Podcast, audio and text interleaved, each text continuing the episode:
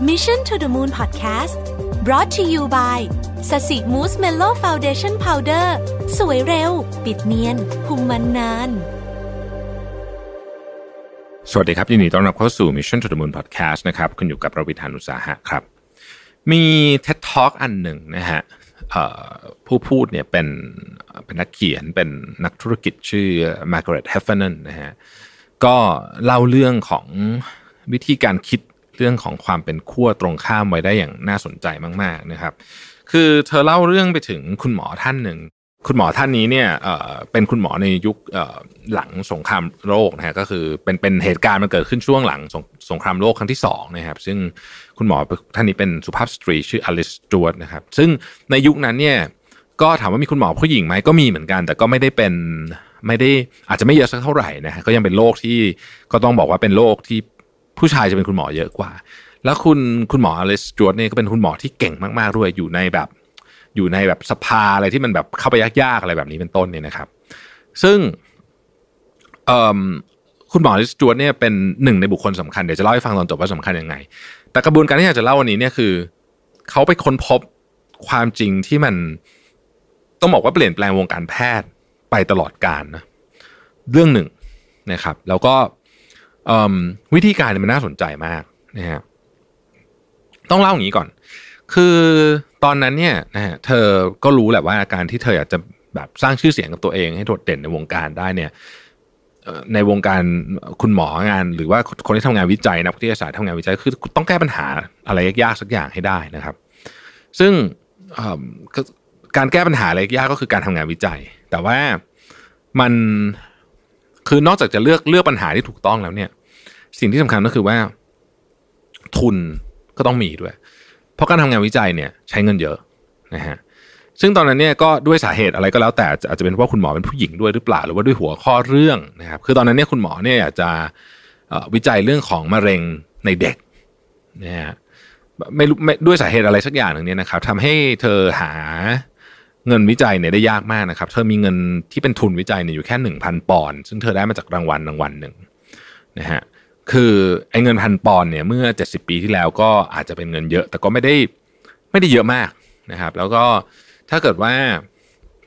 คุณหมอต้องการทำหัวข้อวิจัยสำเร็จเนี่ย แทบจะเรียกว่ามีโอกาสทำได้แค่ครั้งเดียวอะเพราะว่าเงินจะหมดนะครับ สิ่งที่คุณหมอเลือกหัวข้อเรื่องของมะเร็งในเด็กเนี่ย ก็เพราะว่ามันมีความน่าสนใจอยู่นิดหนึ่งตรงที่ว่าปกติเนี่ย ถ้าเราลองนึกดูเนี่ยนะครับ ไม่ว่าจะเป็นโรคอะไรก็ตามเนี่ย เรามักจะรู้สึกว่าคนที่อาจจะมีฐานะยากจนกว่า จะมีโอกาสเป็นมากกว่า อันนี้พูดแบบแบบเหมารวมเลยนะ ซึ่งแน่นอนว่าเราเหมารวมแบบนี้ไม่ได้แต่ว่าความรู้สึกมันเป็นแบบนั้น แต่ปรากฏว่ามะเร็งในเด็กในช่วงนั้นนะครับ ในช่วง 70 ปีที่แล้วเนี่ย ปรากฏว่าเด็กที่เป็นส่วนใหญ่มักจะมาจากครอบครัวที่มีฐานะค่อนข้างดี ซึ่งมันก็น่าสนใจมากว่าสาเหตุมันคืออะไร ใช่ไหมครับ ก็ เธอก็ทำการเก็บข้อมูลนะฮะเธอก็ต้องคิดวิธีการออกแบบงานวิจัยอะไรต่างๆนานาเหล่านี้ ซึ่งผมก็คงจะขออนุญาตไม่ลงดีเทลตรงนี้ เอาเป็นว่าเก็บข้อมูลเนี่ยข้อมูลเวลาเก็บมันก็เป็นข้อมูลในเชิงสถิตินะครับ เช่นอาหารที่คุณแม่กินนะฮะเเวลาเล่นของเด็กนอกบ้านพื้นที่ที่อยู่อาศัยอะไรอะไรทำนองเนี้ยทำนองเนี้ยนะฮะก็คือก็แล้วแต่ว่าคุณหมอเขาจะออกแบบ การทดลองหรือว่าการเก็บข้อมูลอย่างไรนะฮะทีนี้ก็เก็บข้อมูลมีพารามิเตอร์เต็มไปหมดเลยนะฮะที่เก็บข้อมูลเนี่ยแล้วก็ไปเจอค่าทางสถิติตัวหนึ่งที่น่าสนใจมากๆ คือมันมันกระโดดออกมาต้องใช้คำนี้นะฮะกระโดดออกมาอย่างมีนัยยะสำคัญ ซึ่งตอนที่คุณแมกเกรดเขาเล่าเนี่ยบอกว่าคือนักสถิติเห็นแบบนี้ปุ๊บนี่ก็คือแบบยิ้มเลยอะ่ะเพราะว่ามันมันเป็นตัวเลขที่แบบมีความสำคัญอย่างเด่นชัด สามารถเอามาอ้างอิงได้นะฮะอันนั้นก็คือว่ามีอัตราส่วนถึง 2 ต่อหนึ่ง ของเด็กที่เป็นมะเร็งเสียชีวิตเนี่ยนะฮะที่แม่ตัวแม่เนี่ยเอ็กซเรย์เด็กคนนั้นน่ะตอนตั้งครรภ์นะครับ ทีนี้เราต้องนึกย้อนกลับไปก่อน 70 ปีที่แล้วเนี่ยเครื่องเอ็กซเรย์เนี่ยก็เป็นเครื่องที่มีประโยชน์มากนะครับ เครื่องเอ็กซเรย์นี่จริงๆเก่ากว่านั้นเยอะนะฮะ เครื่องเอ็กซเรย์นี่ถูกคิดค้นเมื่อประมาณสักถ้าผมจำไม่ผิดปี 1895 อะไรอย่างเงี้ยนะฮะก็คือถูกนำมาใช้ตั้งแต่ต้นศตวรรษที่ 20 แล้วก็ไม่ได้เป็นเครื่องอะไรที่ใหม่ แต่ว่าเนื่องจากว่ามันเจ๋งมากเนี่ยนะฮะเขาก็เลยมาเอ็กซ์ตรีมทุกอย่างเลยนะครับ รวมถึงคุณแม่ที่ตั้งครรภ์ด้วยนะฮะซึ่งคือคนคนก็ทำกันมาตลอดนะฮะก็ก็ไม่ได้มีใครตั้งคำถามอะไรกับเรื่องนี้นะครับ คือคนส่วนใหญ่ก็จะโฟกัสไปที่เรื่องของประโยชน์ของมันซะมากกว่ามันก็มันก็มีประโยชน์จริงๆนะฮะปรากฏว่าพองานของอคุณหมออาลิสเนี่ยถูกทำคือสรุปออกมาเป็นผลงานวิจัยเนี่ย ก็ได้ตีพิมพ์ในวารสาร The Lancet นะครับ ซึ่งเข้าใจว่าเป็นวารสารทางการแพทย์ที่ได้รับความเชื่อถือนะฮะในปี 1956นะฮะกก็มีคนพูดพูดถึงเรื่องนี้อย่างอย่างกว้างขวางเลยนะฮะมีมีคนพูดถึงขนาดว่าคุณหมอนี่อาจจะต้องได้รับรางวัลโนเบลเลยนะฮะผลงานวิจัยเนี่ยก็เป็นข้อมูลที่เป็นข้อมูลสาธารณะ ไม่ได้มีความลับอะไรนะฮะทุกคนสามารถไปเปิดดูได้นะฮะ ทีนี้ถ้าเกิดว่าถามเราเนี่ยพอมีข้อมูลแบบนี้ออกมา ที่รับการตีพิมพ์ในในวารสารที่ได้รับการยอมรับเนี่ย เราก็คิดว่า เอ๊ะก็เขาก็น่าจะเลิกใช้เครื่องเอ็กซเรย์เลยใช่ไหมอะไรอย่างเงี้ยนะฮะปรากฏว่าไม่ได้เป็นอย่างนั้นฮะคือสิ่งที่เธอค้นพบเนี่ยนะฮะไม่ได้เปลี่ยนแปลงการใช้เครื่องเอ็กซเรย์ของหญิงมีคันในตอนแรกเลยทีเดียวทั้งทั้งที่ข้อมูลทั้งหมดที่เธอได้มาเนี่ย เธอก็เปิดเผยสู่สาธารณะนะ ก็ยังมีเด็กเสียชีวิตสัปดาห์ละหน ซึ่งคาดการว่ามาจากเครื่องเอ็กซเรย์เนี่ยอยู่นะครับการการค้นพบแบบนี้เนี่ยนะฮะมันที่มันขัดกับความเชื่อเดิม ที่เราใช้กันมาอยู่ตลอดเนี่ย มันมันส่งผลให้คนเนี่ยทำเริ่มเริ่มเชื่อได้ยากอาใช้คำนี้แล้วกัน ซึ่งมันก็เหมือนกับการค้นพบในยุคใหม่ๆ หลายอย่างเหมือนกันนะที่เราค้นพบในยุคหลังๆวันนี้ครับ ตั้งแต่ว่า เอาเรื่องอะไรบุหรี่อะนะบุหรี่นี่ก็เป็นการค้นพบอันหนึ่งที่โอ้กว่าคนจะเริ่มเชื่อว่าบุหรี่เนี่ยส่งผลต่อสุขภาพนี่ก็ใช้เวลานานมากนะฮะคือคือเขามีงานวิจัยกันมาตั้งนานแล้วแต่ว่ากว่าคนจะกว่าคนจะเชื่อก็นานมาก มันมีอีกหลายเรื่องนะฮะคือมันมันมันมันมันใช้เวลาหรือขอขออนุญาตนอกเรื่องไปนิดนึงนะอย่างเรื่องโลกร้อนนี่ก็เหมือนกันนะฮะคือตอนเนี้ย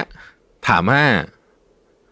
ไองานวิจัยเรื่องโลกร้อนเนี่ยมันเยอะพอที่จะบอกได้เนี่ยหรือยังว่าพฤติกรรมของมนุษย์มันทำให้เกิดโลกร้อนผมก็คิดว่ามันเยอะพอมากๆแล้วนะฮะถามว่าเราเห็นว่ามันยังว่าอันตรายเห็นนะฮะแต่พฤติกรรมเราเปลี่ยนเยอะไหม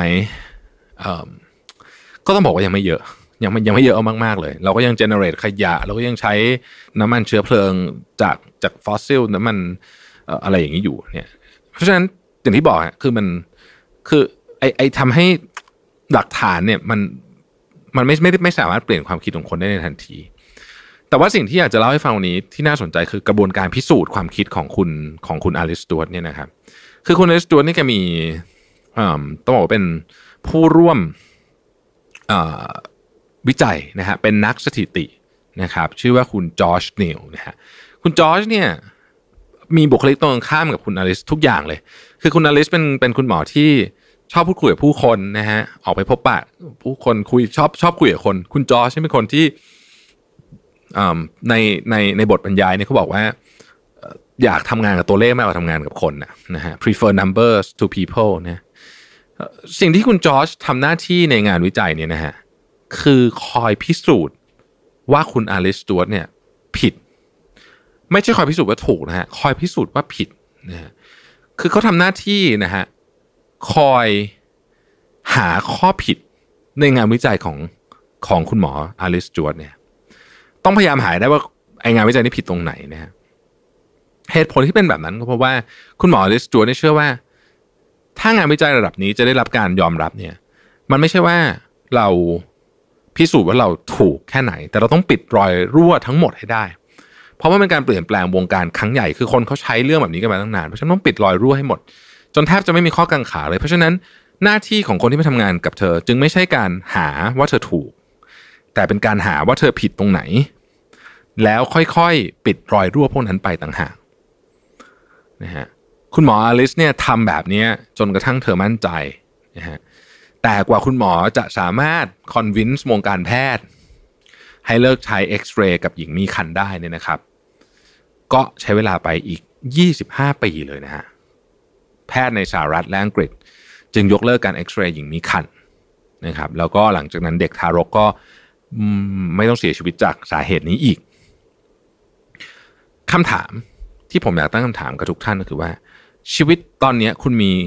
จอร์จเนี่ยอยู่ในชีวิตหรือยัง เพราะโดยปกติแล้วเนี่ยเราเราเราอาจจะยากนิดหนึ่งนะที่เราจะมีคนที่ เห็นต่างกับเราตลอดเวลา หรือพยายามหาว่าเราผิดอะไรตลอดเวลาเนี่ยอยู่ในชีวิตเพราะมันฟังดูแล้วมันฟังดูแล้วมันไม่น่าจะดีเท่าไหร่ใช่ไหมฮะแต่ผมคิดว่าในบริบทของการทำธุรกิจนะเอาเฉพาะบริบทการทำธุรกิจนะผมว่าสำคัญมากจริง ๆ บริบทของการใช้ชีวิตก็สำคัญ แต่บริบทของการทำธุรกิจเนี่ยมันเห็นชัดนะฮะคือบางทีเนี่ยทีมทีมที่เราทำงานด้วยเนี่ยอาจจะเป็นคนประเภทเดียวกับเราจะเยอะ ก็มันก็จะเห็นอะไรคล้ายๆกันไปหมดนะฮะพูดง่ายๆคือเห็นดีเห็นงามไปด้วยกันเป็นทั้งหมด แต่ว่าบางทีเนี่ยไอการที่เราไม่มีคนแบบคุณจอร์จเลยเนี่ย มันก็ทำให้เราเนี่ยเหมือนกับพอมีหลักฐานมาชิ้นหนึ่งว่าเราคิดถูกปุ๊บเราก็อ้าวนี่ไงใช่เลยฉันลุยเลยแบบนี้นะฮะมันทำให้กระบวนการทางความคิดของเราเนี่ย อาจจะมีรูรั่วได้สำหรับเรื่องเล็กๆก็ไม่ได้เป็นไรเท่าไหร่แต่สำหรับเรื่องใหญ่ๆเนี่ย ผมว่าอันตรายเหมือนกันนะครับ เพราะฉะนั้นในการทำงานถ้าคุณมีคุณจอชอยู่สักคนหนึ่งเนี่ย จึงเป็นสิ่งที่ดีนะ โดยเฉพาะถ้าคุณเป็นผู้นำผู้นำที่ดีต้องมีคนค้าน ผู้นำที่ดีมากๆ จะมีคนหนึ่งคนเอาไว้ทำหน้าที่ค้านอย่างเดียวเลยนะฮะคือทำไงก็ได้ให้บอกว่าสิ่งที่คุณผู้นำพูดเนี่ยผิดตรงไหนนะฮะไม่ได้หมายความว่าผู้นำจะเชื่อคนนั้นตลอด แต่ว่ามันจะเป็นเหมือนข้อเตือนใจ ว่าโอกาสอันเนี้ยมันมีความเป็นไปได้นะฮะถ้าคุณมีคนคนนั้นอยู่ในทีมของคุณตอนนี้นะครับ รักษาเขาไว้ให้ดีนะฮะ เพราะว่ามันเป็นการง่ายมากเลยที่จะผลักเขาออกไป โดยใช้เหตุผลที่ว่าเพราะคุณมาขวางฉันไปซะทั้งหมด ในความเป็นจริงเขาไม่ได้ขวางซะทั้งหมดหรอกเพียงแต่เขากำลังจะพยายามหารูรั่วให้คุณให้คุณปิดปิดตามปิดต่างหากนะครับ เพราะบางทีเนี่ยไอ้รูรั่วที่ว่าเนี่ยถ้ามันเล็กๆก็ว่าไป แต่ถ้ามันใหญ่เนี่ยนะฮะบางทีนี่มันทำให้คุณตกเหวได้เลยนะครับคือมันมีคำพูดของโซนามกระพรเขาเคยพูดไว้บอกว่า opposite opposites generally generally create intense chemistry there are more chances of fireworks when different people are together than similar personalities ถ้าจะเปรียบเลยคือว่าขั้วตรงข้ามเนี่ยมันมันมีความเข้มข้นของของ chemistry มากกว่า เพราะฉะนั้นมันก็มีโอกาสถ้าเกิด firework หรือว่าแบบ อะไรที่มันเจ๋งๆเนี่ยได้มากกว่าเวลาคนที่เหมือนเหมือนกันมาอยู่ด้วยกัน อาจจะขัดกับความเชื่อบางอย่างเหมือนกัน แต่ผมก็รู้สึกว่า มันมีข้อควรคิดนะฮะผมเคยพูดเสมอนะในพอดแคสต์นี้ถ้าเกิดใครติดตามมาตั้งแต่ต้นเนี่ยจะพอจำได้ผมชอบพูดประโยคนี้ว่า เราควรจะมีคนที่เป็นในหนึ่งทีมนะ เราควรจะมีคนที่แบบเป็นนักฝันนะฮะแบบแบบโอ้แบบทุกอย่างในโลกนี้เป็นไปได้นะฮะแบบว่าแบบเป็น dreamer นะฮะคนหนึ่งนะฮะแล้วอาจจะมีคนที่เป็นแบบ creative thinker ก็คล้ายๆ คนแรกแต่ว่าอาจจะอ่าคนนี้จะเริ่มพยายามทำให้มันจับต้องได้ คนแรกจะเป็นโอ้โห vision จ๋าๆคนที่สองจะจับต้องได้นะฮะเราควรจะมีคนที่เป็น engineer engineer ที่นี่ไม่ใช่หมายความว่าวิศวกรแต่หมายถึง คนที่สามารถทำให้ของที่เราคิดให้มันออกมาเป็นความจริงได้ แล้วเราควรจะมีเราควรจะมีคนหนึ่งที่คอยสงสัยฮะว่าไอ้เรื่องพวกนี้มันจะเวิร์กจริงหรือเปล่า นะครับเป็นอาจจะเป็นคนที่มีความพารานอยนิดนึงก็ได้นะอาจจะคิดอย่างนั้นก็ได้นะฮะผมคิดว่าขึ้นอยู่กับทีมในการออกแบบ แต่ถ้าเกิดเรามีองค์ประกอบแบบนี้เนี่ย ผมว่าเราจะเดินไปได้แบบ คือไปก็ไปไกลได้นะ แต่ในขณะเดียวกันก็ไปไกลแบบมีความระมัดระวังอยู่ด้วยนะฮะผมว่าน่าจะเป็นส่วนประกอบที่ลงตัวและน่าสนใจนะฮะ opposite um, create fireworks นะขอบคุณที่ติดตาม Mission to the Moon นะครับ สวัสดีครับ Mission to the Moon Podcast Presented by แป้งพับสสิมูสเมลโล่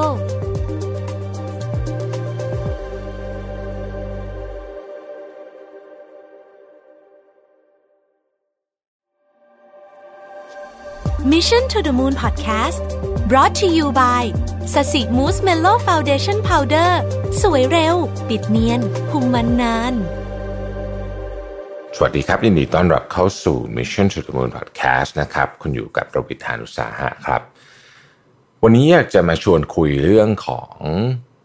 ความเห็นอกเห็นใจแล้วก็การควบคุมอารมณ์นะครับ ต้องบอกก่อนว่าพอดแคสต์ตอนนี้เนี่ยไม่ได้มีสคริปต์ใดๆนะฮะแต่ว่าผมบันทึกเสียงเนี่ย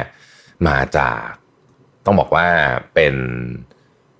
มื้ออาหารมื้อหนึ่งที่ผมได้มีโอกาสไปทานมานะครับ คือเรื่องของเรื่องเป็นอย่างนี้ฮะ ก่อนหน้านี้เนี่ยผมก็มีโอกาสได้นั่งประชุมกับทีมงานของผมกับรุ่นพี่ท่านหนึ่งนะครับ ซึ่งก็ก็โตกว่าผมพอสมควรเนี่ยนะครับแล้วก็เป็นหนึ่งในบุคคลที่ผมเคารพนับถือ ขอคำปรึกษาท่านมาตลอดนะฮะทีนี้ก็ไม่มีอะไรครับวันนั้นก็ประชุมกัน ผมก็รู้สึกว่าเหตุการณ์ในการประชุมนั้นก็ปกติดีก็ก็การประชุมมันก็มี มีดุเดือดบ้างนิดหน่อยอะไรแบบนี้เนี่ยนะฮะผมก็ก็คือผมก็อาจจะดุทีมงานไปบ้างอะไรอย่างเงี้ยผมเอาจริงๆจำไม่ได้แล้วด้วยซ้ำมาพูดว่าอะไรบ้างนะครับ หลังจากนั้นก็หลายสัปดาห์อยู่เหมือนกันนะฮะที่ผมก็ไม่ได้เจอรุ่นพี่ท่านนั้นเพิ่นมารุ่นพี่ท่านแกมา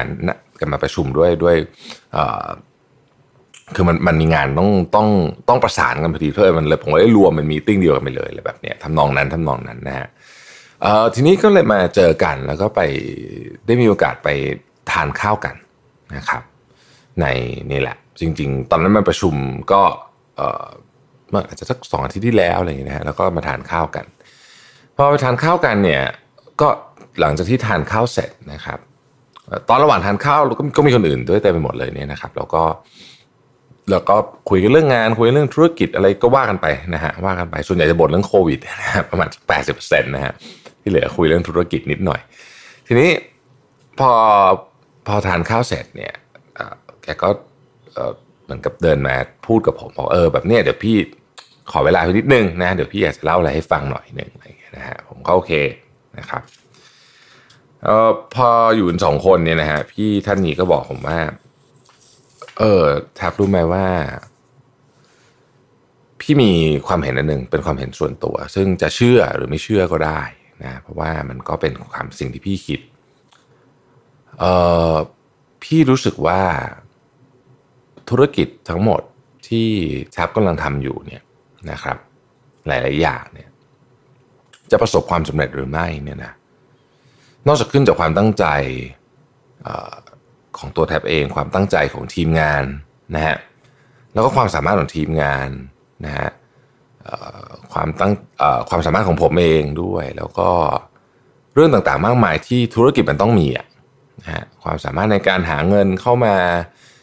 ความสามารถในการหาลูกค้าเข้ามาอะไรคือพวกนี้นะฮะอันนั้นเราก็พอจะรู้อยู่แล้วแหละว่ามีอะไรบ้างนะครับ แล้วเขาบอกว่าสิ่งที่จะตัดสินเลยนะ ว่าธุรกิจต่างๆ เหล่านี้เนี่ยจะสำเร็จไหมในความคิดเห็นของพี่นะ ก็คือว่าอารมณ์และความเห็นอกเห็นใจ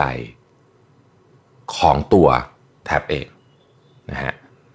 เขากำลังจะพี่คนนี้ท่านเนี่ยกำลังจะบอกผมว่า นอกเหนือจากปัจจัยทั้งหมดแล้วเนี่ยจริง ๆ แล้วปัจจัยที่จะมาตัดสินเลยจริง ๆ ว่าธุรกิจหรือว่าความฝันทั้งหมดของผมที่มีเนี่ยมันจะสำเร็จไหมเนี่ยมันคือความสามารถในการควบคุมอารมณ์ และเห็นอกเห็นใจผู้อื่นของผมมากแค่ไหนนะฮะเขาก็เลย เล่าย้อนกลับไปถึงวันที่ประชุมนะครับเขาบอกว่าวันนั้นเนี่ยเพลินเข้ามาถึงก่อนนิดนึงนะฮะแล้วผมก็ดันเข้าประชุมสายนิดนึงแต่ก็นิดนิดนิดเดียวจริงๆอาจจะประมาณสักสองสามนาทีอะไรแบบนี้นะฮะแล้วผมเหมือนกับมาจากอีกประชุมหนึ่งอะไรแบบนี้อีกประชุมหนึ่งอาจจะเลิกช้าแล้วผมเลยเดินมาช้านิดหนึ่ง แล้วด้วยความที่มันเลยเวลาไปแล้วเนี่ยนะครับผมก็อยากรีบประชุมปุ๊บเนี่ย ผมก็เลยเร่งการเข้าประชุมทันทีกับเอ้ยทุกคนแบบเฮ้ยอะเริ่มเลยเริ่มเลยอะไรอย่างเงี้ยจะไม่ต้องเสียเวลาอะไรประมาณนี้ซึ่งก็อาจจะเป็นเรียกว่าเป็นคำพูดติดปากผมด้วยซ้ำนี่นะฮะไอ้ว่าเริ่มเลยเริ่มเลยไม่ต้องเสียเวลาเนี่ยนะฮะแล้วก็การประชุมก็เริ่มขึ้น แล้วก็วันนั้นผมก็มันก็มีอะไรที่ขัดหูขัดตานะผมก็ดุตรงนั้นเลยอะไรเงี้ยนะฮะเออเนี่ยเขาบอกว่าเขารู้สึกเหมือนกับว่า ผมเนี่ย ยังควบคุมอารมณ์ได้ไม่ดีพอสำหรับการเป็นหัวหน้าหรือว่าทีมหรือว่าหรือว่าอีเวนคือคือถ้าอยากเป็นผู้นำเนี่ยอันนี้อันนี้ไม่ดีพอนะครับ นอกจากนั้นเนี่ยก็ยังเหมือนกับ คิดอะไรออกมาจากมุมของตัวเองซะเยอะ เช่นเขาบอกยกตัวอย่างอาจจะดูละเอียดเกินไป แต่ว่าการที่เราเนี่ยเป็นคนเดินเข้ามาในห้องประชุมช้าเนี่ย แล้วเราบอกให้ทุกคนรีบๆแล้วก็เราก็เหมือนกับอาจจะทำหน้าด้วยว่าแบบเฮ้ยแบบแบบเห็นไหมมันทุกอย่างมันต้องรีบไปหมดอะไรเงี้ยจริงๆแล้วเนี่ยสิ่งแรกที่ควรจะพูดคือว่าขอโทษนะครับ ที่เข้ามาประชุมช้า เออ แม้ว่ามันจะเป็นเวลานิดเดียวก็ตามอะไรอย่างเงี้ย นะฮะพอผมฟังไปปุ๊บเนี่ย ผมอึ้งนั่นแหละแล้วพี่เขาก็อยู่ให้ผมอึ้งก่อนนะเขารู้ผมต้องอึ้งนะฮะแล้วผมก็บอกว่า เออ จริงพี่คือ ผมรู้สึกว่าช่วงโควิด เนี่ย มันเป็นช่วงที่ทำให้ผมเนี่ยควบคุมอารมณ์ไม่ค่อยดีเลย เพราะว่าเหมือนทุกอย่างมันเครียดไปหมด พี่ก็ตอบว่าไงรู้ไหมฮะเขาบอกว่านี่แหละคือตัวอย่างเลย ลักษณะแบบนี้เนี่ยคือการที่เราไม่เห็นอกเห็นใจคนอื่น เรารู้สึกว่าเราเครียดคนเดียวเราก็เลยสามารถปล่อยความเครียดพวกนี้ไปให้คนอื่นได้ โดยการอาจจะไปเร่งงานเขาไปพูดกับเขาไม่ดี หรือว่าไปใส่อารมณ์กับเขาอะไรแบบนี้แต่ว่าอย่าลืมว่าคนอื่นเขาก็เครียดเหมือนกัน แล้วมันมีประโยชน์อะไร ถ้าเกิดเราทำให้ทีมงานเราเครียดไปหมด นี่คือความเห็นอกเห็นใจที่พี่พูดถึง ผมก็เลยอึ้งต่อที่สองนะฮะพี่เขาพูดต่ออนิดหนึ่งครับเขาบอกว่า เคยสังเกตไหมว่า ผู้นำที่ดี สิ่งหนึ่งที่เขามีเหมือนกันหมด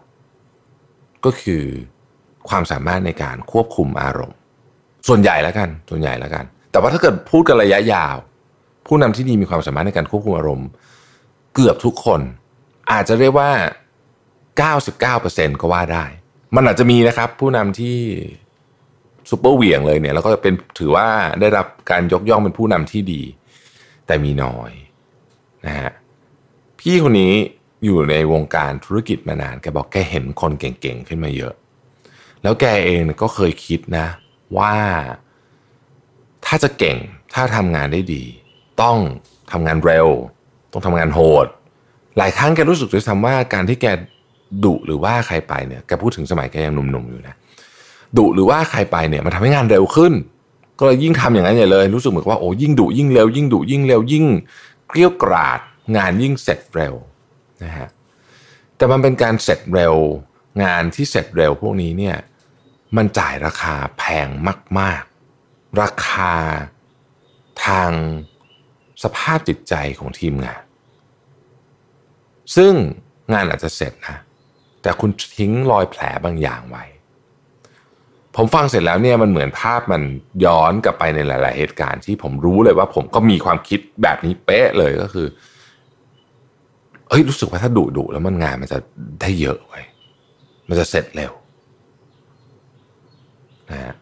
แกก็เลยเตือนผมบอกว่า เนี่ย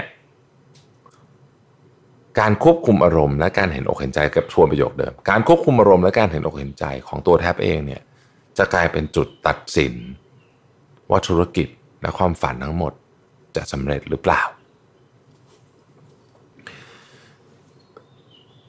ฟังมาถึงตรงนี้เนี่ยนะครับ หลายท่านก็อาจจะยังมีการคัดค้านอยู่ในใจบ้าง ผมเองวันนั้นก็ยังไม่ค่อยอาจจะยังไม่ได้เข้าใจซะทั้งหมดนะฮะ แต่ผมก็ กลับมาตกผลึก ในเหตุการณ์ที่มันเป็นเหตุการณ์ที่เล็กมาก คือเล่าให้ฟังจริงๆเล่าเล่าให้ฟังก่อนหน้านี้อยู่แล้วใช่ไหมว่าผมได้ทำไอ้ร้านคลาวคิเช่นนะฮะซึ่งก็ ตอนนี้ก็กำลังทำไปอยู่นะฮะแอบโฆษณานิดหนึ่งไทยอินไทยอินนะทีนี้ในร้านเนี่ย cloud kitchen เนี่ยวันนั้นมันอากาศร้อนมากนะมันมีวันหนึ่งนะฮะที่ผมไปอยู่ที่ที่ site ที่สาทรเนี่ยอากาศร้อนมากงานยุ่งมากเลยนะคือแบบโอ้โหแบบปั่นป่วนมากงานที่ cloud kitchen ก็ป่วนผมก็ conference call ไปด้วยอะไรแบบวุ่นวายไปหมดอะไรเงี้ยนะฮะแล้วก็ออเดอร์ออเดอร์มันก็เละวันนั้นนะเพราะว่าวันนั้นระบบมันเหมือนมันมันมันวุ่นรวนอะมันรวนทุกอย่างมันมีปัญหาติดติดกับปัญหาหงุดหงิดมากเลยเนี่ยนะฮะ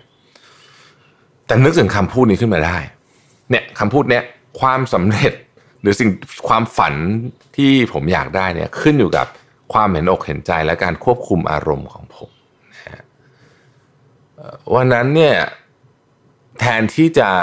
คือก่อนหน้านั้นต้องบอกว่ามีปัญหามาตลอดแต่วันนั้นมันปัญหามันค่อนข้างพีคนะฮะแล้วมันก็เป็นก็ต้องยอมรับจริงๆว่ามันก็ส่วนหนึ่งมันเป็น human error ด้วยนะฮะแต่ปรากฏว่าสิ่งที่ผมตัดสินใจทำนะฮะผมตัดสินใจเนี่ย ก็น้องๆ พี่ๆ ที่เป็นพ่อครัวแม่ครัวนะฮะเป็นคนที่วิ่งเก็บออเดอร์รันเนอร์อะไรต่างๆนานาเหล่านี้ คนดูแลไซต์คนทุกคนอะตรงนั้นอะนะฮะผมก็เลยเดิน ตัดสินใจคือตอนแรกว่าจะแบบ อยากอยากจะเข้าไปเหมือนแบบเหมือนแบบเฮ้ยทำไมถึงไม่ทำแบบนั้นแบบนี้อะไรเงี้ยนะฮะซึ่งจริงเขาอาจจะรู้ดีกว่าผมด้วยซ้ำมาพูดจริงๆแล้วเนี่ย ผมเลยตัดสินใจว่าไม่เป็นไรนะฮะผมเดินไป ซื้อน้ำน้ำโคกใส่น้ำแข็งแก้วใหญ่ๆนึกออกไหมที่มันน้ำแข็งใหญ่ๆโคกเพราะตอนมันมันร้อนจริงนะฮะแล้วก็เดินไปยื่นให้ทุกคนเอง จริงๆอะผมจะฝากคนอื่นไปไปก็ได้นะฮะแต่ว่าผมก็ไม่ไม่เป็นไรนะผมผมเดินไปแล้วก็ผมก็ไปยื่นให้ทุกคนเองนะครับทีทีละทีละจุดอะแล้วก็บอกว่าเออทานน้ำน้ำมันร้อนอะไรอย่างเงี้ยวันเนี้ยนะครับ ซึ่งเขาก็คงงงกันนะปกติผมก็ไม่ทำอะไรแบบนี้ใช่ไหมฮะทุกท่านเชื่อไหมครับว่าหลังจากวันนั้นเนี่ย ระบบเรื่องของอาหารเนี่ย ซึ่งมันก็ยังไม่ได้ดีเพอร์เฟกนะต้องบอกงี้ก่อนมันก็ยังมีผิดมีอะไรบ้าง แต่มันดีขึ้นเยอะฮะมันดีขึ้นเยอะ ตอนแรกในวิธีการแก้ปัญหาผมที่ผมคิดคือจะใส่เทคโนโลยีเข้าไปอะไร เอาจะเพิ่มนู่นเพิ่มนี่เขาอาจจะจับเก็บ Data อะไรเนี่ยนะฮะซึ่งมันก็ต้องทำนะครับ แต่ว่ามันอาจจะได้ข้อสรุปว่าจริงๆแล้วเนี่ยบางทีความเห็นอกเห็นใจเข้าไปอกใจในที่นี้คือเอมพัตตีนะเข้าใจคนอื่น ในขณะเดียวกันเราเองเนี่ยในฐานะผู้นำเนี่ยเราต้องควบคุมอารมณ์ได้ดีกว่าคนอื่น ไม่ใช่ใช้สิทธิ์ในการเป็นผู้นำแล้วใช้อารมณ์กับคนอื่น เออ เออเออนี่ผมว่าประโยคมันคือสรุปก็คือประโยคนี้ เราต้องควบคุมอารมณ์มันดีกว่าคนอื่นจริงๆเราต้องควบคุมอารมณ์ได้ดีเกือบร้อยเปอร์เซ็นต์เลยด้วยซ้ำนะฮะแล้วเราต้องเห็นอกเห็นใจผู้อื่น เพราะนั่นคือ สิ่งที่จะทำให้เราอยู่ตรงนี้ได้ และเป็นผู้นำที่ดีได้ จากเหตุการณ์ที่รุ่นพี่ผมได้กรุณาสอนผมวันนั้น แล้วก็เหตุการณ์ที่ผมได้ลองทำดูวันนั้นเนี่ยผมก็เลยอยากจะมาฝากทุกคนนะฮะโดยเฉพาะน้องๆที่อาจจะเป็นผู้นำในเจเนอเรชันที่เด็กลงไปหน่อยนะครับ บางคนเดี๋ยวนี้เนี่ยเป็นทีมลีดเป็นหัวหน้าทีม ตั้งแต่อายุ 25 27นะฮะ30นะฮะมีลูกน้อง 10 คน 20 คนนะฮะบางคนมีลูกน้องเยอะกว่านั้นก็มีนะฮะคนเหล่านี้เก่งมากครับ ถ้าไม่เก่งคงไม่ได้มาถึงตรงนี้ แต่ว่าที่ตัดสินกันจริงๆอะผมว่าไม่ใช่ความเก่งของคุณเพียงอย่างเดียว เพราะอีกคนหนึ่งที่เขาเป็นหัวหน้าที่เขามีลูกน้องยี่สิบคนเขาก็เก่งเหมือนกันเนาะ ใช่ไหมคือคือผมคิดว่าความเก่งเนี่ยเป็นเบสิกแต่อันนี้ครับสองอย่างนี้ที่ผมพูดถึงเนี่ยนะฮะอาจจะมีอย่างอื่นอีกนะ แต่ว่าไอ้สองอย่างนี้เป็นสิ่งที่ผมอยากจะเน้นวันนี้ ความเห็นอกเห็นใจและความควบคุมอารมณ์ จะเป็นตัววัดว่าคุณจะยืนระยะได้นานแค่ไหน และท้ายที่สุดแล้วเนี่ย นอกจากว่างานคุณจะเสร็จ สิ่งที่คุณอยากได้จะเสร็จ สิ่งที่ลูกน้องคุณอยากได้จะเสร็จ สิ่งที่บริษัทหรือองค์กรคุณอยากได้จะสำเร็จเสร็จแล้วเนี่ย ผมคิดว่ามันจะเป็นตัววัดความสุขของทีมงานและตัวคุณเองด้วย ดังนั้น วันนี้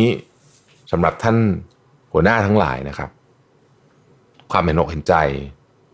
และการควบคุมอารมณ์ อันนี้บอกตัวเองด้วยนะฮะต้องทำควบคู่ไปกับงานที่เหลือทั้งหมดของคุณ หรือจะถือว่ามันเป็นอีกงานหนึ่งที่สำคัญมากๆของคุณก็ได้นะครับและผมเชื่อจริงๆว่ามันจะ จะช่วยทุกเรื่องให้ดีขึ้น แล้วอาจจะเป็นตัวตัดสินจริง ๆ อย่างที่รุ่นพี่ผมคนนั้นว่านั่นแหละ ขอบคุณที่ติดตาม Mission to the Moon Podcast นะครับ แล้วเราพบกันใหม่ สวัสดีครับ Mission to the Moon Podcast Presented by แป้งพับสสิมูสเมลโล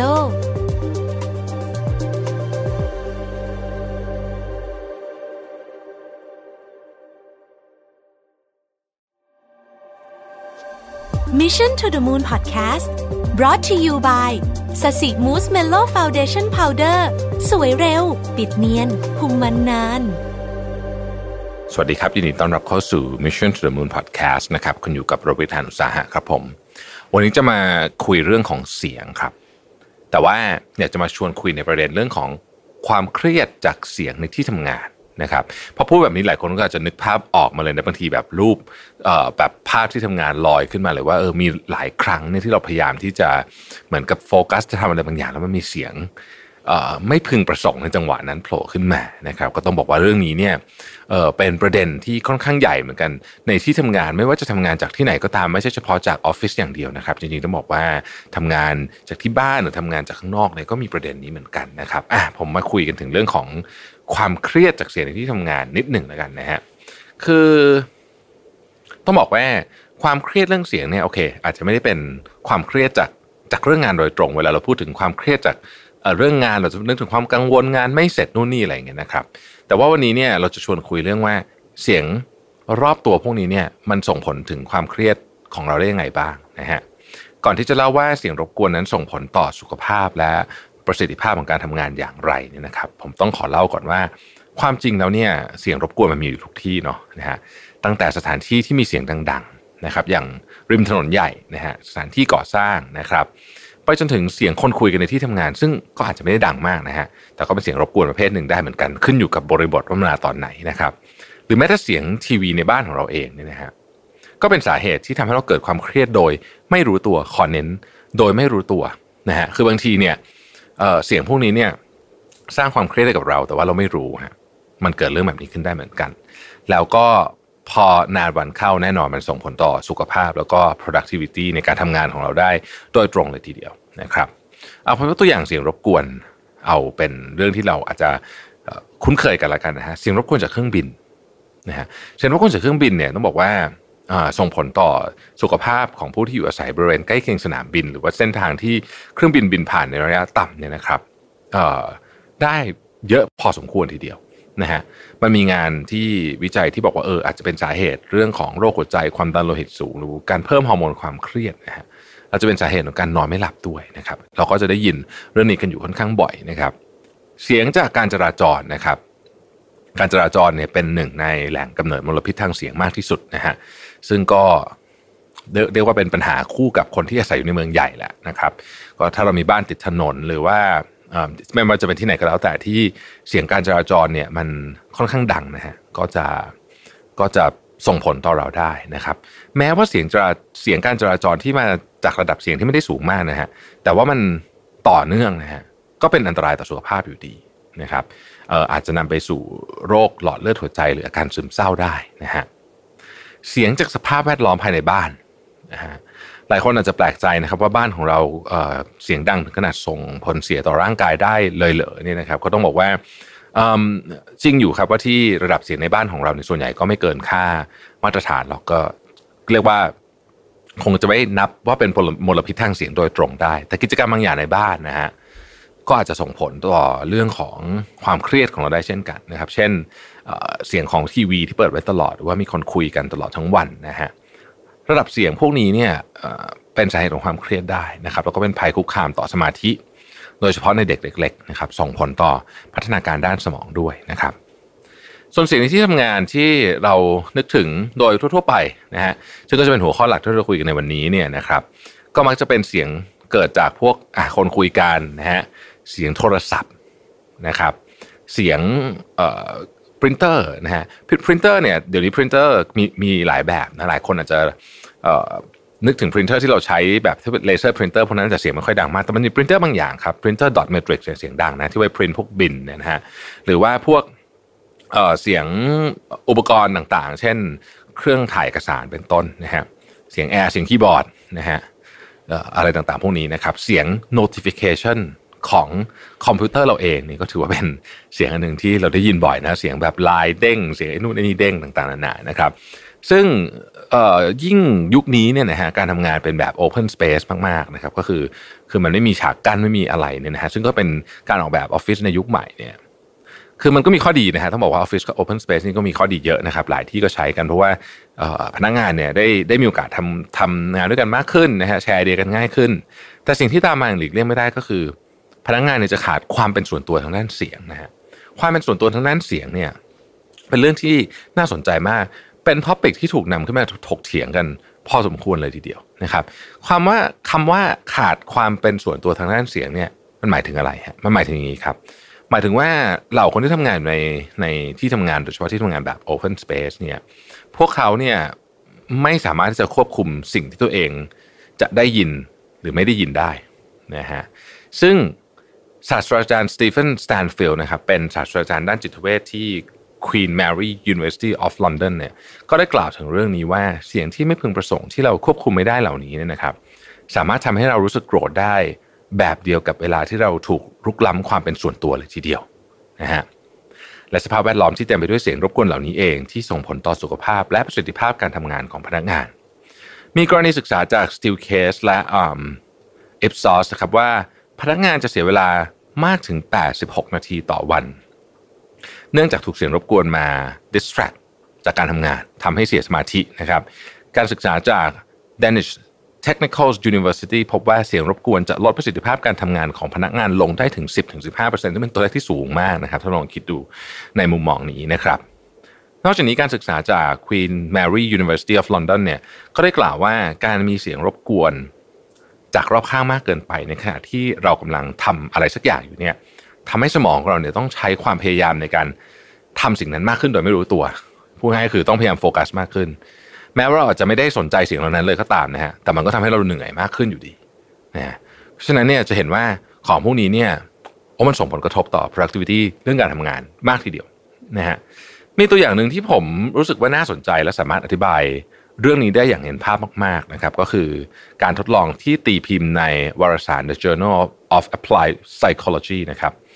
เขาทดลองเรื่องนี้แบบนี้ฮะเขาแบ่งพนักงานออกเป็น 2 กลุ่ม โดยกลุ่มหนึ่งเนี่ยถูกควบคุมให้ได้รับความเข้มเสียงต่ำๆนะครับที่ออกแบบมาเพื่อจำลองเสียงที่คนจะได้ยินใน Open Space Office เป็นเวลา 3 ชั่วโมง กับอีกกลุ่มหนึ่งเนี่ยออยู่ในสถานที่ที่เงียบสงบนะฮะไม่ได้มีเสียงรบกวนแบบนั้นเนี่ย สามชั่วโมงเท่ากันนะครับ หลังจากนั้นเนี่ยเขาก็เอาพนักงานทั้งสองกลุ่มนี้นะครับ กลุ่มแรกที่อยู่ในเสียงรบกวนต่ำๆกลุ่มที่ 2 ที่ไม่มีเสียงรบกวนเนี่ยมารับโจทย์ไปเป็นปริศนาให้แก้นะครับ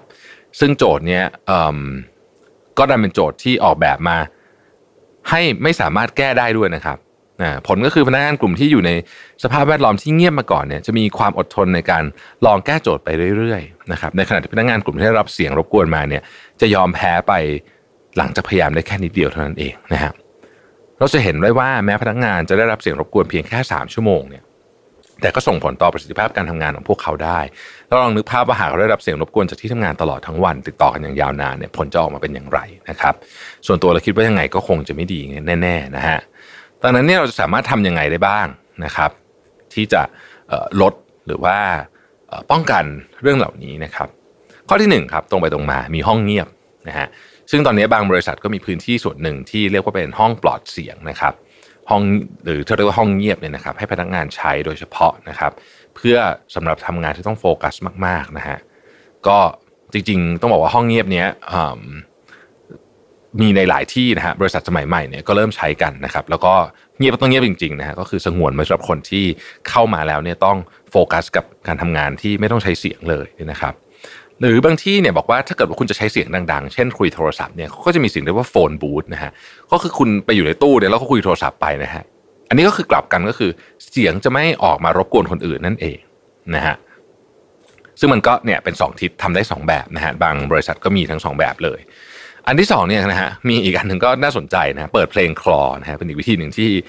Harvard Business Review บอกว่าจริงๆในการเปิดเพลงคลอเบาๆ ก็มีแนวโน้มที่จะทำให้เราเสียสมาธิน้อยลงนะครับ เพราะต้องบอกก่อนว่าเสียงไม่ใช่เป็นสิ่งที่รบกวนเรานะฮะอย่างเดียวนะคือคือไม่ใช่ว่าทุกอย่างจะรบกวนเราหมดนะครับมันมีเสียงที่เรียกว่าเสียงไม่พึงประสงค์ต่างหากนะที่รบกวนจนเราไม่มีสมาธิ ดังนั้นเราจะเห็นว่าเสียงบางอย่างก็ดีเหมือนกันนะครับ บางคนที่เปิดเพลงขณะทำงาน ฟังเพลงที่ชอบไปด้วยเนี่ยทำงานไปด้วยเนี่ยรู้สึกว่าสมาธิดีกว่า หลายคนก็เป็นแบบนั้นนะฮะ ตัวอย่างที่ชัดเจนที่สุดเนี่ยจะเป็นคนที่ชอบไปทำงานที่ร้านกาแฟ แล้วก็เสียบหูฟังเพลงไปด้วยนะครับเเพราะว่าเสียงโดยรอบของร้านกาแฟเนี่ยมันอาจจะเป็นเสียงที่ฟังแล้วเสียสมาธิแต่ว่าบรรยากาศชอบคือชอบชอบบรรยากาศวายของร้านกาแฟ แต่ว่าอยากฟังเพลงของตัวเองนะฮะหรือบางคนเนี่ยเปิดพวกเสียง white noise ก็มีนะฮะอันนี้ไป search ได้ในพวกสตรีมมิ่งที่คุณใช้เนี่ยก็จะมีหมดเลย search คำว่า white noise เนี่ยก็จะมีเพลย์ลิสต์ให้เลือกเต็มไปหมดเลยเนี่ย ก็เป็นเสียงที่มีความถี่คงที่นะครับ เช่นเสียงฝนตกนะฮะเสียงฝนตกเสียงธรรมชาติพวกนี้นะจะมีลักษณะความเป็น white noise นะครับ ซึ่งเสียงคลื่นที่มีลักษณะพิเศษที่มีความคงที่เหล่านี้เนี่ยจะช่วยลดเสียงรบกวนที่เราไม่ต้องการนะครับแล้วก็ยังทำให้สมองเราผ่อนคลายด้วยนะฮะอันที่3เนี่ยนะครับคือหาวัสดุซับเสียงมาติดนะครับ บางออฟฟิศเนี่ยออกแบบ การซับเสียงไว้ตั้งแต่แรกอยู่แล้วออฟฟิศสมัยใหม่นะฮะส่วนใหญ่จะมีพวกฉนวนซับเสียงนี่อยู่แล้วนะครับ แต่กรณีที่ไม่ได้ออกแบบไว้หรือว่าบางทีอาจจะไปเอาอาคารอย่างอื่นมาดัดแปลงเป็นออฟฟิศเนี่ยนะครับ ก็จะไม่ได้มีการออกแบบระบบซับเสียงไว้เนี่ยก็อาจจะต้องหาวิธีการซับเสียงนะฮะพรมก็เป็นอันหนึ่งที่ซับเสียงได้นะฮะต้นไม้นะครับก็เป็นอันหนึ่งที่ซับเสียงได้นะครับ หรือบางทีก็ใช้แผ่นทับเสียงเลย ก็มีนะฮะที่เราเห็นในห้องอัดนะครับพวกนั้นก็เอามาใช้ได้โดยนี้แผ่นซับเสียงก็มีหน้าตาสวยงามกว่าสมัยก่อนเยอะพอสมควรนะครับ อีกวิธีหนึ่งก็คือใส่หูฟังตัดเสียงนะครับ ซึ่งนี้ก็เป็นวิธีการที่ออกจะง่ายที่สุดนิดหนึ่งเพราะเราสามารถพาเรียกว่า environment ของความเงียบเนี่ยไปทุกที่ของเราได้นะครับคือถ้าเราไม่สามารถเปลี่ยนแปลงสภาพแวดล้อมในที่ทำงานได้เนี่ยวิธีนี้ก็ง่ายสุดนะฮะใส่หูฟังตัดเสียงก็ เลือกหูฟังที่มีระบบ noise cancellation ดีๆนะครับจะช่วยลดเสียงรบกวนจากภายนอกได้ และทำให้เราสามารถโฟกัสกับงานได้มากขึ้น นอกจากนี้การใส่หูฟังเป็นการสร้างพื้นที่ส่วนตัวด้วยนะครับ คือเหมือนที่ผมเคยกล่าวไว้ในหลาย EP ก่อนหน้านี้ว่าการใส่หูฟังเนี่ยเป็นเหมือนการแสดงออกว่าเราอยู่ในโหมดที่เรียกว่า do not disturb นะฮะ ตอนนี้เราไม่อยากถูกรบกวนนะครับ คนส่วนใหญ่ก็จะค่อนข้างจะเข้าใจในประเด็นนี้นะฮะว่ามันเป็นสัญลักษณ์ที่ค่อนข้างจะสากลพอสมควรนะครับ พอพูดถึงหูฟังแล้วก็ต้องขอพูดถึงสปอนเซอร์ของเราใน EP นี้อย่าง Sony นะครับที่เป็นผู้พัฒนาหูฟังที่มีระบบตัดเสียงรบกวนแบบ Digital Active Noise Cancellation ระดับแถวหน้า ซึ่งผมก็พูดถึงหูฟังโซนี่อยู่เป็นประจำนะครับ หูฟังโซนี่นี่ต้องบอกว่าเป็นหนึ่งในหูฟังที่ทำเรื่องระบบตัดเสียงได้ดีมากที่สุดแบรนด์หนึ่งที่ผมเคยทดลองใช้มาเลยนะฮะผมนี่เป็นคนที่มีหูฟังพวกต่างๆนานานี้ทั้งเป็นแบบ อ่อ in ear true wireless โอ้เยอะมากสารพัดเยอะจริงๆนะเป็นคนที่มีหูฟังเยอะมากต้องบอกว่าโซนี่เนี่ยทำเรื่องนี้ได้ดีมากจริง ๆ นะครับ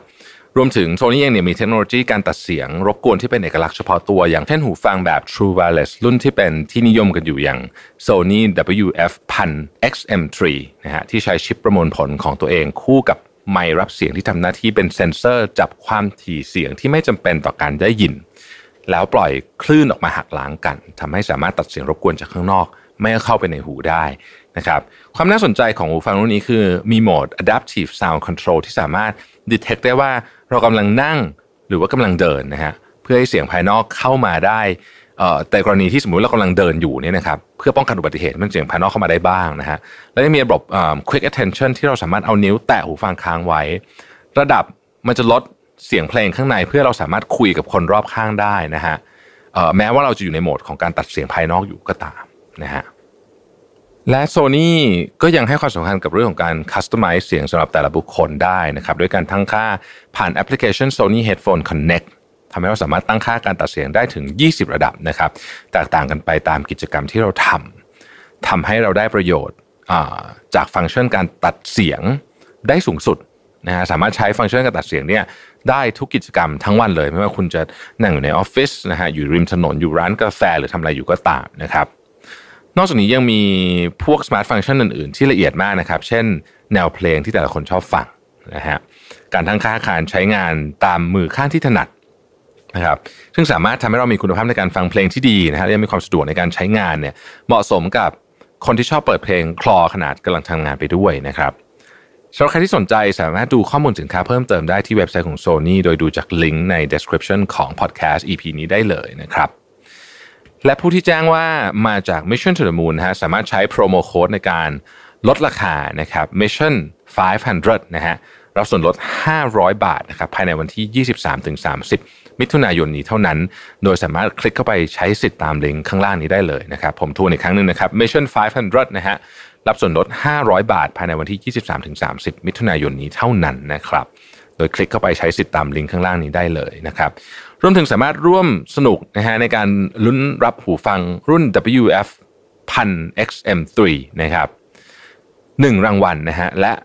WF SP 800N อีกหนึ่งรางวัลจากทางโซ n y ด้วยนะครับ โดยคอมเมนต์ที่โพสต์ของ EP นี้ใน Facebook Fanpage Mission to the Moon นะครับว่าคุณมีวิธีคลายเครียดจากเสียงรบกวนอย่างไรนะฮะผมทวนอีกครั้งหนึ่งนะครับคอมเมนต์นะครับในโพสต์ของ EP นี้ในใน Facebook Fanpage Mission to the Moon ว่าคุณมีวิธีคลายเครียดจากเสียงรบกวนอย่างไรนะฮะแล้วเราจะมารุนหูฟังจากโซนี่กันนะครับผม แม้ว่าจะดูเหมือนเป็นเรื่องที่เล็กน้อยเนี่ยนะครับ แต่เราพอทราบนะว่าเสียงรบกวนเนี่ยแม้ว่าจะไม่เยอะทำให้เราเสีย แม้ว่าเสียงรบกวนอาจจะไม่เยอะเนี่ยนะครับแต่มันทำให้เราเสียสมาธิเกิดความเครียดนะครับ แล้วก็ทำให้ประสิทธิภาพการทำงานของเราแย่ลงนะครับ แล้วว่าถ้าหากเราแก้ที่ปัจจัยภายนอกอาจจะลำบากนิดหนึ่งเราอาจจะต้องมาแก้ที่การหาหูฟังดีๆ เอาไว้คัดกรองคุณภาพเสียงที่เราอยากฟัง สร้างพื้นที่ส่วนตัวทางเสียงให้กับเรา ให้เรามีคุณภาพในการทำงานที่ดีขึ้นนะครับ เพราะอย่างที่เคยมีคนกล่าวว่าเราสามารถหลับตา เมื่อไม่อยากเห็นได้ แต่เราไม่สามารถหลับหูเมื่อไม่อยากได้ยินนะครับ แต่ว่าหูฟังตัดเสียงนี่แหละครับ ที่จะช่วยให้เราสามารถกั้นเสียงภายนอกที่คุณไม่ต้องการได้ยินได้ ขอบคุณที่ติดตาม Mission to the Moon นะครับเราพบกันใหม่ สวัสดีครับ Mission to the Moon Podcast Presented by แป้งพัฟ Sasi Mousse Mellow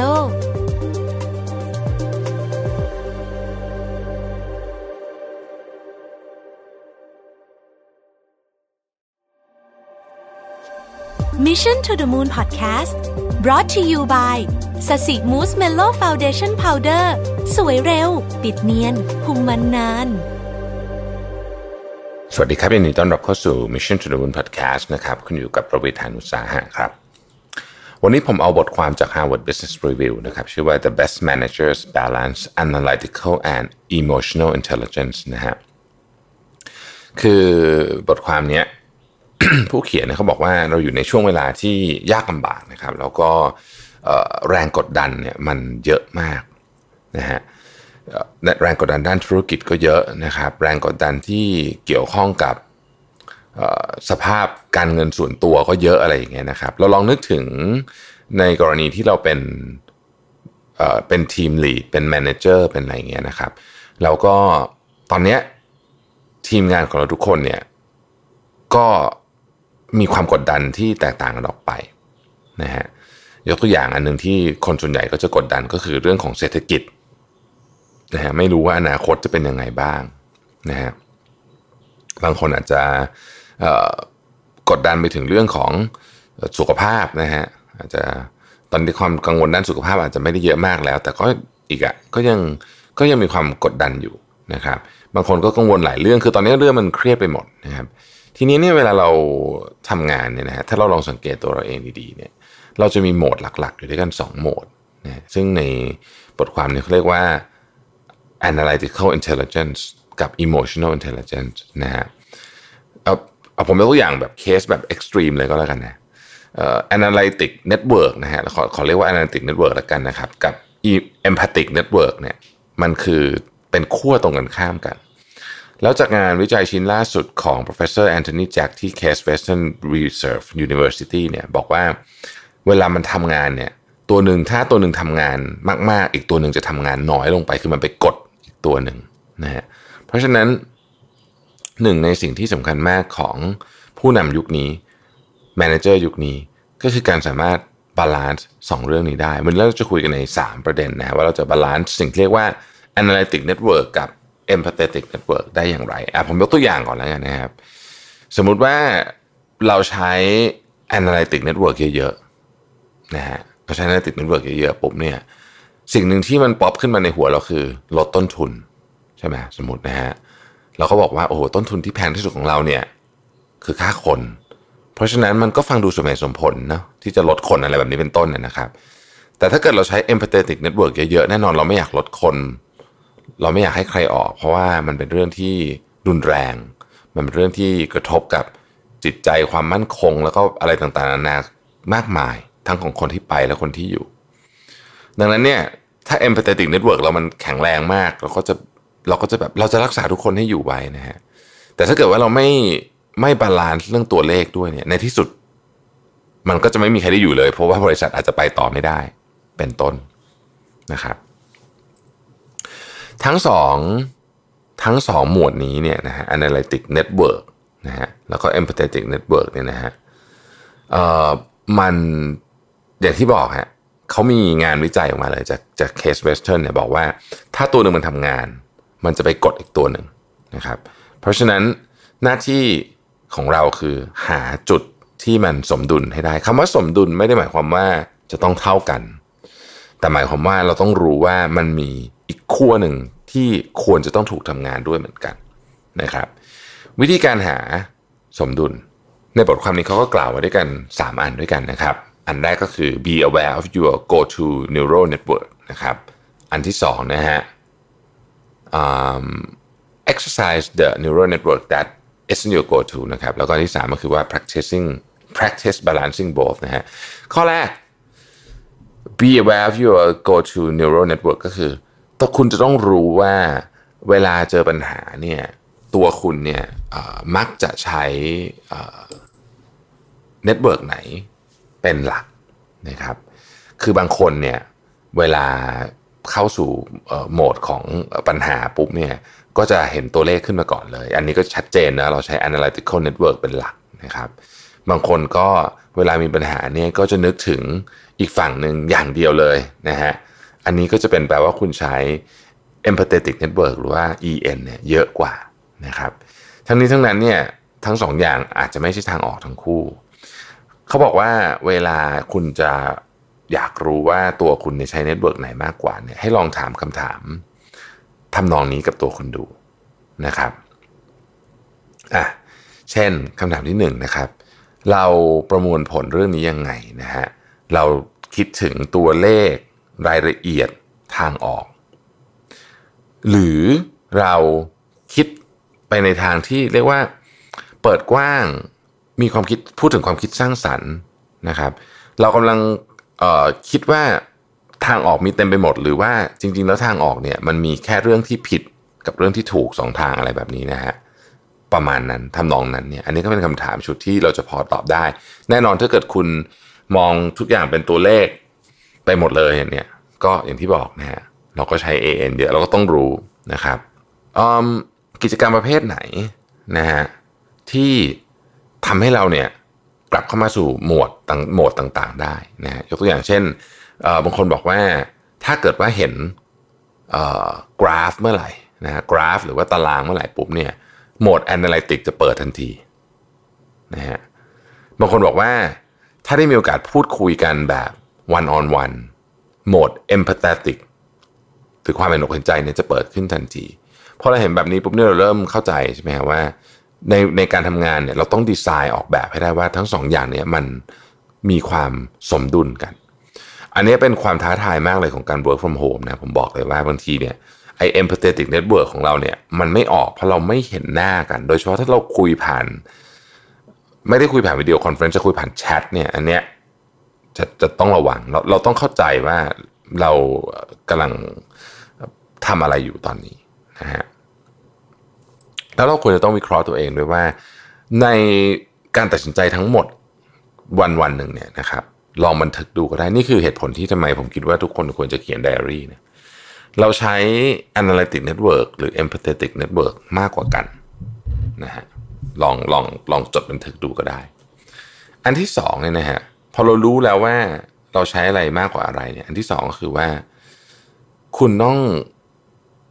ต้องฝึกใช้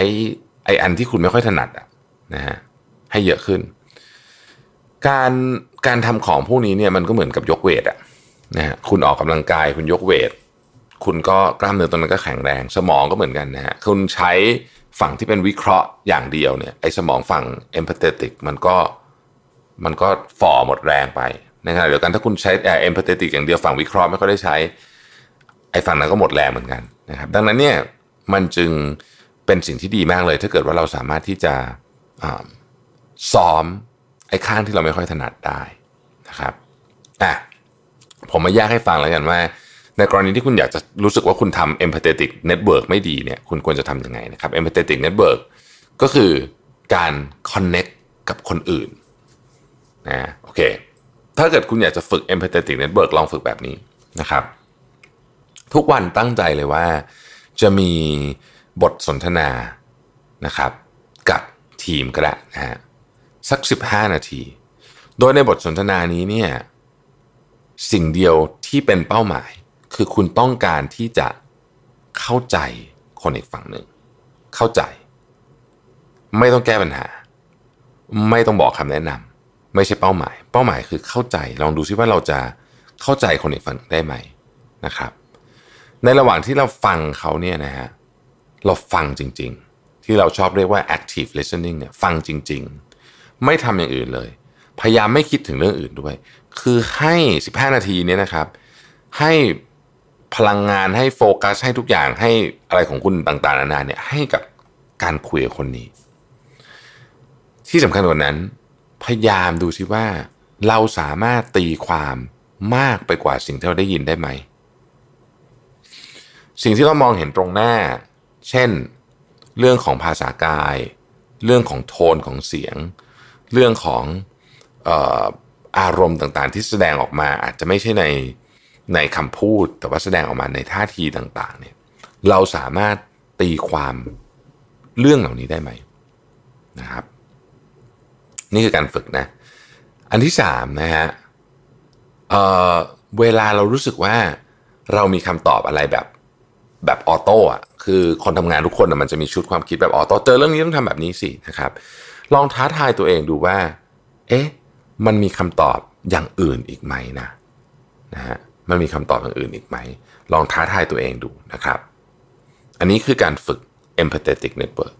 ส่วน analytic network เนี่ยนะฮะ อันนี้เป็นกับข้างกันนะฝึก analytic ฝึกวิเคราะห์ คนที่ไม่ค่อยได้มีหรือหรือรู้สึกว่าตัวเองวิเคราะห์ไม่ค่อยเก่งเนี่ยก็ลองทำแบบนี้ดูนะครับ ทุกๆวันเนี่ยนะฮะพยายามกันเวลาช่วงหนึ่งไว้ ที่จะทำงานเชิงวิเคราะห์เนี่ยงานพวกเชิงวิเคราะห์เนี่ยให้เสร็จให้ได้ แล้วสัญญากับตัวเองว่าจะทำให้เสร็จภายในช่วงเวลานี้นะฮะภายในช่วงเวลานี้ถึงแม้ว่าจะไม่มีใครบังคับก็ตาม ยกตัวอย่างนะครับ สมมติบอกว่าโอเค ทุกๆวันเนี่ยเราจะเขียนสรุปสถานะทางด้านเงินสดหรือว่า cash position นะฮะเขียนทุกวันนะไม่ใช่แค่นั้นนะเขียนทุกวันยังไม่พอนะเราจะบอกว่าเราจะเขียนทุกวัน แล้วเราจะต้องเขียนอยู่ในภาษาที่คนอื่น ในองค์กรในทีมเรา สามารถเข้าใจเรื่องนี้ได้ ที่เขาจะเป็นจะต้องรู้นะฮะ หรือว่าเราอาจจะบอกว่าทุกๆวันทุกๆวัน เราจะใช้เวลาครึ่งชั่วโมงนะฮะในการที่จะเรียงลำดับความสำคัญของเรื่องในทีม ทุกวัน เรียงแบบตั้งใจคิดจริง ๆ ว่าทำไมเรื่องนี้ถึงมีคะแนนความสำคัญมากกว่าอีกเรื่องหนึ่งนะฮะอันนี้ก็คือการฝึก analytic network ในสมองของคุณนะครับ อีกการหนึ่งนะฮะเวลาเจอปัญหา แล้วเรารู้สึกว่าปัญหาเนี้ยมันมีทางออกอยู่อยู่อยู่ทางเดียวหรือทางที่สะดวกที่สุด ลองท้าทายตัวเองดูว่า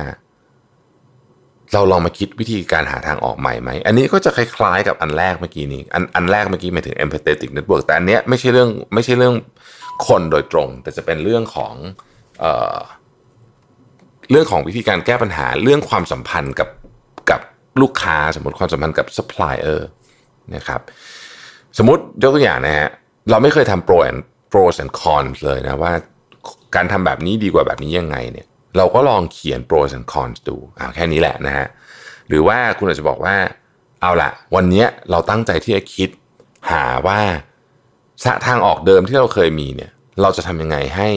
มันมีทางออกเพิ่มขึ้น วันนี้หน้าที่ของเราคือยังไม่ได้ลงมือทำนะ ยังไม่ได้ลงแก้ปัญหาเรื่องนี้ แต่เราต้องการจะหาทางออกใหม่ ๆนะครับ แล้วลองดูว่าไอ้ framework ใหม่ของเราเนี่ย มันเข้าท่าไหมอีกอันหนึ่งที่เขาบอกว่าฝึกง่ายมากเลยก็คือเรื่องของเอ่อการเอาข้อมูลที่อยู่ใกล้ตัวคุณเนี่ยนะฮะมาลองวิเคราะห์ดู ยกตัวอย่างนะฮะค่าใช้จ่ายในบ้านที่ผ่านมา 12 เดือนลองมาวิเคราะห์ดูซิว่าคุณเห็นเทรนด์อะไรหรือเปล่านะครับ อะไรเพิ่มขึ้น อะไรลดลง อะไรคือสิ่งที่คุณจ่ายเยอะที่สุด อะไรคุณจ่ายจ่ายน้อยที่สุด แล้วมันตรงกับความความคาดหวังหรือสิ่งที่คุณคิดอยู่ในหัวหรือเปล่า ถ้าไม่ตรงทำไมถึงไม่ตรงนะฮะนี่ก็เป็นวิธีการฝึก analytic network นะครับ อันที่สามฮะคุณต้องฝึกในการที่จะ balance ทั้งสองด้านให้ได้นะครับ อันนี้ยากสุดเลยผมว่านะฮะคือทั้งสอง network เนี่ยมีความสำคัญทั้งคู่นะฮะ ทั้งในเรื่องของการวิเคราะห์ และในเรื่องของความเห็นอกเห็นใจ แต่ว่าในความเป็นจริงในการทำงานเนี่ยมันมักจะมีตัวหนึ่งกระโดดขึ้นมาโดดเด่นกว่าเสมอ หรือในบางสถานการณ์มันมักจะมีบางตัวกระโดดขึ้นมาโดดเด่นกว่าเสมอ ซึ่งมันเป็นระบบที่ auto ของสมองเราวิธีการที่เราจะ balance เนี่ยนะฮะเขาเสนอไว้ 2 วิธี เขาบอกว่าคุณต้องเข้าใจความตั้งใจของคุณให้ชัดเจนนะฮะ บางทีเนี่ยมันไม่ใช่ว่าเราจะเลือกใช้ network ใด network หนึ่งเป็นหลัก แต่บางทีเนี่ยเราคือเหมือนกับเรามีแรงผลักดันอะไรบางอย่าง ที่จะไปใช้ analytic network สมมตินะฮะหรือว่าไปใช้ empathetic network สมมตินะครับแรงผลักดันยกตัวอย่างเช่น ลึกๆแล้วเนี่ยถ้าเราเข้าใจตัวเอง เราอาจจะรู้สึกว่าเอ้ยจริง ๆเนี่ยเราเป็นคนที่ไม่อยากทำลายน้ำใจใคร แม้จะรู้ว่าการทำแบบนั้นมันจะไม่ดีต่อตัวเลขของบริษัทก็ตาม เราก็จะสวิชไปใช้ empathetic network เพราะเราไม่อยากทำลายน้ำใจใคร นี่เป็น motivation ใหญ่ของเรา ซึ่งการที่เราทำแบบนี้ ก็อาจจะทำให้เราไม่ทำลายน้ำใจใครจริง แต่ในที่สุดแล้วเนี่ยผลเสียมันอาจจะมากกว่า ถ้าเราเข้าใจแบบนี้เราจะรู้สึกว่า อ๋อโอเค เราเข้าใจ motivation หรือแรงผลักของตัวเองนะฮะถ้าเราเข้าใจปุ๊บเราก็จะเริ่ม balance มันได้นะครับ อันที่สองนะฮะ เวลาตัดสินใจ หรือเวลาสื่อสารการตัดสินใจก็แล้วนะครับ ก่อนจะก่อนจะคิดเรื่องเนี้ยก่อนจะตัดสินใจเนี่ยลองคิดว่าไอ้ทั้งสองทางเนี่ยนะฮะมันมีมันมีผลมาจากอะไรที่เป็นที่ที่เป็นความตั้งใจลึกๆของเราหรือเปล่านะครับ เราลองแงะไปทีละประเด็นว่า เราทำแบบนี้ เพราะ ก่อนหน้านี้มันเคยมีเหตุการณ์ไม่ดีในมุมนี้เราเลยพยายามจะแก้ไขมันด้วยการทำแบบนี้หรือเปล่าการ balance ทั้งสองอันเนี่ยนะฮะจริงๆมันเป็นเขาบอกว่ามันเป็นมันเป็น constant battle นะมันเป็นการต่อสู้กันในสมองเราตลอดเวลานะฮะอย่างที่บอกอันนึงถูกใช้อีกอันนึงมันจะถูกกดนะครับ แต่คุณไม่ควรที่จะต้องเลือกอย่างใดอย่างหนึ่ง เพราะว่าคุณต้องการมันทั้งคู่นะฮะความสามารถในการสลับไปสลับมาแล้วก็ balance น้ำหนัก นะครับจึงเป็นสิ่งที่สำคัญ ผมขอเน้นอีกครั้งนึงว่าคำว่า balance น้ำหนักไม่ได้หมายถึง 50-50 นะ หมายถึงว่าดูสถานการณ์ว่าอะไรที่เหมาะสมนะครับ เป็นสิ่งจำเป็นที่จะเป็นผู้นำที่ดีได้ ขอบคุณที่ติดตาม Mission to the Moon Podcast นะครับ สวัสดีครับ Mission to the Moon Podcast Presented by แป้งพัฟศศิ Mousse Mellow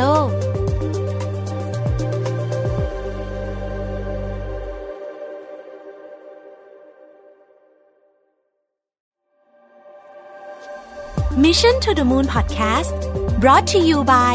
ศศิ Mousse Mellow Foundation Powder สวยเร็ว ปิดเนียนคุมมันนาน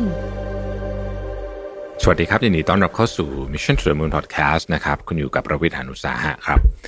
วันนี้ตั้งชื่อตอนให้ดูแบบเท่นิดหนึ่งนะฮะ ชื่อว่าภูเขาและหุบเหว เออจริงๆก็ตั้งชื่อให้มันดูเท่เป็นงั้นแหละ แต่ว่าจริง ๆ มันเป็น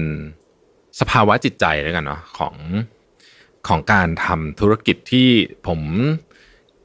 ต้องบอกว่าเล่าจากมุมมองและประสบการณ์ของตัวเองล้วนๆนะครับเพราะฉะนั้นก็ต้องใช้วิจารณญาณในการรับฟังกันนิดหนึ่งนะครับ เพราะว่าหลายท่านก็อาจจะไม่ได้มีไซเคิลแบบนี้ก็ได้นะฮะอันนี้ก็เป็น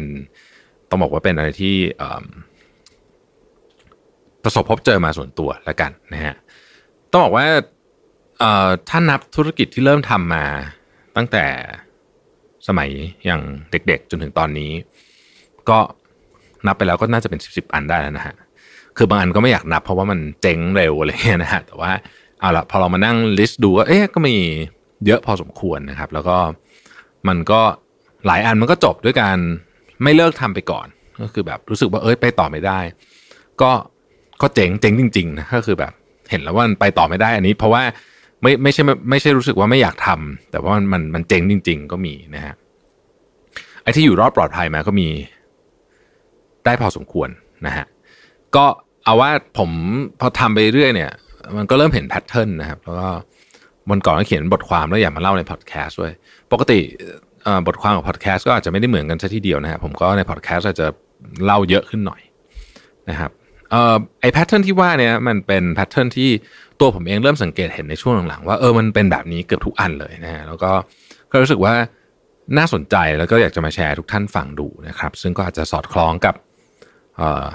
หลายท่านอาจจะไม่สอดคล้องกับหลายท่านก็ลองฟังดูแล้วกัน ผมคิดว่ามันเป็นเรื่องของอช่วงเวลาจังหวะ แล้วก็ผู้คนด้วยนะฮะที่ที่เข้ามาในแต่ละช่วงของการทำธุรกิจนะครับ ผมขอแบ่งเป็น 5 ช่วงนะฮะด้วยกัน ช่วงที่หนึ่งเนี่ยขอเรียกว่าเป็นช่วงยูโฟเรียนะครับอันนี้เป็นช่วงแบบ อาจจะเป็นช่วงที่แบบโอ้โหแบบ เรารู้สึกว่าเรากำลังจะเริ่มทำอะไรสักอย่างแล้วไอเดียนี้มันแบบ มันเจิดจรัสมันเจ๋งมัน มันเจ๋งมากมันแบบโหยิ่งฟังแล้วยิ่งรู้สึกว่าโหนี่ต้องเป็นธุรกิจที่แบบรุ่งโรจน์แน่นอนนะครับ คือทุกธุรกิจที่ทำเนี่ยมันจะมีช่วงนี้ทั้งสิ้นนะฮะเพราะถ้าเกิดไม่มีเราคงไม่ทำนะคือถ้ารู้สึกว่าไอ้ธุรกิจนี้ฟังแล้วดูแบบไม่น่าไม่ไม่ค่อยน่าทำเท่าไหร่เราคงไม่เริ่มเราเราคงไม่เริ่มจะลงมือทำอยู่แล้ว แต่ว่าพอพอเราเริ่มลงมือทำก็เพราะว่าเรารู้สึกว่าเฮ้ยมัน มันมีความเจ๋งแบบมาก ๆ เลยเนี่ยนะเราเราจะมองไม่ค่อยเห็นข้อเสียเท่าไหร่นะฮะก็อาจจะมองเห็น แต่ว่าความน้ำหนักที่เราให้กับข้อเสียเหล่านั้นเนี่ย มันจะไม่เยอะเท่าไหร่นะครับ แล้วก็ถ้าเกิดยิ่งได้ทำกับเพื่อนฝูงนะฮะหรือว่าหุ้นส่วนเนี่ยในช่วงนี้เนี่ยของการคุยกันเนี่ยนะฮะเราจะมีรู้สึกความรู้สึกยูโฟเรียมันจะแบบทวีความรุนแรงขึ้นไปอีกนะฮะไอเดียจะเยอะมากทุกอย่างจะดูเป็นไปได้หมดเลยนะครับ มันจะมีความรู้สึกหนึ่งที่ซ่อนอยู่ผมผมพยายามสังเคราะห์ออกมาแล้วผมรู้สึกว่าเออมันเป็นความรู้สึกนี้แหละที่ค่อนข้างชัดเจนทุกครั้งก็คือว่า ไม่ว่าเราจะทำอะไรที่ดูแตกต่าง หรือไม่แตกต่างจากคนอื่นมากเท่าไหร่ก็ตามนะฮะ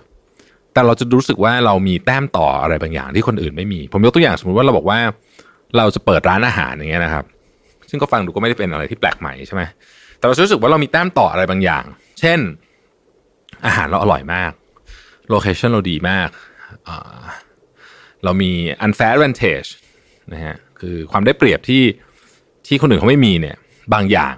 นะฮะไอ้แต้มต่อที่ว่านี่บางทีมันก็มีอยู่จริง ๆนะครับ หรือบางทีเราคิดเองเออเองก็มีนะฮะแล้วแต่แล้วแต่ครั้งนะครับ หรือบางครั้งนี่มันเกิดจากการที่ผมขอใช้คำว่าพวกมากลากไปก็เป็นไปได้นะก็คือเพื่อนเพื่อนคุยกันไปคุยกันมา ก็รู้สึกไปเองเป็นเป็นความรู้สึกแบบคล้ายๆ กับอุปทานหมู่ก็ว่าได้นะฮะ อาการโดยรวมนี้ก็จะมีความคึกอยู่มากในช่วงนี้นะครับ ส่วนตัวชอบช่วงนี้นะฮะเป็นช่วงที่ดีนะฮะถ้าเปรียบเทียบกับ relationship เนี่ยจะเป็น honeymoon period ก็ได้นะฮะมันเป็นช่วงที่มีความสุข แล้วก็ทุกครั้งที่เริ่มทำอะไรใหม่ๆเนี่ยช่วงเวลานี้จะเป็นช่วงเวลาที่น่าจดจำเสมอนะครับ มันเป็นช่วงที่แบบความเป็นไปได้เยอะมากนะฮะพอผ่านช่วงที่หนึ่งไปเนี่ยจะเข้าสู่ช่วงที่สองผมเรียกว่าช่วงเริ่มลงหลักปักฐานนะฮะช่วงนี้ก็ยังพลังเยอะอยู่ แต่ว่าความจริงของโปรเจกต์ที่เรากำลังจะทำเนี่ยมันจะเริ่มเข้ามา ไม่ว่าจะเป็นเรื่องของว่าเฮ้ยจริงๆไอ้ของที่เคยคิดว่ามันง่ายๆเนี่ยนะมันไม่ง่ายอย่างที่คิดฮะนะฮะเอา basic เลย อาจจะเคยคิดว่ายอดขายกะไว้ประมาณนี้ โอ้โห ของจริงยากกว่านั้นเยอะนะฮะตัวเลขที่เคยคิดว่าจะทำได้เท่านี้สมมุติว่าเป็นสมมุติว่าทำเว็บแล้วกันนะครับ เอาคนเข้ามาห้าพันคนต่อวัน ตอนแรกรู้สึกว่าโอ้ไม่เห็นจะยากเลยนะห้าพันคนต่อวัน พอทำจริงๆเนี่ยโอ้โหห้าพันคนต่อวันนี่ยากมากนะฮะอะไรอย่างนี้เป็นต้นนะครับ หรือบางทีมันจะไปติดที่เรื่องที่เป็นเรื่องออทางเทคนิคอย่างอื่น เช่น ขออนุญาตทางการนะฮะอันนี้ก็ก็เราอาจจะคิดว่าการขออนุญาตจะทำอะไรสักอย่างหนึ่งนะฮะเปิดร้านเปิดอะไรอย่างเงี้ยอาจจะไม่ได้ยากบางทีก็ไม่แน่บางทีมันยากเหมือนกันนะครับ บางธุรกิจที่เตรียมตัวมันดีนะฮะเตรียมทางมาดีมีต้นทุนดีนะฮะหรือว่าไอเดียมันเจ๋งจริงๆเนี่ยนะฮะ ส่วนประกอบมันลงตัวไปหมดเนี่ย ช่วงนี้มันจะมีอยู่ไม่นานนะฮะมันจะแป๊บหนึ่งมันจะรู้สึกว่าเฮ้ยโอเค มันไปต่อได้นะครับแล้วมันจะข้ามช่วงที่ 3 ที่ผมกำลังจะพูดถึงเนี่ยไปเลยก็ได้นะฮะกระโดดไปถึงช่วงที่ 4 เลยก็ได้นะครับ แต่จากประสบการณ์ส่วนตัวเนี่ย ส่วนใหญ่มักไม่ค่อยเป็นแบบนั้นนะฮะช่วงนี้เนี่ยปัญหาจะเริ่มเยอะขึ้นเรื่อยๆนะฮะปัญหาเนี่ยมันตามมาด้วยความรู้สึกท้อถอยนะครับ แล้วก็อะไรๆที่เราเคยคิดว่ามันง่ายในช่วง ยูโฟเรียเนี่ยนะฮะตอนนี้ก็เริ่มรู้แจ้งแล้วว่าโอ้มันไม่ง่ายอย่างที่คิดฮะนะฮะช่วงที่สามเรียกว่าเป็นช่วงดำดิ่งแล้วกันนะครับ อันนี้เป็นช่วงที่ที่ที่ยากที่สุดนะครับ อันนี้เป็นช่วงแบบมันมีความสิ้นหวังนะฮะซึ่งซึ่งอย่างที่บอกว่าถ้าเกิดว่าทำข้อ 2 ดีๆ บางทีช่วงที่ข้อที่3เนี่ยอาจจะไม่เจอก็ได้นะครับ แต่ถ้าเจอเนี่ยช่วงนี้มันจะเป็นช่วงที่โหดร้ายกับสภาพจิตใจมาก มันจะตรงข้ามกับช่วงยูโฟเรียเลยคือ มันจะรู้สึกว่าทำอะไรก็ผิดไปหมดเลยนะครับ ขายก็ขายไม่ได้ ลูกค้าก็ไม่เข้า ยอดก็ไม่ถึงไอ้นู่นไอ้นี่ก็ติดขัดไปหมด เงินก็เริ่มหมดนะฮะอะไรอย่างนี้เป็นต้นนะครับ ช่วงนี้เนี่ยถ้าหากว่ามีหุ้นส่วน ก็อาจจะเริ่มมีการทะเลาะเบาแหวงกันนะฮะเริ่มผิดใจกัน เพราะว่ามันไม่เป็นภาพอย่างที่เราหวังไว้ตอนแรก ซึ่งต้องบอกว่าส่วนใหญ่เนี่ยมันไม่ค่อยเป็นหรอกฮะมันก็มักจะไม่มันก็มักจะมีแหละไอ้ช่วงแบบนี้เนี่ยนะฮะ ช่วงนี้มันเป็นหุบเหวที่แท้จริง ซึ่งก็เป็นช่วงเวลาที่ต้องพิจารณาว่าถ้าเจอมันแล้วเนี่ยจะไปในยังไงต่อ เพราะว่าในบางธุรกิจเนี่ยหุบเหวนี่มันบอกเราว่าเราควรต้องคัดลอสคือต้องหยุดแค่นี้เพราะไปต่อยิ่งไปยิ่งเจ๋งนะครับ ถ้าจะดันทุรังไปต่อ มันก็จะมีอยู่สองทางก็คือ ไม่เจ๊งไปเลยนะฮะเละหนักไปเลย ก็จะเข้าสู่ช่วงที่สี่นะครับช่วงที่สี่เนี่ยเรียกว่าเป็นช่วงที่เริ่ม หาที่ของตัวเองเจอนะฮะช่วงนี้อาจจะเป็นช่วงที่เราเริ่มเห็นภาพธุรกิจตามความเป็นจริงมากขึ้นนะครับคำว่าภาพธุรกิจตามความเป็นจริงเนี่ยไม่ได้หมายความว่ามันจะต้องเล็กไปกว่าช่วงยูโฟเรียที่เราเห็นช่วงแรกแล้วบางทีอาจจะใหญ่กว่าก็ได้นะครับ แต่ว่าเราเราเริ่มเห็นความจริงมันเริ่มมีหลักฐานมาสนับสนุน สิ่งที่เราคิดจริง ๆ ว่า ขนาดของธุรกิจศักยภาพของมันอะไรพวกนี้เนี่ยมันเป็นแบบนี้เพราะอะไรจริงๆ มันไม่ไม่ไม่ได้คิดเองเออเออเองอีกต่อไป นะฮะความสำคัญของช่วงที่4เนี่ยมันคือว่าเราต้องสามารถบริหารความคาดหวังทั้งของตัวเองและของทีมงาน ของหุ้นส่วนของใครก็แล้วแต่เนี่ยให้ได้ ถ้าบริหารความคาดหวังได้นะฮะการทำงานจะเริ่มง่ายขึ้น ระบบต่างๆเนี่ยจะเริ่มเกิดขึ้นคำว่าระบบเนี่ยไม่ได้เป็นระบบที่หมายถึงซิสเต็มในการทำงานอย่างเดียวนะครับ แต่มันคือระบบวิธีคิดว่าถ้าถ้าเกิด A ขึ้นจะเกิด B ขึ้นตามมาอะไรอย่างนี้เป็นต้นนะฮะ พวกนี้เนี่ยมันจะเริ่มเห็นแบบแผนมากขึ้น เราเราจะเริ่มมีพิมพ์เขียวของธุรกิจเรา ที่มันชัดเจนมากขึ้นนะครับ ผ่านช่วงที่ 4 ไปได้ จะเข้าสู่ช่วงที่ 5 เป็นช่วงเวลาแห่งการเติบโต ซึ่งช่วงที่ 5 เนี่ย จริง ๆ มันจะเป็นช่วงที่ดีอยู่ในพีเรียดหนึ่งคือมันจะเริ่มลงหลักปักฐานได้ ธุรกิจมันจะเริ่มขยายใหญ่ขึ้นนะฮะตรงนี้ไม่มีอะไรน่าห่วงในระยะสั้นต้องบอกอย่างนี้นะครับ คือถ้ามันมีปัญหาเข้ามาเนี่ย เนื่องจากว่าเรามีพิมพ์เขียวแล้วเนี่ย มันก็จะมีวิธีการหรือว่ามีระบบเอาไว้แก้ไข แต่ว่าไอ้ช่วงที่5เนี่ยมันไม่ได้อยู่ไปตลอดนะฮะธุรกิจยุคนี้มันจะยิ่งสั้นด้วยซ้ำว่า เอ้ย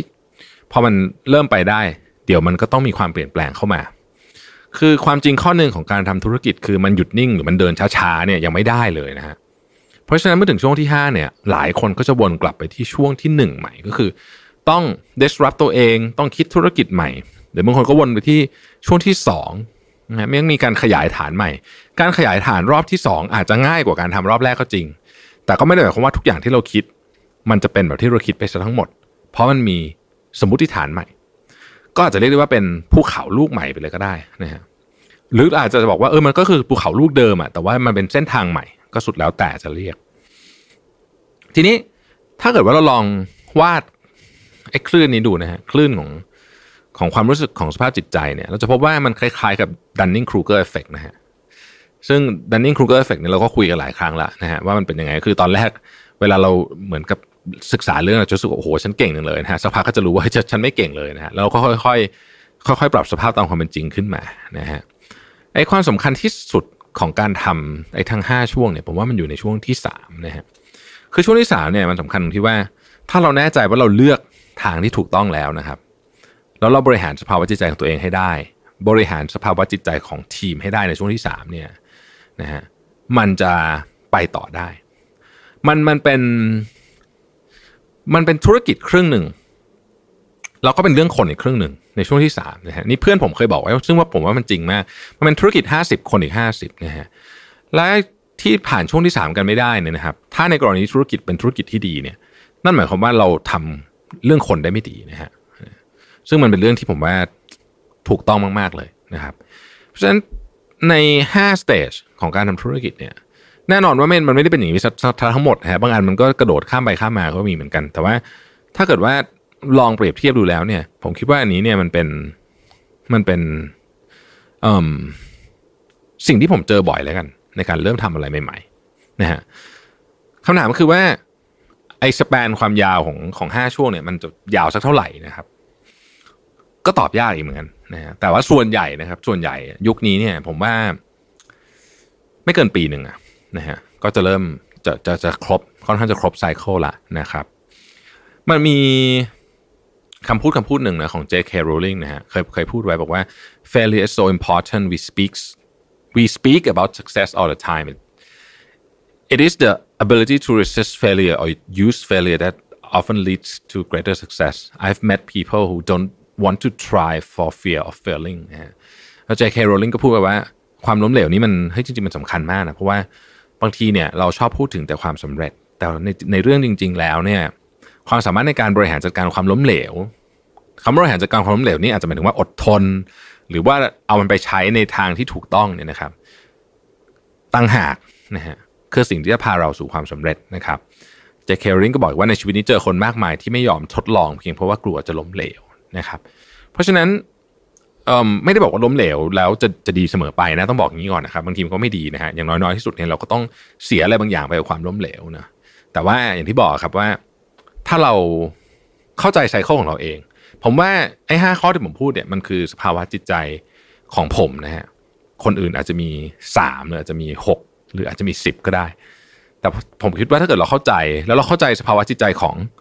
ในกรณีที่เรามี partner คือ partner ของเราหรือ ในกรณีที่เรามีทีมก็คือทีมของเราด้วยเนี่ย มันก็ยิ่งทำให้เรามีโอกาสที่จะผ่านไอ้หุบเขาช่วงเนี้ยเราไปถึงจุดที่เราอยากไปได้มากขึ้นนะฮะขอบคุณที่ติดตาม Mission to the Moon Podcast นะครับ สวัสดีครับ Mission to the Moon Podcast Presented by แป้งพับสสิมูสเมลโล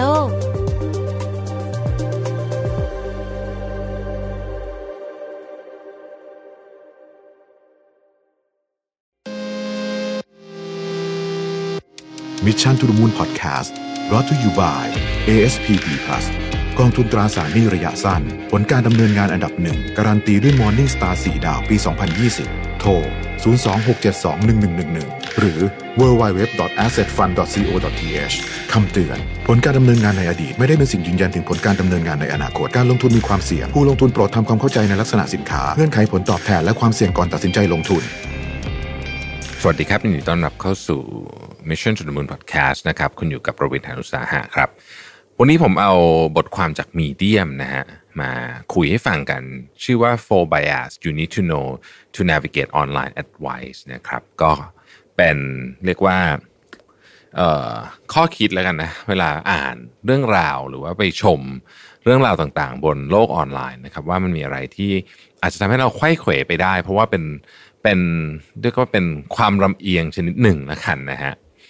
bias ชนิดที่หนึ่งเนี่ยเรียกว่า survival bias นะครับอันนี้ผมว่าเจอเยอะสุดนะฮะเวลาเราเห็นคนมาเล่าเรื่องอในในในบทความนี้เขาเขียนถึงเรื่องของ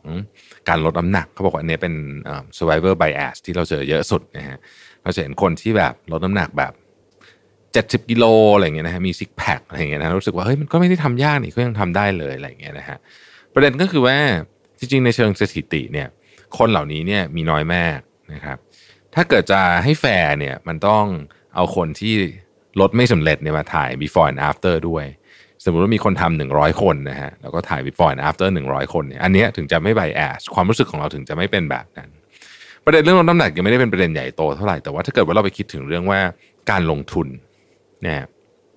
ถ้าเราเห็นคนที่ บอกว่าเอ้ยตอนนี้โอ้โหซื้อทองนะดีมากเลย แล้วคนพูดแบบนี้สักสองสามคนเนี่ยนะฮะเราจะรู้สึกว่าคนจำนวนมากต้องใช้คำนี้เลยนะมีคนจำนวนมากที่ประสบความสำเร็จกับเรื่องนี้ทั้งที่ความเป็นจริงแล้วเนี่ยมีคนซื้อทอง หรือลงทุนในทอง หรือลงทุนในในอะไรก็แล้วแต่เนี่ยนะครับหุ้นก็ได้อะไรก็ได้อีกเป็นร้อยคนเลยที่ไม่มาเล่าเรื่องให้ฟัง เพราะฉะนั้นถ้าเรามีข้อมูลเฉพาะฝั่งที่ชนะหรือฝั่งที่รอดฝั่งที่ survive เนี่ยก็เป็น bias ชนิดหนึ่ง นะฮะก็ต้องระวัง อันนี้ต้องระวังจริง ๆ เพราะว่ามันทำให้เราบางทีหลงกลไปทำเรื่องที่เราประเมินความเสี่ยงผิดไปนะฮะ survivor bias เนี่ยมันคือเรื่องของการประเมินความเสี่ยงที่เข้าข้างตัวเองมากเกินไปนั่นเองนะครับซึ่งแน่นอนว่าไม่ดีนะฮะโดยเฉพาะกับเรื่องของการลงทุนนะครับลดน้ำหนักยังไม่เป็นไรนะครับผมว่าลดน้ำหนักยังยังถือว่าโอเค แต่ว่าเรื่องของการลงทุนเนี่ยเวลาคุณประเมินความเสี่ยงผิดไปเนี่ยอันนี้อันตรายแน่นอนนะครับ อันที่สองก็คือ um, illusion superiority นะครับเอ่ออันนี้เป็นเป็นความรู้สึกที่คนบางคน คิดว่าตัวเองเนี่ยเก่งกว่าความเป็นจริงนะฮะอ่านะครับ ซึ่งต้องบอกว่าไม่ไม่ใช่เรื่องแปลกอะไรนะครับ ในในเรื่องของความรู้ถึงความสามารถของเรา นะฮะความรู้หรือว่าความเข้าใจถึงความสามารถของเราเนี่ยมันมีอยู่ด้วยกันทั้งหมด 4 ขั้นด้วยกัน ขั้นที่หนึ่งเรียกว่า unconscious incompetence นะครับ unconscious incompetence เนี่ยคือคนนี้ไม่เก่ง แต่ว่าไม่รู้ว่าตัวเองไม่เก่งนะครับอันที่สองเรียกว่า conscious incompetence นะฮะคนนี้เนี่ยไม่เก่งแต่รู้ว่าตัวเองไม่เก่ง อันที่สามเราเรียกว่า conscious competence นะฮะคนเนี้ยรู้ว่าตัวเองเก่งเรื่องอะไรนะฮะแล้วก็เป็นสายที่เขาจะไปโฟกัสเรื่องนี้แล้วจะยิ่งเก่งยิ่งขึ้น อันที่สี่เขาเรียกว่า unconscious competence คนเนี้ยเก่งแต่ไม่รู้ว่าตัวเองเก่งเรื่องนี้นะฮะอันนี้ต้องมีคนไปบอกถึงจะรู้นะครับ มันมีงานวิจัยชิ้นหนึ่งที่ Stanford University เขาไปทำนะฮะกับนักเรียน MBA นะครับถามว่าคุณเทียบกับเพื่อนในคลาสเนี่ยนะคุณคิดว่าคุณอยู่ที่ลำดับ ประมาณเท่าไหร่นะฮะนะ87%ของเอ่อนักเรียนตอบว่าตัวเองอยู่สูงกว่าค่าเฉลี่ยซึ่งมันเป็นไปไม่ได้นะฮะซึ่งมันเป็นเป็นอยู่สูงกว่าค่ากลาง ซึ่งมันเป็นไปไม่ได้หรือไม่มีอีกอันหนึ่งที่เป็นการทดลองที่ดังมากก็คือ เขาไปถามว่าคุณคิดว่าคุณเนี่ยขับรถนะฮะไปถามคนร้อยคนแบบแรนดอมเลยนะ คุณเนี่ยขับรถคิดว่าขับรถดีอยู่ในเปอร์เซ็นต์ไทยที่เท่าไหร่จากศูนย์ถึงหนึ่งร้อยเนี่ยคน คน 80%ตอบว่าตัวเองขับรถดีอยู่ในเปอร์เซ็นต์ไทยที่รู้สึกจะ top 10นะนะซึ่งมันเป็นไปไม่ได้เหมือนกันนะครับ คือเราจะรู้สึกว่าบางทีเนี่ยเราเก่งเกินเกินที่เกินความเป็นจริงไป อันนี้เรียกว่า unconscious incompetence ทีนี้ถ้าเราอยู่เฉยแล้วเราคิดของเราเองก็คงไม่เป็นไร แต่พอเราไปเขียนเรื่องนี้ในอินเทอร์เน็ตแล้วมีคนมาอ่านเนี่ย คนอ่านเสร็จแล้วก็จะเชื่อนะว่าเราเก่งจริง อันนี้แหละก็คือเรื่องที่ อันตรายเป็น bias ชนิดหนึ่งนะครับอีกอย่างเรียกว่า hindsight bias เนี่ย hindsight bias เนี่ยเขายกตัวอย่างแบบนี้ครับสมมุติว่า ลองนึกถึงคนคนหนึ่งที่ เอาผ้ามาปิดตา เสร็จแล้วเดินข้ามถนนนะฮะอ่า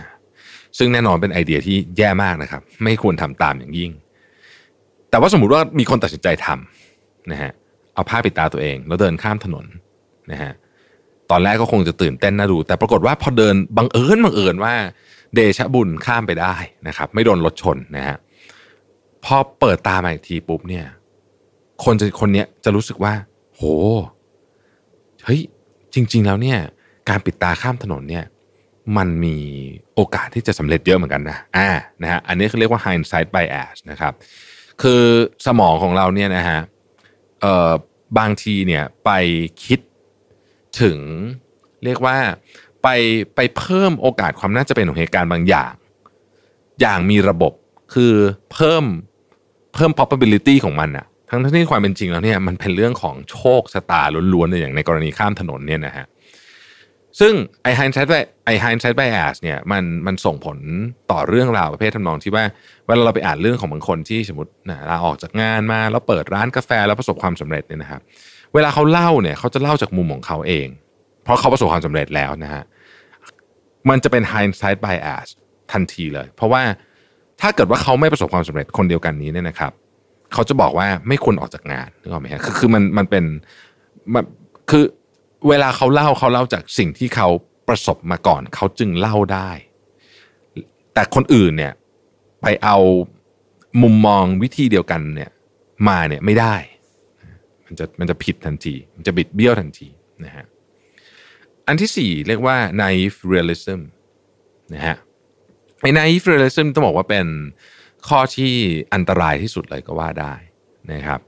เพราะว่ามันเป็นข้อที่เราเราจะรู้สึกว่า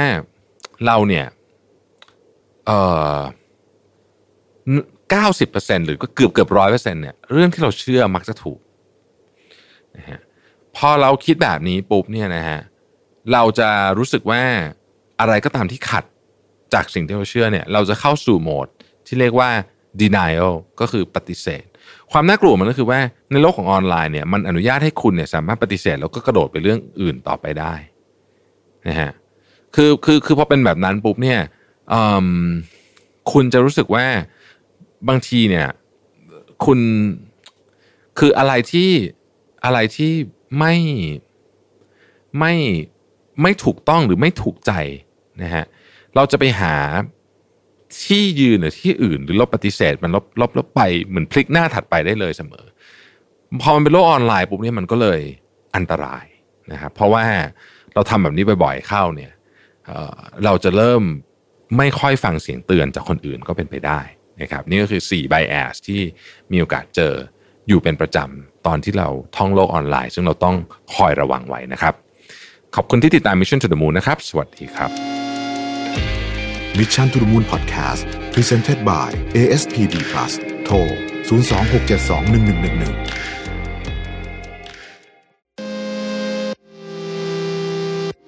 Mission to the Moon Podcast brought to you by ASPD Plus กองทุนตราสารหนี้ระยะสั้น ผลการดำเนินงานอันดับหนึ่งการันตีด้วย Morningstar 4 ดาวปี 2020 โทร 026721111 หรือ www.assetfund.co.th คำเตือน ผลการดำเนินงานในอดีต ไม่ได้เป็นสิ่งยืนยันถึงผลการดำเนินงานในอนาคต การลงทุนมีความเสี่ยง ผู้ลงทุนโปรดทำความเข้าใจในลักษณะสินค้า เงื่อนไขผลตอบแทนและความเสี่ยงก่อนตัดสินใจลงทุน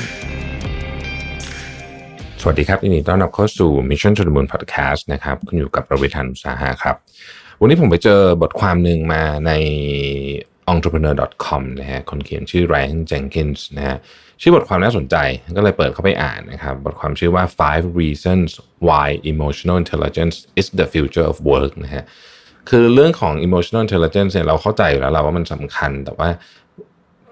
เวลามาไปผูกกับเรื่องของ future of work หรือว่าวิธีคิดเรื่องของงานในอนาคตเนี่ยมันผูกกันได้ขนาดไหนนะฮะ คือเขาก็เกริ่นนะบอกว่าจริงๆ เรื่องของเรื่องของอารมณ์ เรื่องของความรู้สึกเนี่ยมันเป็นเรื่องที่สำคัญที่สุดนะจริงจะบอกว่าอารมณ์เนี่ยมันเป็นฟอร์สที่รุนแรงมากๆนะฮะมันเปลี่ยนโลกนะฮะมัน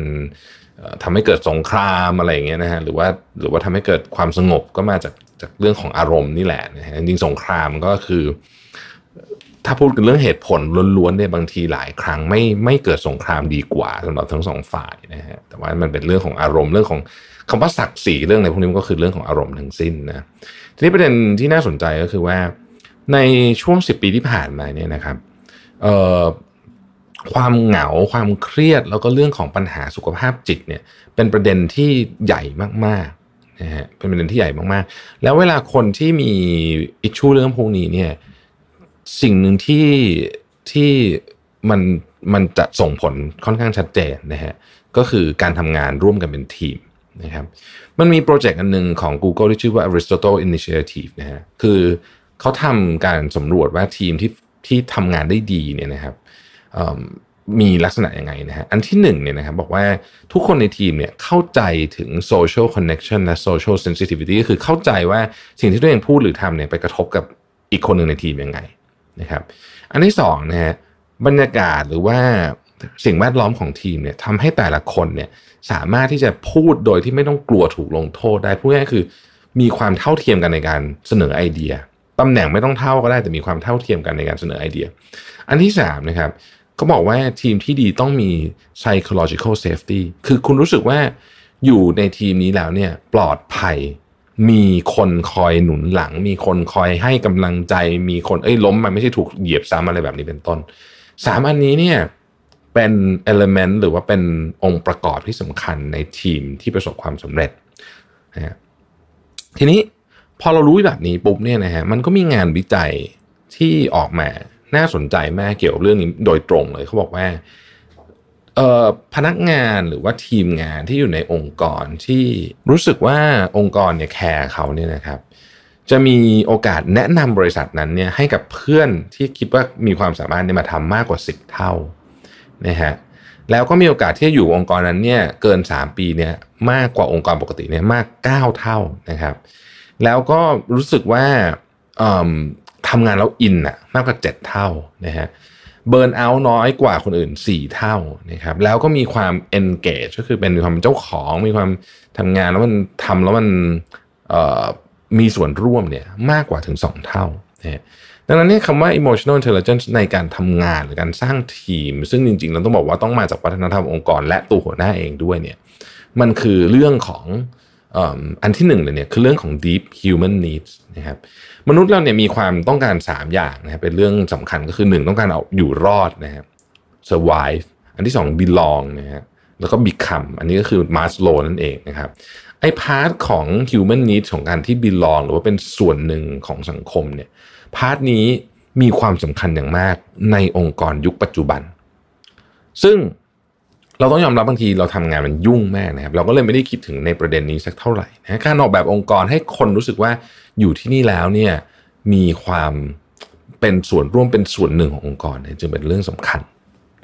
เรื่องที่สองนะฮะ technology will enhance humanity นะฮะการมาจึงของเทคโนโลยีต่างๆนานาที่เราพูดกันตลอดเวลาเนี่ยนะครับ มันไม่ใช่ลดความเป็นคนลงไป แต่มันเพิ่มเรียกว่า high touch มากขึ้นไปอีกนะยิ่งเทคโนโลยีเนี่ยเพิ่มขึ้นไปมากเท่าไหร่เนี่ย ความเป็นมนุษย์ต้องยิ่งถูกใส่เข้ามามากเท่านั้นนะครับ ไม่อย่างนั้นแล้วเนี่ยมันจะอันตรายด้วยนะฮะแล้วมันก็จะกลายเป็นเทคโนโลยีที่ที่ที่ไม่เข้ากับคนนะครับเขายกตัวอย่างบอกว่าโอเค เราพูดกันถึงเรื่องของการวิเคราะห์วินิจฉัยโรคเนี่ยนะโอเค AI อาจจะเก่งมากก็จริงในการทำอาจจะเก่งกว่าคุณหมอด้วยซ้ำนะฮะแต่เวลาจะไปพูดกับคนไข้ ถึงวิธีการรักษาทางเลือกในการรักษาเนี่ย เอาแอร์ไปพูดเนี่ยยังไงก็ไม่มีทางสู้คุณหมอไปพูดได้ นี่คือคำว่า high touch นะฮะแล้วก็คือความเข้าใจ emotional intelligence มันคือเรื่องนี้ คือคุณหมอที่ประสบความสำเร็จในอนาคตอาจจะไม่ใช่คนที่วิเคราะห์วิจัยโรคเก่งที่สุด แต่เป็นคนที่เข้าใจคนไข้มากที่สุด อันที่สามเรียกว่า work life blending นี่ฮะคือตอนนี้เนี่ยต้องบอกว่ายิ่งโควิดมาเนี่ย จริง ๆ บทความนี้อาจจะไม่ได้พูดถึงโควิดโดยตรง แต่ว่ายิ่งโควิดมาก็ยิ่งเห็นว่ายุคนี้เนี่ยมันทำงานตลอดเวลาที่ไหนก็ได้นะครับ พักเมื่อไหร่ก็ได้ทำงานเมื่อไหร่ก็ได้ มันเริ่มเบลอพอเริ่มเบลอปุ๊บเนี่ยนะฮะคือเราไม่สามารถที่จะสมมุติว่าเราชีวิตเราเศร้าอยู่ตอนนี้เราไปถึงออฟฟิศมันสวิชเปิดสวิตช์ปุ๊บแล้วมันแบบอารมณ์ดีขึ้นมาได้เลยนะฮะดังนั้นเนี่ยไออารมณ์มันจึงไปอยู่กับเราในทุกที่นะครับ เวลาเราสร้างอารมณ์ร่วมได้ในที่ทำงาน ให้คนรู้สึกว่ามีพลังเนี่ยนะฮะมันทำให้คนเนี่ยทำงานดีขึ้นทำงานหนักขึ้นทุกอย่างหมดเลย แล้วก็กลับบ้านไปด้วยความรู้สึกว่าทำงานแล้วมีความสุขใจมากขึ้นด้วยนะครับข้อที่ 4 evolving employer employee relationship อันนี้ก็น่าสนใจมากเหมือนกัน คือในอดีตเนี่ยเขาบอกว่าความสัมพันธ์ขององค์กรกับพนักงานเนี่ยมันเป็นแบบ transaction อะ คุณมาถึงตอกบัตรเสร็จคุณกลับบ้านไปเอา แล้วก็รับผลตอบแทนไปแล้วก็ว่านไป แต่ทุกวันนี้มันไม่ใช่แบบนั้นอีกต่อไปแล้วคือไอ้คำว่า employee employer relationship เนี่ยมันขยายแล้วมันเบลอด้วยนะครับ เพราะฉะนั้นเนี่ยกลายเป็นว่าองค์กรเนี่ยคือสิ่งที่คนอยู่ด้วยมากที่สุด ความรู้สึกของเขามันไม่ได้เป็นลักษณะของ transactional ตอกบัตรเข้าออกเหมือนเดิมอีกละ มันมีความรู้สึกของความเป็นมนุษย์ด้วยกันทั้งคู่ คนที่สามารถทำเรื่องนี้เกิดขึ้นได้เนี่ยนะครับทำให้องค์กรเนี่ยมีประสิทธิภาพในการทำงานที่ดีขึ้น เพราะเข้าใจความเป็นคนมากขึ้น เรื่องสุดท้ายนะฮะ generation C demands it นะฮะต้องบอกว่าคนที่จะมาทำงานในอนาคตเนี่ยตอนนี้เนี่ยนะฮะก็คือคนใน generation C ก็คือคนที่อายุ 18 ถึง 25 นะครับ ปรากฏว่าในคนกลุ่มนี้เนี่ยนะฮะมีการศึกษาจาก National Institute of Mental Health เนี่ยบอกว่า Gen Z เนี่ยเป็น Gen ที่มีโอกาสมีปัญหาเรื่องของสุขภาพจิตเยอะที่สุด 73%ของ Gen Z เนี่ยบอกว่ารู้สึกเหงาบางครั้งหรือตลอดเวลา เพราะฉะนั้นถ้าเกิดว่าคุณอยากจะทำให้ทีมงานของคุณซึ่งเป็นคน Gen Z เนี่ยทำงานได้ดี มันก็จะต้องเป็นที่ทำงานที่เข้าใจ ถึงเรื่องของความต้องการในเชิงสภาวะจิต แล้วก็เรื่องของ emotional intelligence มันการ design work มันต้องเปลี่ยนหมดทุกอย่างนะครับ ซึ่งผมคิดว่าบทความนี้เนี่ยมีประโยชน์ โดยเฉพาะสำหรับคนที่เป็นหัวหน้าทีมนะในการออกแบบแล้วก็คิดถึงว่าทักษะในอนาคตเนี่ยเราจะใช้อะไรในการบริหารองค์กร ในขณะเดียวกันคนที่เข้ามาในองค์กรเนี่ยก็มองเห็นอีกมุมหนึ่ง ของเรื่องว่าความสัมพันธ์เดิมที่เราเคยมองระหว่างตัวเรากับองค์กร มันก็เปลี่ยนไป เรื่องงานเรื่องส่วนตัวมันเปลี่ยนไปหมด แต่มันเบสออนสิ่งที่ขับเคลื่อนยิ่งใหญ่ที่สุดของมนุษย์ก็คือเรื่องของอารมณ์นั่นเอง ขอบคุณที่ติดตาม Mission to the Moon นะครับ สวัสดีครับ Mission to the Moon Podcast Presented by ASPD Plus โทร 026721111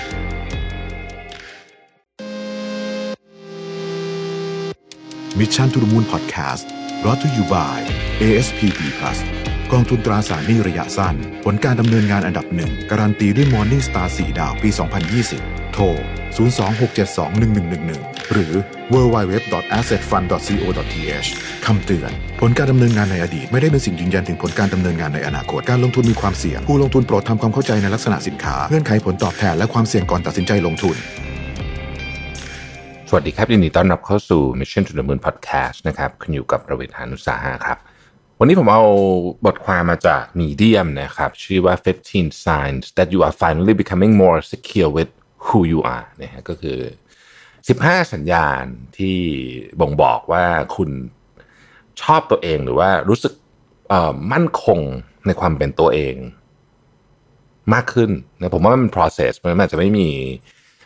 ความมั่นคงในจิตใจ ความมั่นคงในความเป็นตัวเอง มันอาจจะไม่มีจุดแบบจบแบบเหมือนเส้นชัย น่าจะเป็นกระบวนการนะครับ ผู้เขียนเนี่ยชื่อว่าลาร์กมอริกันนะฮะก็ก่อนจะเข้าไป 15 ข้อเนี่ยอยากเล่าอย่างนี้ก่อนว่า คือในยุคทุนนิยมเนี่ยนะครับในยุคที่ทุกอย่างขับเคลื่อนด้วย ต้องยอมรับว่า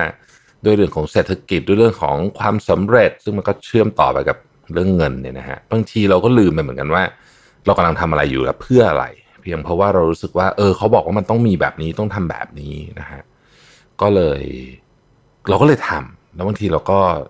ทุกในเรื่องนั้นเหมือนกันผมว่าเรื่องพวกนี้ก็กลับมาช่วยเตือนสติได้เออพอหนึ่งในหนึ่งในสิ่งที่ที่ผมคิดว่าค่อนข้างเกี่ยวก็คืออายุด้วย อันนี้ผม ผมรู้สึกว่าพออายุเยอะขึ้นเนี่ย เราก็จะเริ่ม เข้าใจถึงเรื่องพวกนี้มากขึ้น ตอนตอนเด็ก ๆ ผมก็จะเข้าใจน้อยกว่านี้นะครับ แต่ก็ต้องคอยเตือนสติตัวเองเหมือนกันเพราะบางทีเราก็หลงกับเรื่องพวกนี้ไปนะฮะสิบห้าสัญญาณที่ว่าเนี่ยนะครับ อันที่หนึ่งเขาบอกว่า คุณไม่ค่อยสนใจแล้วว่าเอ่อความเชื่อหรือไอเดียหรือว่าสิ่งที่คุณเลือกเนี่ย มันมันคนอื่นเขาจะคิดยังไงเรื่องพวกนี้นะฮะพูดง่ายก็คือว่า คุณคุณไม่ไม่ได้ ไม่คิดด้วยซ้ำว่ามันต้องอธิบายให้ใครฟังเออนะฮะก็คือคุณอยากเลือกอะไร คุณอยากจะทำอะไร คุณอยากจะอะไรอย่างเงี้ย คุณก็ไม่ไม่ไม่มีความรู้สึกว่าจำเป็นที่จะต้องนั่งอธิบายให้ใครฟังอ่าผมว่านี้ก็เป็นสัญญาณอันที่หนึ่งนะฮะอันที่สองนะครับ คุณไม่พยายามที่จะ show off ความสำเร็จของคุณ อันนี้ค่อนข้างชัดเจนนะครับ ในขนาดเดียวกันเนี่ย คุณก็ไม่เขาใช้คำว่าไม่ downplay your success ด้วยก็คือ ไม่ไม่ได้ถ่อมตัวซะจนแบบทำตัวเล็กซะจน over คุณก็เป็นแบบที่คุณรู้สึกว่านี่แหละฉันก็เป็นอย่างนี้คือสำเร็จฉันก็ไม่ต้อง show off ล้มเหลว ฉันก็ไม่มีอะไรแล้วก็ไม่ได้แบบต้องถ่อมตัวแบบ over ก็คือก็คือเป็นตามจริงอย่างที่มันเป็นนะฮะข้อที่สองนะครับข้อที่ 3 do you don't use money as measure of success นะฮะคุณไม่ใช้เงินในการวัดความสำเร็จละ แต่ว่าคุณเห็นเงินแบบที่มันเป็นอะก็คือเป็นเครื่องมือ ชนิดหนึ่งเหมือนกับเครื่องมืออื่นๆนะครับ ซึ่งมันเครื่องมือที่ว่านี้เนี่ยมันเป็นเครื่องมือที่ทำให้ชีวิตคุณดีขึ้นก็ได้ แย่ลงก็ได้ แล้วแต่ว่าคุณใช้ยังไงนะฮะแล้วคุณก็เลือกซื้อหรือเลือกใช้เงินกับสิ่งที่คุณรู้สึกว่ามันเชื่อมมันช่วยให้คุณพาคุณไปหาเป้าหมายระยะไกลของคุณได้มากขึ้น คุณเลือกแบบนั้นนะฮะข้อสี่บอกว่า you don't have to uh, you know you don't have to keep up with semblance of being more intellectual or sophisticated นะฮะก็คือคุณรู้สึกว่าคุณไม่จำเป็นที่จะต้องแสดงความฉลาดออกมา ให้คนอื่นรู้ หรือบอกประกาศเป็นในๆว่า เอ้ยฉันฉันฉันเอออันนี้มันจะมีความนี่นิดหนึ่งสมมติอันนี้ผมแปลต่อเอง อย่างในโซเชียลมีเดียเนี่ยผมก็รู้สึกว่าอันนี้ยอมรับตามตรงสารภาพตามจริงว่าบางทีเวลาโพสต์รูปหนังสือหรืออะไรเงี้ยอยากให้คนรู้สึกว่าเราอ่านหนังสือเล่มนี้เนี่ยอันนี้อันนี้เป็นข้อเนี้ก็คือไม่คุณไม่รู้สึกต้องทำอย่างนั้นแล้วนะคุณจะเป็นเซคิวมากขึ้นนะข้อที่สี่นะฮะข้อที่ห้า you understand that you can still enjoy life and disconnect from the world and not feel guilty about it คือคุณเข้าใจว่าคุณสามารถมีชีวิตที่ที่ดีได้ โดยที่โดยที่ สามารถตัดขาดจากโลกภายนอกได้ในที่นี้ก็คงหมายถึงรวมถึงโซเชียลมีเดียต่างๆ แล้วก็ไม่ต้องรู้สึกผิดอะไรนะครับข้อที่ 6 you don't latch out at people who have will that are different from yours นะครับ ก็คือคุณไม่รีบตัดสิน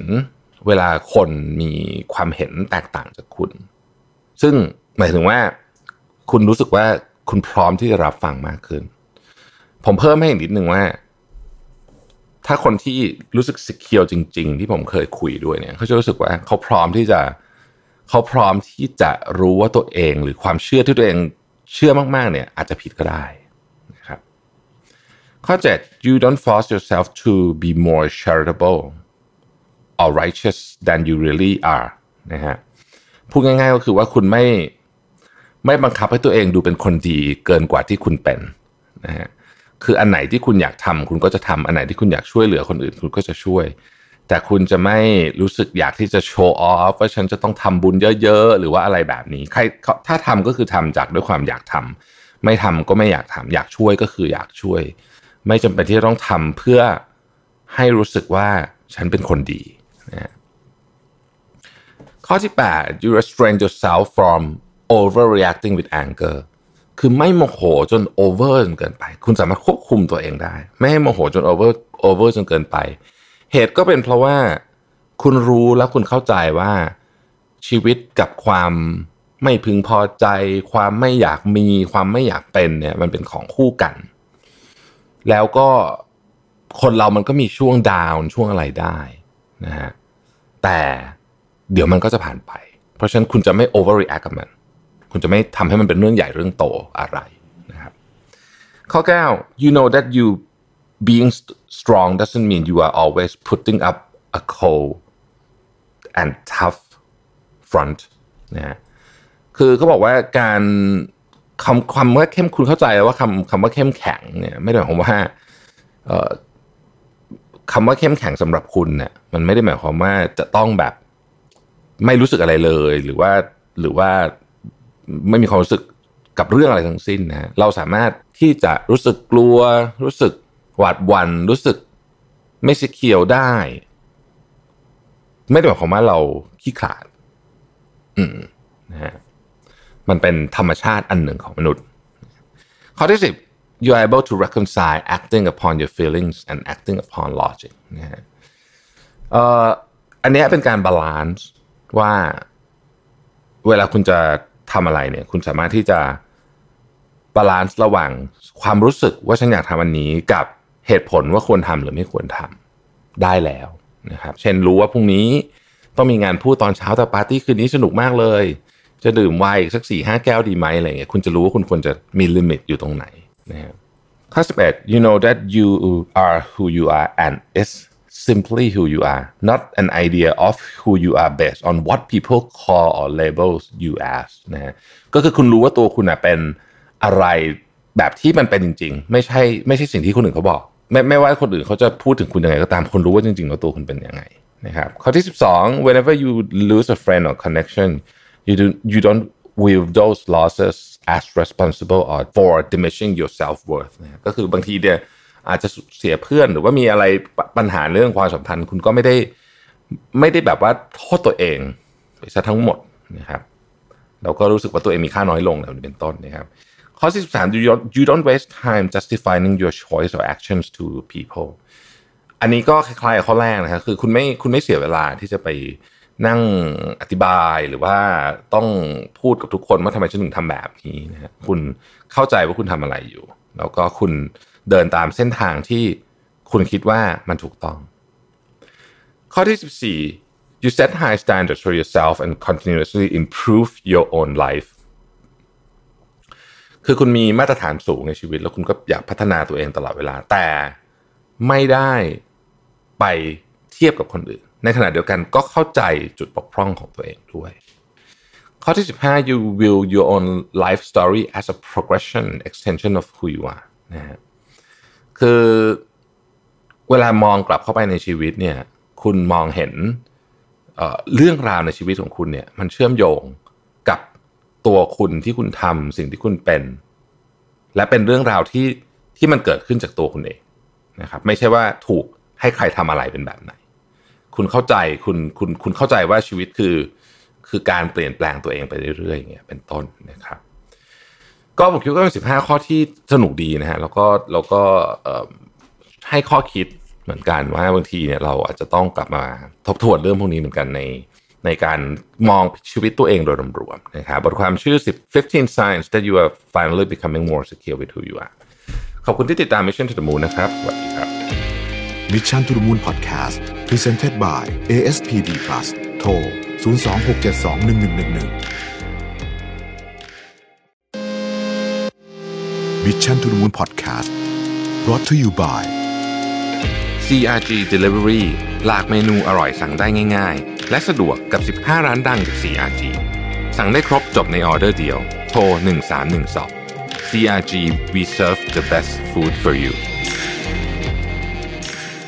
สวัสดีครับยินดีต้อนรับเข้าสู่ Mission to the Moon Podcast นะครับ คุณอยู่กับโรบิทานุสาหะครับ วันนี้มาชวนคุยเรื่องของ mental health นะฮะสุขภาพจิต คือวันก่อนเนี่ยผมไปอ่านบทความหนึ่งในมีเดียมนะฮะแล้วก็ ผมรู้สึกว่ามันเป็นบทความที่น่าสนใจมากนะครับผู้เขียนเนี่ยเขาพูดถึงเรื่องของนิสัย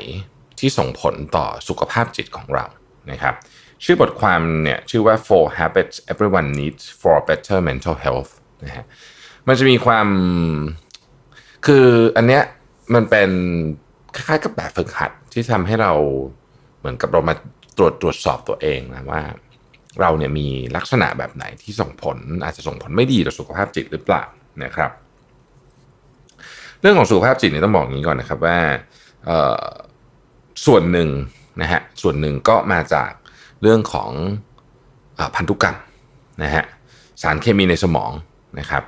แล้วก็การเลี้ยงดูนะฮะอันนี้แน่นอนนะครับ อีกส่วนหนึ่งก็มาจาก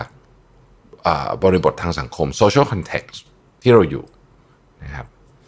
อันนี้ก็ส่วนหนึ่งนะฮะแต่มันจะมีอีกส่วนหนึ่งครับผมที่ที่เป็นส่วนที่เรียกว่าเราน่าจะควบคุมได้มากที่สุด คือไอ้สองอันแรกเนี่ยเรื่องพันธุกรรมเรื่องสารเคมีเนี่ยยาก อันนี้ต้องใช้อาจจะต้องใช้ยาแก้ไข อาจจะต้องอะไรแบบนี้เป็นต้นเนี่ยนะครับ ส่วนเรื่อง social context อันนี้ก็ก็ไม่ง่าย เพราะว่าบางทีเราอยู่ในสภาวะที่ ที่ไม่ดีต่อสุขภาพจิตของเรา แต่ก็ไม่ได้หมายความว่าเราจะออกจากมันได้อย่างง่ายๆนะฮะมันมีข้อจำกัดทางสังคมทางอะไรต่างๆมากมาย เพราะฉะนั้นวันนี้ที่จะคุยกันเนี่ยก็จะเป็นส่วนที่สามที่เราพอจะนะครับพอจะควบคุมได้นั่นก็คือนิสัยของเราเองนะฮะนิสัยของเราเองเนี่ยเป็นหนึ่งในส่วนที่กำหนดสภาวะหรืออต้องใช้คำว่าความสุขของเราก็ว่าได้นะครับ แต่ว่าครั้งนี้เราจะมาเจาะถึง 4 นิสัยนะฮะที่ที่จะช่วยให้เรามีสุขภาพจิตที่ดีขึ้นโดยรวมๆนะฮะ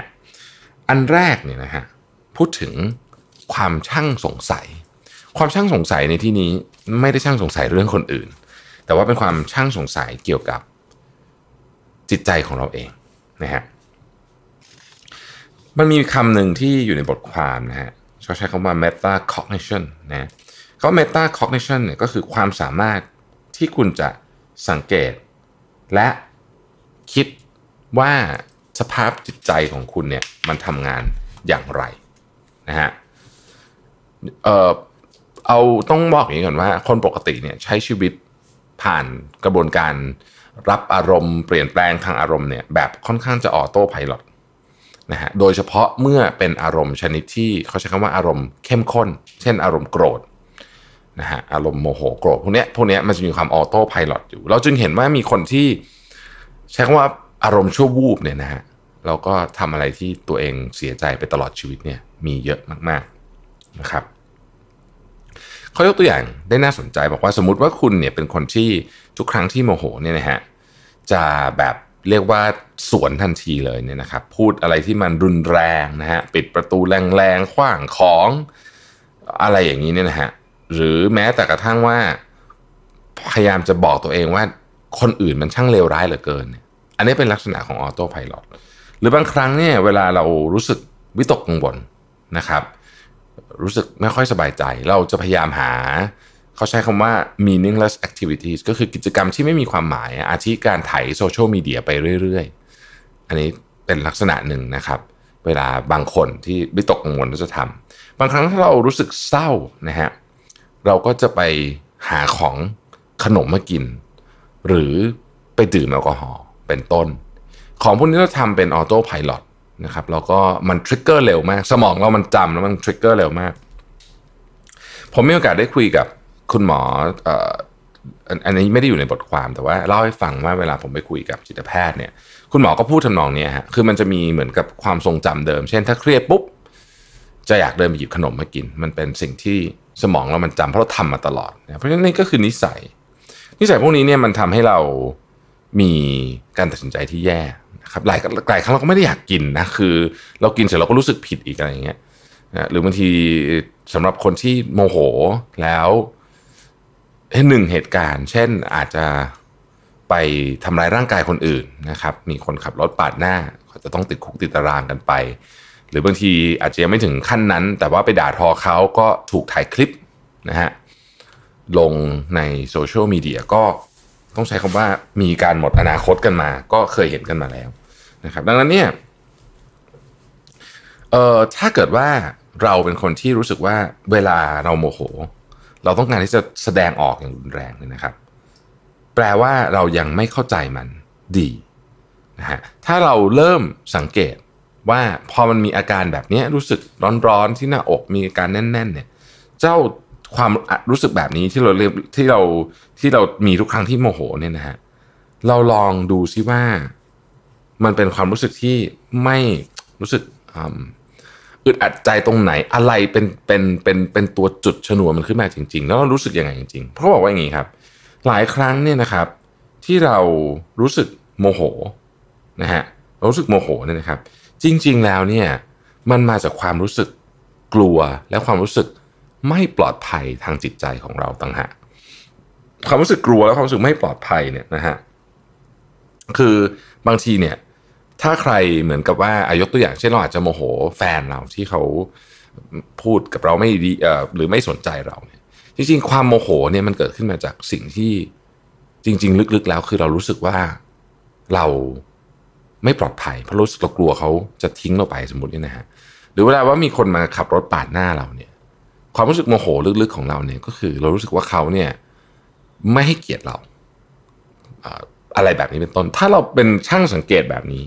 นะครับ เราหยุดคิดสักนิดนึงเนี่ยเราจะสามารถพูดง่ายก็คือมีสติควบคุมอาการโมโหเหล่านี้ได้ดีขึ้น ลองสังเกตดูบ่อยๆเนี่ยเราจะเริ่มรู้เลยว่า อ๋อเอ้ยอันเนี้ยมัน มันเป็นสิ่งที่ทำให้เราโมโหจริงๆ อาการโมโหเป็นอาการทางฟิสิกอลด้วย ก็คือเป็นอาการทางร่างกายด้วย บางครั้งเราโมโหมากโดยเราก็ไม่รู้เหมือนกันว่าทำไมเราต้องเรียกว่าของขึ้นขนาดนี้นะครับ วิธีที่จะช่วยก็คือต้องช่างสังเกต แล้วเราจะค่อยๆรู้จักมันนะฮะพอเราค่อยๆรู้จักมันเนี่ยทุกครั้งที่เรามีการโมโหแบบนี้เราหยุดนิดหนึ่งแล้วเราถามตัวเองว่า ตอนนี้ในสมองเรากำลังเกิดอะไรขึ้นอยู่ครับนี่ก็คือข้อที่หนึ่งนะครับ be curious about your own mind ข้อที่สอง be compassion with your suffering นะครับเมตตากับตัวเองสักนิดหนึ่งนะฮะเราเอ่อมนุษย์เราเนี่ยส่วนใหญ่เนี่ยนะครับ มักจะค่อนข้างเมตตากับคนอื่นนะฮะคือสมมติเพื่อนเราอย่างเงี้ยนะฮะเพื่อนเราอาจจะเพื่อนเราทำอะไรที่หรือพลาดมาแล้วกันนะพลาดมา เราก็จะรู้สึกสงสารนะฮะเป็นห่วงนะครับ แล้วหลายครั้งเราก็พยายามไม่ตัดสินเขาด้วย เขารู้สึกว่าเออนี่เพื่อนเราอะ่ะ เราก็โอเคแหละคงจะมีเหตุผลที่ดีแหละนะ ไม่เป็นไร แต่พอเป็นตัวเองเนี่ยนะครับ บางครั้งเนี่ยเราลงโทษตัวเองอย่างมากเลยโดยที่เราไม่รู้ตัวด้วยซ้ำนะฮะก็คือเราก็ไม่ได้เมตตากับตัวเอง บางครั้งพอเราทำอะไรผิดไปเนี่ย เราจะเริ่มโทษตัวเองนะว่า เพราะฉันไม่ดีแบบนั้น ฉันมันไม่ดีแบบนี้นะฮะเป็นเอ่อ negative self talk หรืออาจจะพยายามปั้นในเหตุการณ์นั้นมันดูรุนแรงหนักขึ้นไปอีกถ้าดูสิอีกหน่อยมันจะต้องเลวร้ายไปกว่านี้แน่เลยจากจากความผิดพลาดครั้งนี้นะครับ แล้วก็เราก็จะเริ่มมองตัวเองว่าเราเป็นคนอ่อนแอนะฮะหรือบางครั้งเนี่ยเราเอาความผิดพลาดเหล่านั้นเนี่ยมากลายเป็นตัวตนของเราเลยก็มีในกรณีที่รุนแรงมากๆนะครับ ซึ่งพูดง่ายก็คือว่าเราเนี่ยพยายามที่จะที่จะ เข้มงวดกับตัวเองมากๆซึ่งก็เป็นสิ่งที่ดีในบางมุมถ้าใช้อย่างพอดี เรามีวัฒนธรรมที่คนที่เข้มงวดกับตัวเองนะฮะรู้สึกว่าถือว่าเป็นคนที่เหมือนกับใช้คำว่าอะไรดีอะคือคุณจะสำเร็จได้เนี่ยคุณต้องเข้มงวดตัวเองมากๆนะแต่ว่านี้ก็ต้องเป็นสิ่งที่ต้องระวังนะครับ ในขณะเดียวกันเนี่ยคำว่า self compassion ก็ไม่ได้หมายความว่าคุณควรจะสปอยตัวเองมากจนเกินไปด้วยเช่นกันนะครับ อันนี้ผมว่ามันมีความคล้ายกับการเลี้ยงลูกอยู่เหมือนกันนะ จริง ๆ เราก็เป็น คือเราก็มองตัวเองแบบนั้นก็ได้เหมือนกันนะต้องต้องมีความลงตัวมีความ balance เขาบอกว่า self compassion จริง ๆ เนี่ย คือการเห็นอกเห็นใจตัวเองนะครับ คือคุณยอมรับและรับรู้ความล้มเหลวนะครับ แล้วก็คอยเตือนตัวเองเสมอว่าเราไม่ได้เป็นผลรวม คือตัวตนของเราไม่ได้เป็นผลรวมของความล้มเหลวทั้งหมดของเรานะฮะ แล้วอีกอย่างหนึ่งก็คือว่า อันนี้ผมชอบนะฮะ self compassion means acknowledging that just because you feel bad doesn't mean you are bad เวลาคุณ self compassion คือคือการที่คุณรู้ว่าบางทีการที่คุณรู้สึกไม่ดีเนี่ยมันไม่ได้แปลว่าคุณเป็นคนไม่ดีนะคือบางมันจะมีความเชื่อมโยงนี้อยู่ด้วยนะครับ ดังนั้นก็ก็ลองดูว่าเราเนี่ยเป็นคนที่มีเมตตากับตัวเองหรือเปล่านะฮะข้อที่สามเนี่ยบอกว่า be flexible on your behavior นะครับ เอ่อคำว่า be flexible on your behavior เนี่ยนะฮะก็คือว่าคุณอาจจะต้องลองดูนิดหนึ่งว่าเวลาเรารู้สึกแบบหนึ่งกับอาการทางจิตใจเนี่ยแล้วเราชอบทำแบบเดิมเนี่ยนะฮะมันก็จะได้ผลแบบเดิม มันมีคำพูดหนึ่งที่บอกว่าคุณความ insanity คือการทำทำแบบเดิมระหว่างผลแบบใหม่ มันเป็นมันมันไม่มีทางเกิดขึ้นคำแบบเดิมก็ได้ผลแบบเดิมนี่แหละนะฮะดังนั้นเนี่ยเขาได้บอกว่าคุณต้องลองมี flexibility กับตัวเองนะครับ เช่นสมมุติเวลาคุณรู้สึกเครียดหรือกลัวนะฮะคุณรู้สึกเครียดหรือกลัวเนี่ยแทนที่ปกติเนี่ยคุณจะไปเล่นมือถือหรือว่าไปดูทีวี หรือว่าอะไรให้มันให้มันนั่นไปแล้วก็มันก็เป็นนิสัยที่คุณไม่ชอบด้วยเนี่ยก็แต่คุณก็ทำแบบนี้อยู่ตลอดหรือว่ากินขนมหรืออะไรเงี้ยลองเปลี่ยนใหม่ นะครับลองเปลี่ยนใหม่ ลองหาวิธีการที่จะ response กับเรื่องนี้แบบใหม่นะฮะวิธีการอันหนึ่งที่น่าสนใจคือว่ากระบวนการที่เรา response ต่อ emotion ต่างๆ เหล่านี้เนี่ยเออมันมันมักจะมันมักจะเป็นอย่างที่บอกมาในข้อหนึ่งคือออโต้ไพลอตแต่กระบวนการนี้น่าสนใจคือเราลองเราอาจจะต้องลองพยายามเปลี่ยนมุมมองดูบ้างนะฮะแล้วลองเปลี่ยนพฤติกรรมดูบ้างนะครับเอ่อ โดยมีวิธีหนึ่งที่ผมก็ใช้ในนี้เขาก็เขียนเหมือนกันนะแล้วผมรู้สึกว่าวิธีนี้ก็ work เคยลองถามตัวเองว่าในสถานการณ์แบบนี้เนี่ย คนที่คุณชื่นชอบนะอย่างในกรณีผมเนี่ย ผมก็จะถามว่าอย่างในช่วงนี้ผมตามข่าวการเมืองต่างประเทศค่อนข้างเยอะเพราะต้องมาอ่านข่าวตอนเช้า ผมก็จะถามตัวเองว่า เวลามีเรื่องเครียดแบบนี้เนี่ย ผมถ้าเป็นนายกรัฐมนตรีจัสตินทรูโดของแคนาดาเนี่ยเขาจะเขาจะทำไงนะฮะ คือผมก็แน่นอนผมก็ไม่ได้รู้จักอะไรเขาหรอกก็ก็เห็นตามทีวีตามตามสื่อต่างๆ เหมือนทุกคนนี่แหละ แต่เขาก็เห็นวิธีการคิดวิธีการพูดของเขา แล้วก็รู้สึกว่าเออเราลองถ้าเราในสถานการณ์ที่เคร่งเครียดแบบนี้เนี่ย ถ้าเราต้องคุยกับทีมงานเนี่ย เราพูดแบบที่จัสตินทรูโดพูดได้ไหมนะนี่ก็เป็นวิธีหนึ่งมันเปลี่ยนเพอร์สเปกทีฟของคุณจากวิธีการเดิมๆที่คุณคุ้นเคยนะไม่ว่าวิธีการเดิมๆนั้นจะเป็นอย่างไร อันนี้คือ flexibility ในการเปลี่ยนแปลง perspective ข้อสุดท้ายเนี่ยคือ be assertive about your value คือยึดมั่นในความเชื่อของคุณนะฮะในความเจ็บปวดของของมนุษย์เนี่ยมันมีหลายแบบ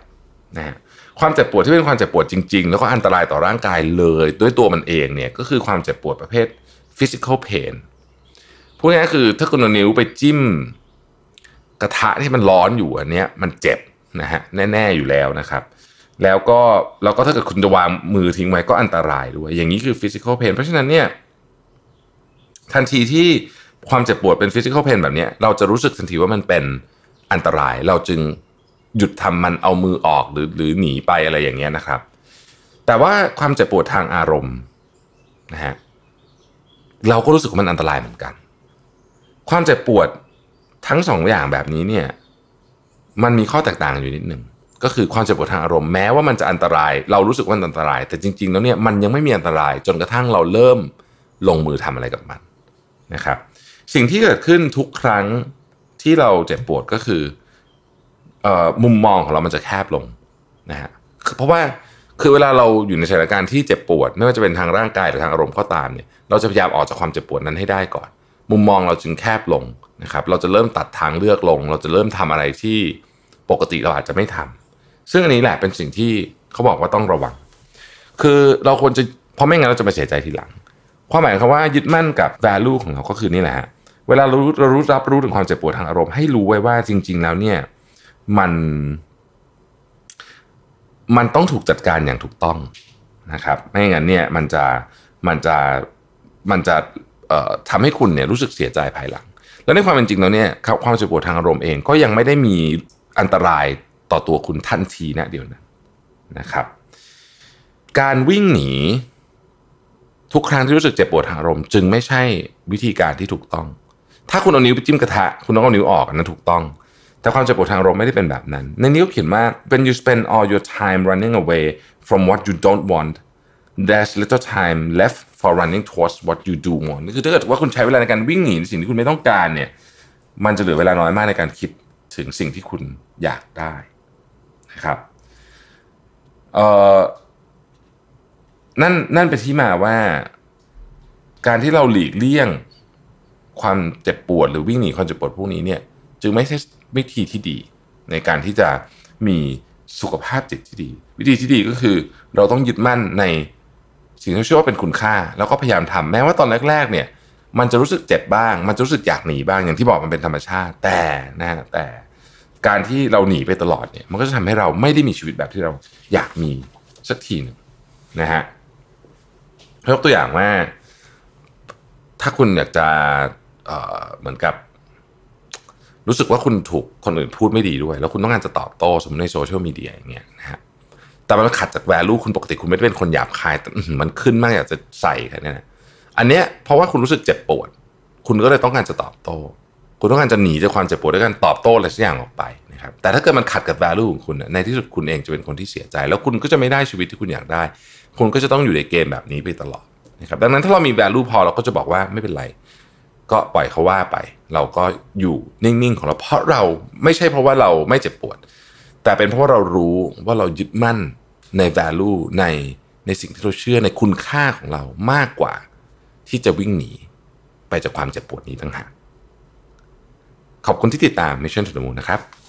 สวัสดีครับ Mission to the Moon Podcast Continue with your mission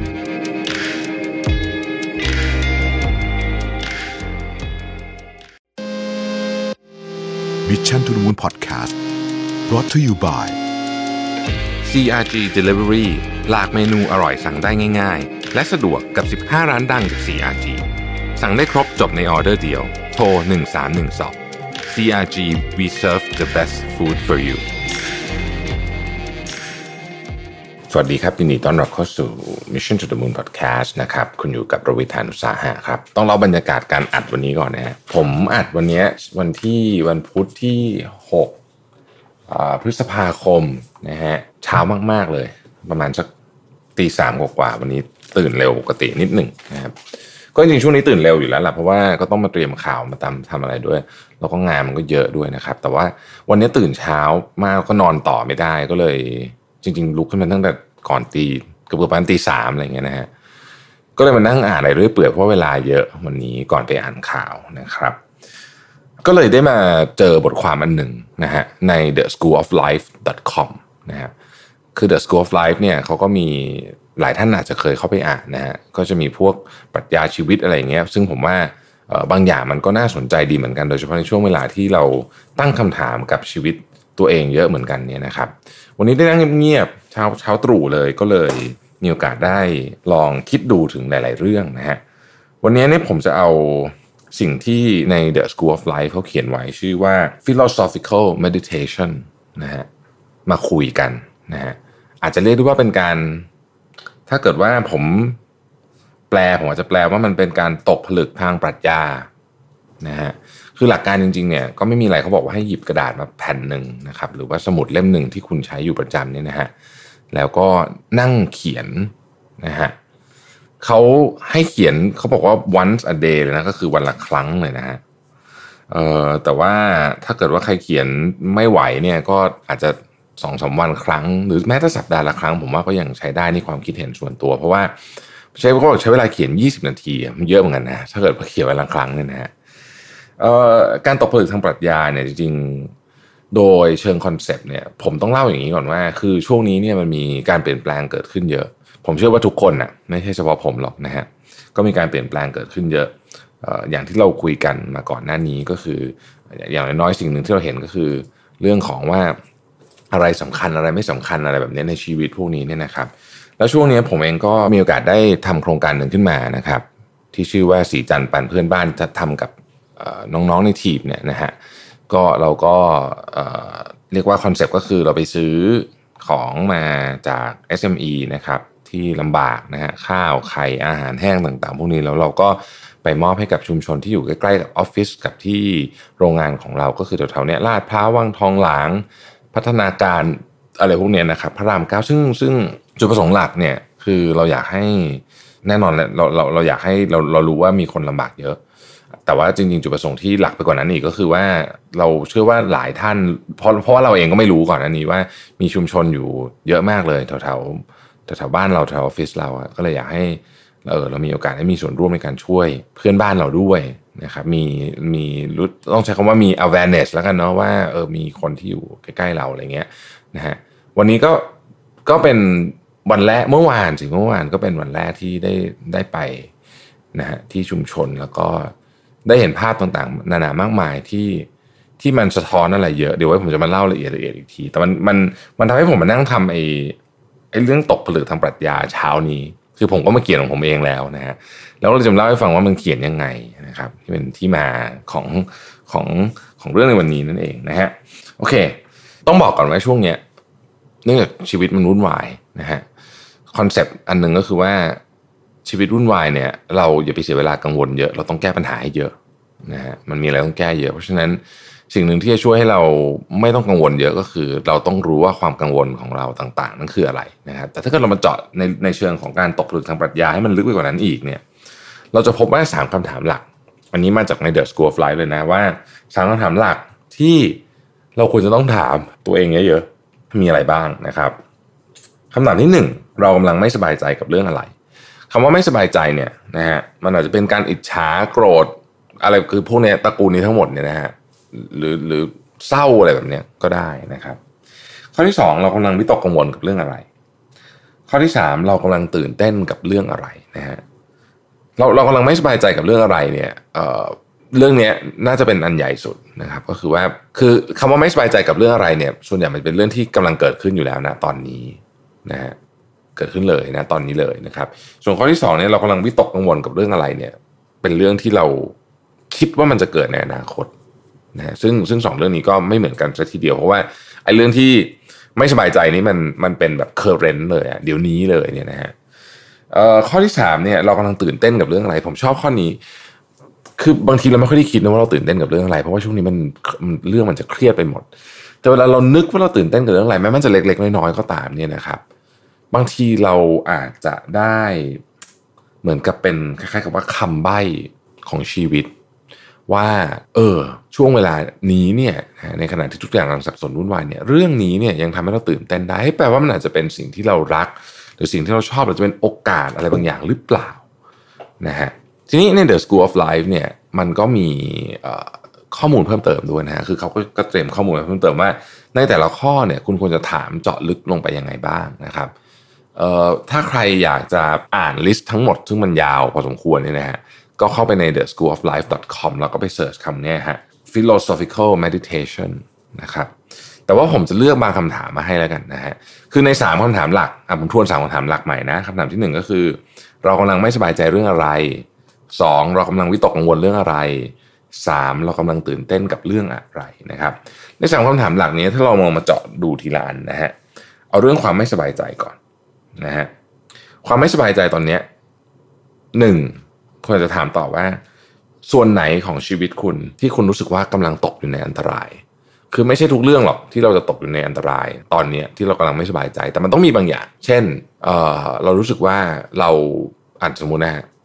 กำลังจะจ่ายเงินเดือนลูกน้องไม่ไหวเนี่ยเห็นละตัวเลขเนี่ยมันเห็นชัดอยู่แล้วว่าจ่ายไม่ไหวนะฮะทำไงดี ก็ก็เขียนนะฮะ คุณกลัวว่าอะไรจะเกิดขึ้นจ่ายเงินเดือนไม่ได้เนี่ย อะไรจะเกิดขึ้นสมมตินะฮะนี่คือเรื่องใหญ่มากเลยนะนี่ผมยกเรื่องแบบใหญ่สุดๆมาเลยนะฮะเป็นตัวอย่างนะ แล้วถ้าเกิดขึ้นแล้วเนี่ย มันจะแย่ขนาดไหน แล้วคุณคิดว่ามันจะไปได้ขนาดไหน อาจจะถามต่อไปได้อีกว่า ถ้าเป็นคนที่คุณชอบคนที่คุณชื่นชอบเนี่ยนะฮะหรือเพื่อนสนิทของคุณเนี่ย เจอเหตุการณ์เนี้ยเขาจะทํำยังไง นึกต่อเขียนต่อไปเรื่องทำนองนี้อาจจะไม่ใช่เรื่องแบบนี้ตรงๆไปๆแต่ว่าเรื่องอะไรคล้ายๆ อย่างเงี้ยในชีวิตคุณเนี่ยมันเคยเกิดขึ้นมาป่ะแล้วตอนนั้นคุณแก้ปัญหายังไง นะครับ แล้วก็ความกลัวความไม่สบายใจเนี้ยมันสอนอะไรคุณบ้าง นี่เป็นลักษณะของคำถามที่เราถามตอบเพื่อให้เราพยายามจะวิเคราะห์ตัวเองให้ได้ แต่ list จริงๆมันยาวกว่านี้เยอะนะฮะอย่างที่บอกอาจจะเข้าไปดูใน list นั้นอาจจะเหมาะกว่านะครับ ข้อที่สองคำถามเกี่ยวกับเรื่องของความวิตกกังวลนะฮะความวิตกกังวลนี่เป็นเรื่องที่แปลก เพราะมันมักจะไม่ค่อยชัดเท่าไหร่ คือมันจะเหมือนกับอะไรที่มันเป็นขมกขมัวนิดหนึ่งนะเพราะฉะนั้น สิ่งหนึ่งที่น่าจะช่วยก็คือทำให้มันชัดขึ้นนะครับ ลองลงรายละเอียดไปเลยครับว่าสิ่งที่คุณกำลังกังวลอยู่เนี่ยนะฮะมันมันคืออะไรนะครับเอาแบบจริงๆเลยนะแล้วพอเราเขียนลงไปปุ๊บเนี่ยเราเราต้องถามตัวเองต่อว่า เอ๊ะเนื่องจากสิ่งที่กังวลมันเป็นของในอนาคตใช่ไหมเอ๊ะเราจินตนาการนี่มันเยอะไปเปล่าคือแบบมันมันเวอร์ไปไหมอะไรอย่างเงี้ยนะฮะหรือจริงๆมันไม่เวอร์เหมาะสมอะก็ไม่เป็นไรเหมาะสมก็เหมาะสมนะฮะอะไรจะเกิดขึ้นถ้าทุกอย่างที่คุณจินตนาการที่มันแย่ๆเนี่ย มันเกิดขึ้นจริง ๆ หรือพูดง่ายคือถ้าทุกอย่างมันพังหมดอะไรมันจะเกิดขึ้นนะฮะแล้วอะถามต่ออีก สิ่งที่ตกกังวลทั้งหมดที่เขียนออกมาเนี่ย จริง ๆ แล้วเนี่ย ความอันตรายของมันอยู่ที่ไหน ความอันตรายของมันเนี่ยนะฮะคือความไม่ตกกังวลเนี่ยมันก็มาพร้อมกับความรู้สึกอันตรายใช่ไหมไม่ปลอดภัย อันตรายจริงๆของมันอยู่ตรงไหนอีกคำถามหนึ่งถ้าเรื่องนี้เคยเกิดขึ้นกับเราทำนองนี้ อาจจะไม่ใช่เรื่องประเด็นนี้นะครับเพราะว่าครั้งนี้เนี่ย ต้องยอมรับว่าวิกฤตครั้งนี้เนี่ยหนึ่งมันหนักหนาสาหัสมากสองมันใหม่จัดเลยเพราะฉะนั้นมันจะมีเรื่องที่เราไม่เคยเจอมาก่อน แต่ว่าเอาเรื่องทำนองคล้าย ๆ กันเนี่ยนะครับมันเคยเกิดขึ้นกับเราไหมแล้วเราผ่านมาได้ยังไง คือผมเชื่อว่าเคยเกิดกับคนส่วนคนส่วนใหญ่มีเหตุการณ์ที่ไม่ว่าคุณจะกังวลเรื่องอะไรอยู่ตอนนี้คล้ายๆ กันเนี่ยมันเคยเกิดขึ้นแหละนะฮะแล้วเราก็ถามตัวเองว่าเอ๊ะตอนนั้นเราผ่านมาได้ยังไงนะครับ เรื่องที่คนกังวลส่วนใหญ่เนี่ยก็จะมีอยู่ ใหญ่ ๆ ไม่กี่เรื่องนะก็คือเรื่องของคนรอบข้างนะครับคือคนที่เราต้องรับผิดชอบ แล้วเรารู้สึกว่าเรากำลังจะรับผิดชอบเขาไม่ได้ หรือรับผิดชอบเขาได้ไม่ดีพอนะครับ ซึ่งก็อาจจะเกี่ยวกับปัญหาเรื่องต่อมาก็คือเรื่องของเงินทองนะฮะ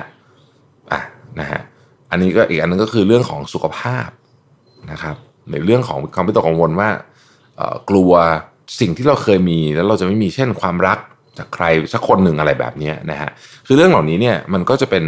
หัวข้อที่เรื่องตัวเรื่องเองอาจจะไม่ใช่เรื่องเดิม เนื้อเนื้อหาของเรื่องไม่ใช่เรื่องเดิม แต่หัวข้อใหญ่ๆเนี่ยบางทีมันเคยเกิดขึ้นกับเรามาแล้วแหละนะฮะแต่เราอาจจะไม่ได้มีโอกาสนั่งลองคิดดูจริงๆว่าเออตอนนั้นมันเกิดขึ้นบางทีลืมไปหมดแล้วด้วยซ้ำคือเรื่องมันจบไปแล้วเราก็เลยลืมไปแล้วนะแต่ถ้าเกิดเรามาย้อนดูว่ามันเคยเกิดขึ้นแล้วเนี่ยตอนนั้นเราแก้ปัญหายังไง หรือสมมติว่า เราบอกว่าเออเรากำลังเหมือนกับทะเลาะหรือมีปัญหากับคนคนหนึ่งอยู่ ซึ่งเรารู้สึกว่าโอ้ตอนนี้มันเป็นเรื่องทวิตกกังวลมาก ถ้าเราย้อนกลับไปดูในอดีตของเราเราอาจจะพบว่าจริง ๆ แล้วเนี่ยเราก็เคยทะเลาะกับคนอื่นมาเหมือนกัน คล้าย ๆ แบบนี้ แล้วเราก็กลับไปดีเขาได้ตอนนั้นเราทํำยังไงนะฮะเรารู้สึกยังไงนะครับอีกข้อหนึ่งอาจจะถามต่อลึกลงไปว่า เอาจริงเนี่ย ถ้าทุกอย่างมันแย่มากๆ อย่างที่คุณวิตกกังวลเนี่ยคุณจะมีชีวิตต่อได้ไหมเอาถามจริงๆเลยแน่นอนชีวิตต้องเปลี่ยน แต่ว่าเรามีชีวิตต่อ เราเราเดินต่อได้ไหมนะฮะ อะไรอย่างเงี้ยนะคำถามทำนองนี้ก็เขียนออกมานะครับ ไม่จำเป็นต้องมีคำตอบนะฮะบางทีสิ่งที่เราพยายามจะทำเนี่ยคือเราจะพยายามจะเขียนคำถามมาให้เยอะๆที่สุด หลายครั้งพอเราเริ่มทำปุ๊บเนี่ยมันมันมันจะช่วยละนะฮะข้อสามคำถามเกี่ยวกับสิ่งที่คุณกำลังตื่นเต้นอยู่ อย่างที่บอกนะครับว่าแม้ว่ามันจะดูเล็กน้อยก็ตามนะฮะบางทีมันเป็นเรื่องเล็ก ๆนะครับ แต่ว่าลองเอามันมาวิเคราะห์ดู ยกตัวอย่างเช่น ช่วงนี้เนี่ย ผมเชื่อว่าหลายคนได้ทำอะไรที่ไม่เคยทำเยอะ เอายกตัวอย่างหนึ่งแล้วกันทำอาหารนะฮะทำอาหาร ถ้าคุณรู้สึกว่าตอนที่คุณทำแล้วคุณรู้สึกว่าโห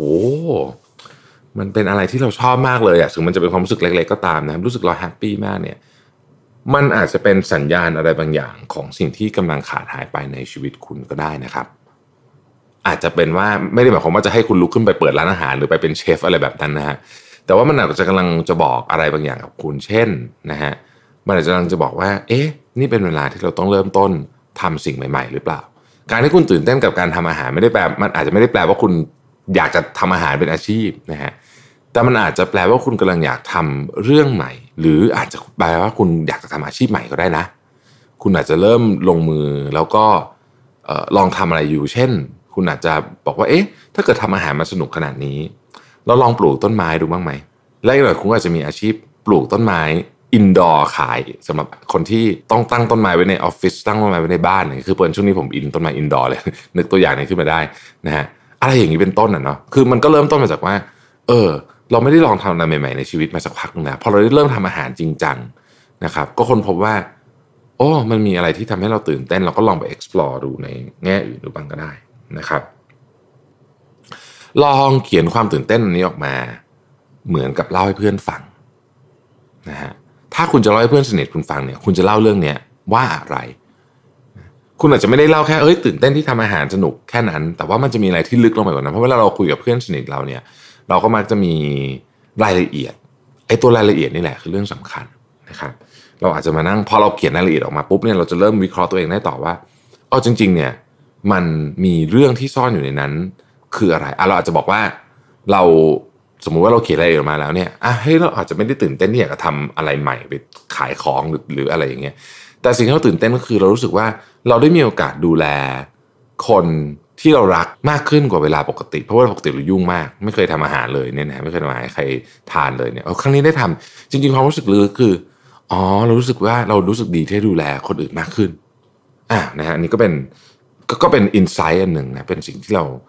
สามารถนำไปต่อยอดทำอะไรได้นะฮะ คำถามอีกคำถามหนึ่งที่เราจะถามในในหมวดของความตื่นเต้นก็คือว่า ถ้าเรื่องนี้มันสามารถเปลี่ยนชีวิตเราได้นะฮะการเปลี่ยนแปลงที่ว่านั้นจะเป็นอะไรนะอันนี้ก็จะเป็นการแง่มุมว่าเออมันจะต่อยอดกับเรื่องนี้ได้ยังไงนะครับ ความตื่นเต้นอันนี้เนี่ยมันจะสร้างเหมือนกับ growth หรือการเติบโตในชีวิตเราได้ไหมนะฮะคืออาจจะไม่ได้เป็นการเติบโตทางทางทางเรื่องรายได้อะไรอย่างงี้ก็ได้นะมันจะเป็นการเติบโตทางจิตวิญญาณอะนะฮะ คือเราอาจจะมีความพึงพอใจกับชีวิตมากขึ้นไหมทำนองนี้นะครับลองเขียนดูผมว่า อันนี้อันนี้คือสามข้อผมทวนอีกทีนะฮะคำถามเกี่ยวกับเรื่องของความไม่สบายใจคำถามเกี่ยวกับเรื่องความวิตกกังวลคำถามเกี่ยวกับเรื่องความตื่นเต้นนะครับ ข้อแรกเราก็ถามเลย เรากำลังไม่สบายใจเรื่องอะไรสองเรากำลังวิตกกังวลเรื่องอะไรสามเรากำลังตื่นเต้นกับเรื่องอะไรนะฮะเสร็จแล้วเนี่ยพอเขียนเสร็จปุ๊บเนี่ยนะครับคุณจะรู้สึกสบายใจขึ้นเนี่ยพอผมก่อนก่อนจะอัดพอดแคสต์ผมก็เขียนของผมอย่างเงี้ยนะฮะ ผมก็จะได้เห็นตัวเองในแง่มุมอื่นมากขึ้นนะฮะยิ่งคุณใช้เวลาเยอะเท่าไหร่ในการเขียนหรือค่อยๆ หรือคิดพยายามคิดมากเท่าไหร่เนี่ยคิดไม่ใช่คิดมากเอ่อลงรายละเอียดมากเท่าไหร่เนี่ยนะคุณอาจจะยิ่งเห็นตัวเองชัดมากยิ่งขึ้นนะครับผมคิดว่าเป็นของที่มีประโยชน์มากทีเดียวนะครับ ขอทวนอีกครั้งหนึ่งว่า ถ้าเกิดใครอยากจะไปดู list เต็มของของคำถามเนี่ยนะฮะเข้าไป search ใน the school of life com นะครับ แล้วก็ philosophical meditation นะ search คำนี้ใน Google แล้วเดี๋ยวมันก็จะขึ้นมาเลยฮะไอ้บทความที่ผมพูดถึงเนี่ยนะครับ ผมเชื่อว่าหลายท่านเหนื่อยนะช่วงนี้เนาะหลายท่านกังวลใจนะฮะผมก็กังวลใจเหนื่อยเหมือนกันนะพูดจริงช่วงนี้นี่แบบ รู้สึกชีวิตมันถ้าจะให้ใช้คำศัพท์ที่ถูกต้องอาจจะบอกว่ามันมีความชา ชาที่ไม่ใช่ชินชานะมันเหมือนชาเหมือนโดนยาชา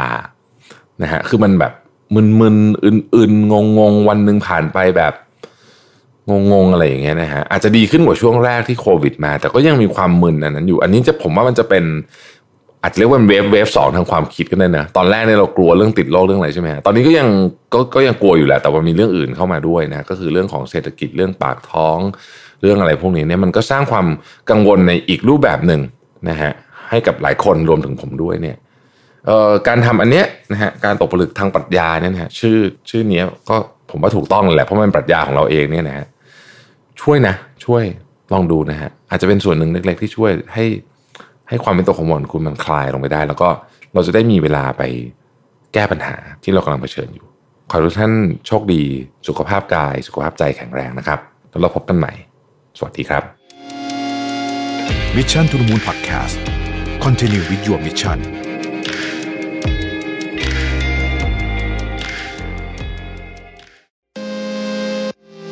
Mission to the Moon Podcast brought to you by CRG Delivery หลากเมนูอร่อยสั่งได้ง่าย ๆ และสะดวกกับ 15 ร้านดังจาก CRG สั่งได้ครบจบในออเดอร์เดียว โทร 1312 CRG we serve the best food for you สวัสดีครับ ยินดีต้อนรับเข้าสู่ Mission to the Moon Podcast นะครับ คุณอยู่กับประวิทยานุสาหะครับ วันนี้เป็นตอน ที่นานๆมีที ก็คือตอนที่เรียกว่าเป็น unscript นะไม่มีสคริปต์แล้วก็พูด เพราะว่าเออเหมือนกับผมคิดอะไรบางอย่างขึ้นมาได้ ซึ่งจริงก็ไม่ใช่เรื่องใหม่เลยเลย เป็นเรื่องที่แบบสุดแสนจะเบสิกบนโลกใบนี้ทุกคนก็พอจะรู้อยู่แล้ว แต่ว่าเเวลามันเกิดผลขึ้นมาให้เห็นชัดๆเนี่ยบางทีเราก็จะรู้สึกว่าเออมันมันต้องมีการแก้ไขอะไรบ้างเป็นบางอย่างนะครับ ผมกำลังจะพูดถึงเรื่องของ สภาวะทางอารมณ์แล้วกันซึ่งผมคิดว่า ยิ่งผมทำงานมานานขึ้นเท่าไหร่เนี่ย ผมยิ่งรู้สึกว่าเรื่องนี้เป็นเรื่องสำคัญมากๆ ที่สุดอันหนึ่งสองเรื่องแล้วกัน สภาวะทางอารมณ์กับการรักษาสัญญานะฮะผมคิดว่าสองเรื่องนี้เนี่ยแทบจะเป็นตัวตัดสินเลยยิ่งคุณมีตำแหน่งที่ใหญ่ขึ้นเท่าไหร่ก็ตามนะฮะ ผมเองก็ได้รับบทเรียนที่ค่อนข้างจะก็เป็นบทเรียนครั้งครั้งใหญ่เหมือนกันจริงๆต้องบอกว่าเคยเคยมีคนพูดหลายทีแล้วแต่ว่ามันบางทีมันก็พลาดไปบ้างเหมือนกันนะฮะผมจะพูดถึงการควบคุมอารมณ์หรือการเลือกคำพูดบางทีบางทีต้องบอกว่า ไม่ใช่แค่ควบคุมอารมณ์อย่างเดียวนะ การเลือกคำพูดก็สำคัญเหมือนกัน บางทีเราไม่ได้อารมณ์เสีย แต่ว่าเราพูดคำพูดที่ไม่เหมาะสมออกไป เช่นสมมุติเราจะบอกว่าเออเขาเรารู้สึกว่าคนแบบไม่เห็นเคยได้เห็นผลงานหรืออะไรอย่างนี้เลยคือคือคืออะไรก็ตามที่มันเป็นในเชิง judgmental ทั้งหลายเนี่ยนะฮะก็มีความอันตรายอยู่พอสมควรทีเดียว นะเอางี้ผมผมพูดแล้วจะจะวนแล้วจะงง อยากจะบอกสองสาเรื่องนะฮะสำหรับบันทึกไว้ตัวเองด้วย แล้วก็อาจจะอาจจะเป็นการเล่าสู่กันฟังด้วยนะครับ เรื่องหนึ่งคือเรื่องของการควบคุมอารมณ์ผมผมมันจะมีคนประเภทที่ควบคุมอารมณ์ดีอยู่แล้วอันนั้นก็ก็ก็ดีนะครับเป็นสิ่งที่ดี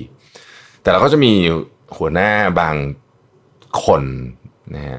ผมเนี่ยเป็นหนึ่งในนั้น ที่ควบคุมอารมณ์ไม่ค่อยดี ทั้งเรื่องของสีหน้าคำพูด และอื่นๆนะเป็นคนใจร้อนนะครับ แล้วก็รู้สึกว่าตัวเองคือความรู้สึกอันนี้ อันนี้บอกจากฝั่งของของผู้พูดก่อนแล้วกันนะฝั่งของผมก่อนแล้วกัน เวลาพูดไปเนี่ยบางทีจะรู้สึกว่าเพราะเรางานเยอะเราต้องรีบรีบพูดรีบรีบนั่นเราไม่มีเวลามาใช้คำว่าอะไรดีอะมามาประดิษฐ์อะไรให้มันให้มันสวยหรูคือจะจะว่าอะไรใครหรือจะให้ใครทำอะไรก็คือพูดออกไปเลยเนี่ยนะฮะซึ่ง มันก็เป็นลักษณะของของหัวหน้าที่มีความ aggressive นะครับ ถ้าใช้คำแบบเพราะๆนะ แต่ว่าจริง ๆ แล้วเนี่ย มันมีวิธีอื่นที่ทำได้ดีกว่านั้น หรือจะให้พูดง่าย ๆก็คือ เวลาอยากได้อะไรจากทีมงาน เราสามารถทำแบบบวกไปกวายอารมณ์เสียใจก็ได้ จริงๆ เป็นทางเลือกที่ง่าย หรือเราสามารถเอามันมาห่อ ด้วยแพ็กเกจใหม่ แล้วส่งให้เขา โดยที่เขา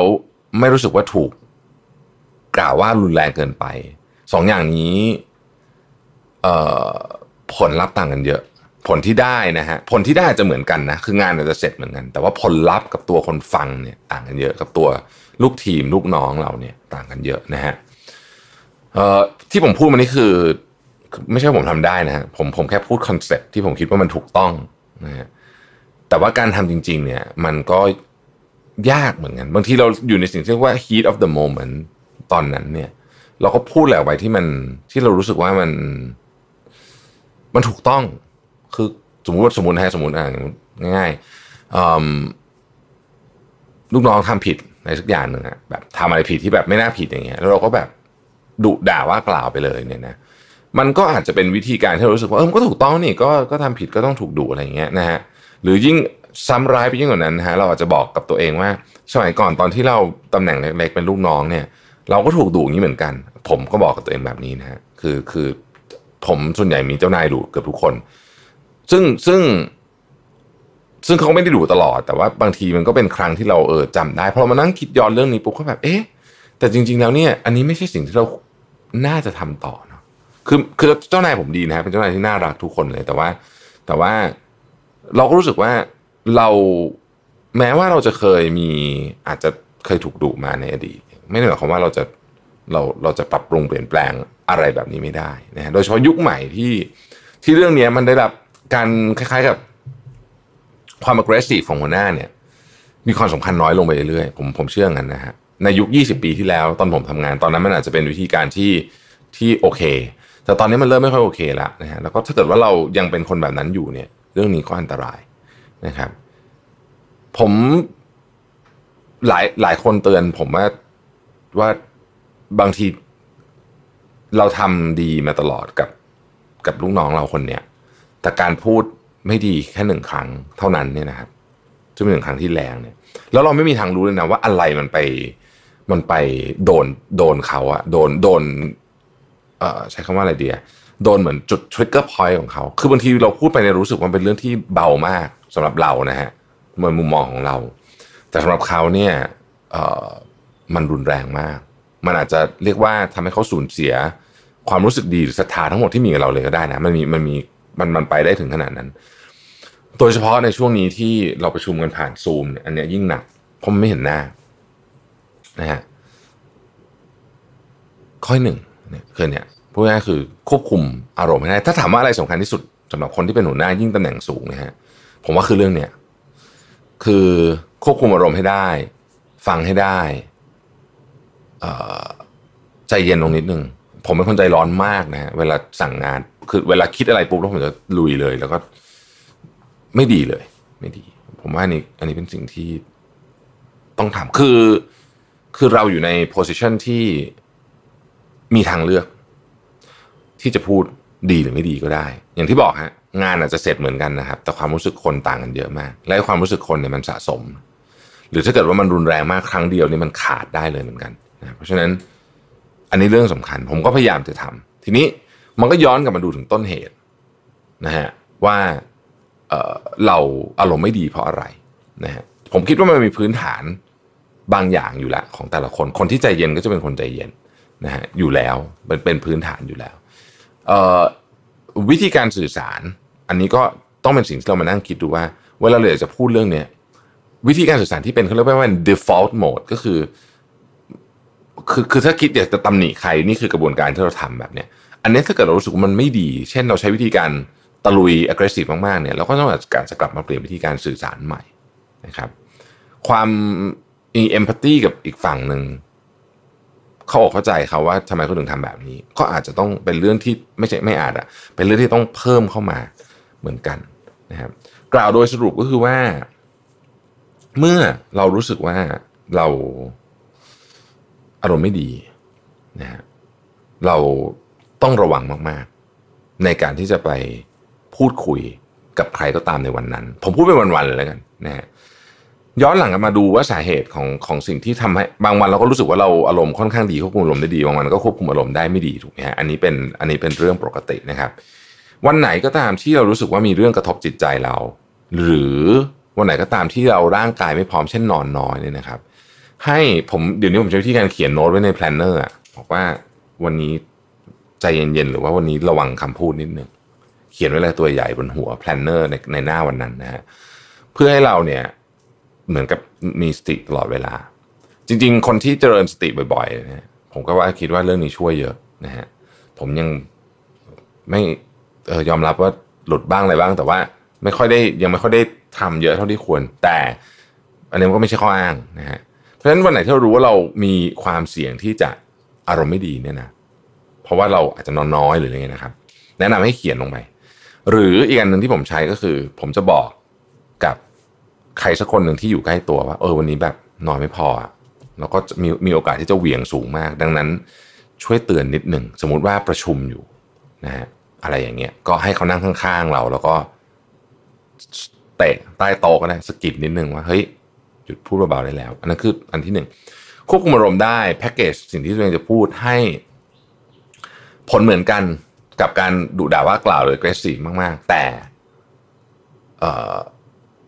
ความรู้สึกของคนจะต่างกันนี่คือข้อที่หนึ่งนะฮะขอขออภัยที่พูดอาจจะวนไปวนมาเนึงเพราะไม่มีสคริปต์ข้อที่สองที่ผมคิดว่าสำคัญไม่แพ้กันเลยก็คือ เรื่องการรักษาสัญญานะครับเอ่อมันเป็นเรื่องที่ง่ายมากเลยที่ผู้นำจะบอกว่าหรือหรือหรือหัวหน้าบอกว่าเออเนี่ยพี่ไม่ว่างอะเดี๋ยวพี่ติดอีกงานหนึ่งไม่ไปนะอะไรเงี้ยหรือว่าไม่เข้าประชุมนะอะไรเงี้ย โดยเฉพาะ คนที่แบบงานเยอะนะฮะแบบมีอะไรก็ไม่รู้เต็มหมดเลย แล้วก็แล้วก็มีมีมีเทนมีมีแนวโน้มที่จะเวลาตอนที่พูดตอนแรกพยายามจะรับงานเข้ามาเยอะนะครับเข้าประชุม เดี๋ยวเดี๋ยวพี่ทำนั่นเดี๋ยวพี่ทำนี่ให้ผมก็เป็นแบบนี้เหมือนกันนะฮะเออผมเพิ่งมาสังเกตตัวเองตอนหลังว่า สิ่งที่ทำให้เอ่อ feedback ดี feedback เวลาทำ one on one ดี อันหนึ่งก็คือ เดือนที่ผ่านมานั้นนะก่อน feedback นั้นนะ สิ่งที่ผมพูดผมจะทำผมทำได้เกือบหมดหรือเปล่า ยกตัวอย่างคำคำว่าพูดที่จะทำทำได้เนี่ย ไม่ต้องเป็นเรื่องใหญ่ ๆ แบบยอดต้องถึงหรืออะไรแบบไม่ต้องอย่างนั้นนะครับ เป็นการเป็นเรื่องที่ basic มาก เช่น นัดเขาแล้วไม่เลื่อนเขาอย่างเงี้ยบอกว่าจะไปก็ไปนะไม่ว่าจะไปไหนก็ตาม กลายเป็นว่าของเหล่านี้เนี่ย กลายเป็น indication ที่สำคัญมากเลยนะว่า คนรู้สึกยังไงกับเรา เพราะฉะนั้น เวลาบอกว่าจะไปไหนก็ให้ไป สัญญาว่าจะส่งงานให้ลูกน้องกี่โมง ก็ส่งตอนนั้น สัญญาว่าจะทำอันนี้ให้ก็ทำสัญญาว่าจะเข้าประชุมก็ทำผมว่าอันนี้กลายเป็นกลายเป็น factor ที่สำคัญ แล้วก็ยิ่งคือผมผมจะพูดอย่างนี้ดีกว่า หลายคนรู้สึกว่าการ deliver สิ่งหรือว่าสิ่งที่เราทำงานหนักแล้ว deliver งานได้แล้วเนี่ยนะฮะสำหรับคนที่ยังเป็น junior อยู่ ผมว่าอาจจะพอ แต่สำหรับคนที่เป็นระดับเลเวลสูงๆ หรือ senior เนี่ย การ deliver งานได้ การทำงานจบ อย่างสมมติว่าอายกตัวอย่างสมมติผมเงี้ยหน้าที่ของผมต่อผู้ถือหุ้นก็อาจจะเป็นการทำตัวเลขให้ได้ หน้าที่ของผมต่อสังคมก็อาจจะเป็นการทำไงก็ได้ให้เราเนี่ยมีโอกาสที่ได้ช่วยเหลือ คนรอบๆตัวเรามากที่สุด อย่างเช่นโครงการที่เราทำกันอยู่ที่ผ่านมา หน้าที่ของผมต่อทีมงานก็คือ ทำให้ทุกคนได้รับการประเมินอย่างแฟร์ที่สุดเท่าที่จะแฟร์ได้คือไอ้แฟร์ร้อยเปอร์เซ็นต์ไม่มีอยู่แล้วแฟร์ที่สุดเท่าที่จะแฟร์ได้ bias น้อยที่สุดนะครับได้รับการตอบแทนตอบผลงานอย่างเหมาะสม อย่างเงี้ยแต่ว่าทั้งหมดทั้งมวลนี้เนี่ยถ้าเกิดว่ามันถูกทำแบบที่เราใช้อารมณ์เยอะๆคือแบบกว่าจะได้มานี่นี่คือเหวี่ยงสุดๆเลยเนี่ยนะแล้วระยะยาวมันจะมีผลเสีย ยิ่งเรายิ่งเราใช้อารมณ์เยอะเท่าไหร่หรืออะไรมากเท่าไหร่เนี่ย เราจะยิ่งเป็นผู้นำที่ที่แย่ลงเท่านั้นโดยเราไม่รู้ตัว เพราะว่ายิ่งถ้าเรายิ่งใช้แล้วเผอิญผลมันได้เนี่ยเราก็จะบอกตัวเองว่าเห็นไหมฉันต้องดูแบบนี้แหละมันถึงจะทำงานกันได้อะไรแบบนี้ซึ่งนี่เป็นสิ่งที่ไม่ดี ผมทำพลาดเรื่องนี้มาเกือบจะตลอดแล้วก็พยายามจะปรับปรุงแต่บางทีมันก็ลงดาวลงกลับไปที่เดิมอีกเพราะฉะนั้นเนี่ยผมคิดว่ามันก็ต้องค่อยๆ คือต่อไปนี้ผมก็จะพยายามทำให้ดีขึ้น สิ่งหนึ่งที่ดีนะฮะที่ช่วยได้หลังๆเนี่ยเพราะ เรื่องหลังๆเนี่ยผมเพิ่มหมวดนี้เข้าไปในการจดไดอารี่ของผมก็คือว่า วันนี้เราควบคุมอารมณ์ได้ดีแค่ไหน เราปฏิบัติตัวต่อผู้อื่นเนี่ย ดีแค่ไหน อันเนี้ยผมมาช่วยนะฮะขออภัยหากตอนนี้จะวนไปวนมา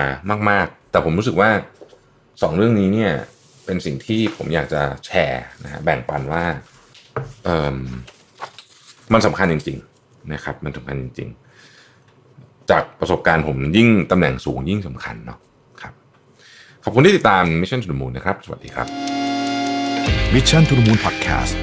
Continue with your mission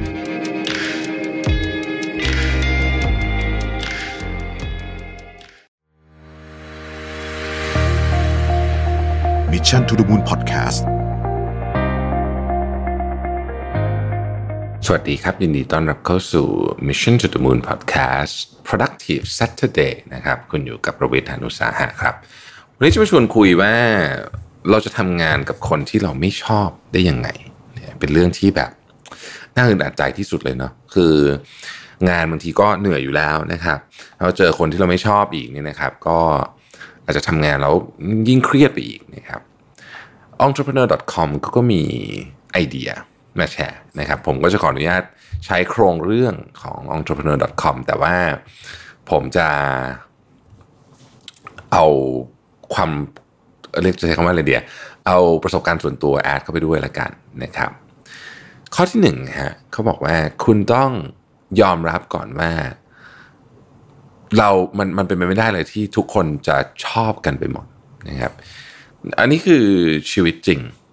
ชีวิตจริง เพราะฉะนั้นเนี่ยถ้าเกิดว่าคุณรู้สึกว่าคุณไม่สามารถทำงานกับใครหรือว่าทำงานกับคนนี้แล้วมันไม่คล่องตัวไม่อะไรเลยเนี่ย ก็ต้องยอมรับว่ามันเป็นมันเป็นเรื่องปกตินะครับ มันไม่ได้หมายความว่าคุณเป็นคนไม่ดีนะฮะแล้วก็ไม่ได้หมายความว่าคนนั้นเป็นคนไม่ดีด้วยนะครับต้องต้องบอกว่าอันนี้คือประมาณ 95%นะบางทีอาจจะมีคนหนึ่งเป็นคนไม่ดีจริง ๆ ก็ได้ แต่โดยส่วนใหญ่แล้วเนี่ย คนที่ไม่ชอบกันเนี่ยก็ไม่ได้เป็นคนไม่ดีทั้งคู่ หรือก็ไม่ได้เป็นคนดีร้อยเปอร์เซ็นต์ทั้งคู่ เพราะฉะนั้นเป็นเรื่องธรรมดานะครับเป็นเรื่องธรรมดา พอเราเข้าใจว่ามันเป็นเรื่องธรรมดาปุ๊บเนี่ยเราก็จะเริ่มวางใจสงบขึ้น แล้วก็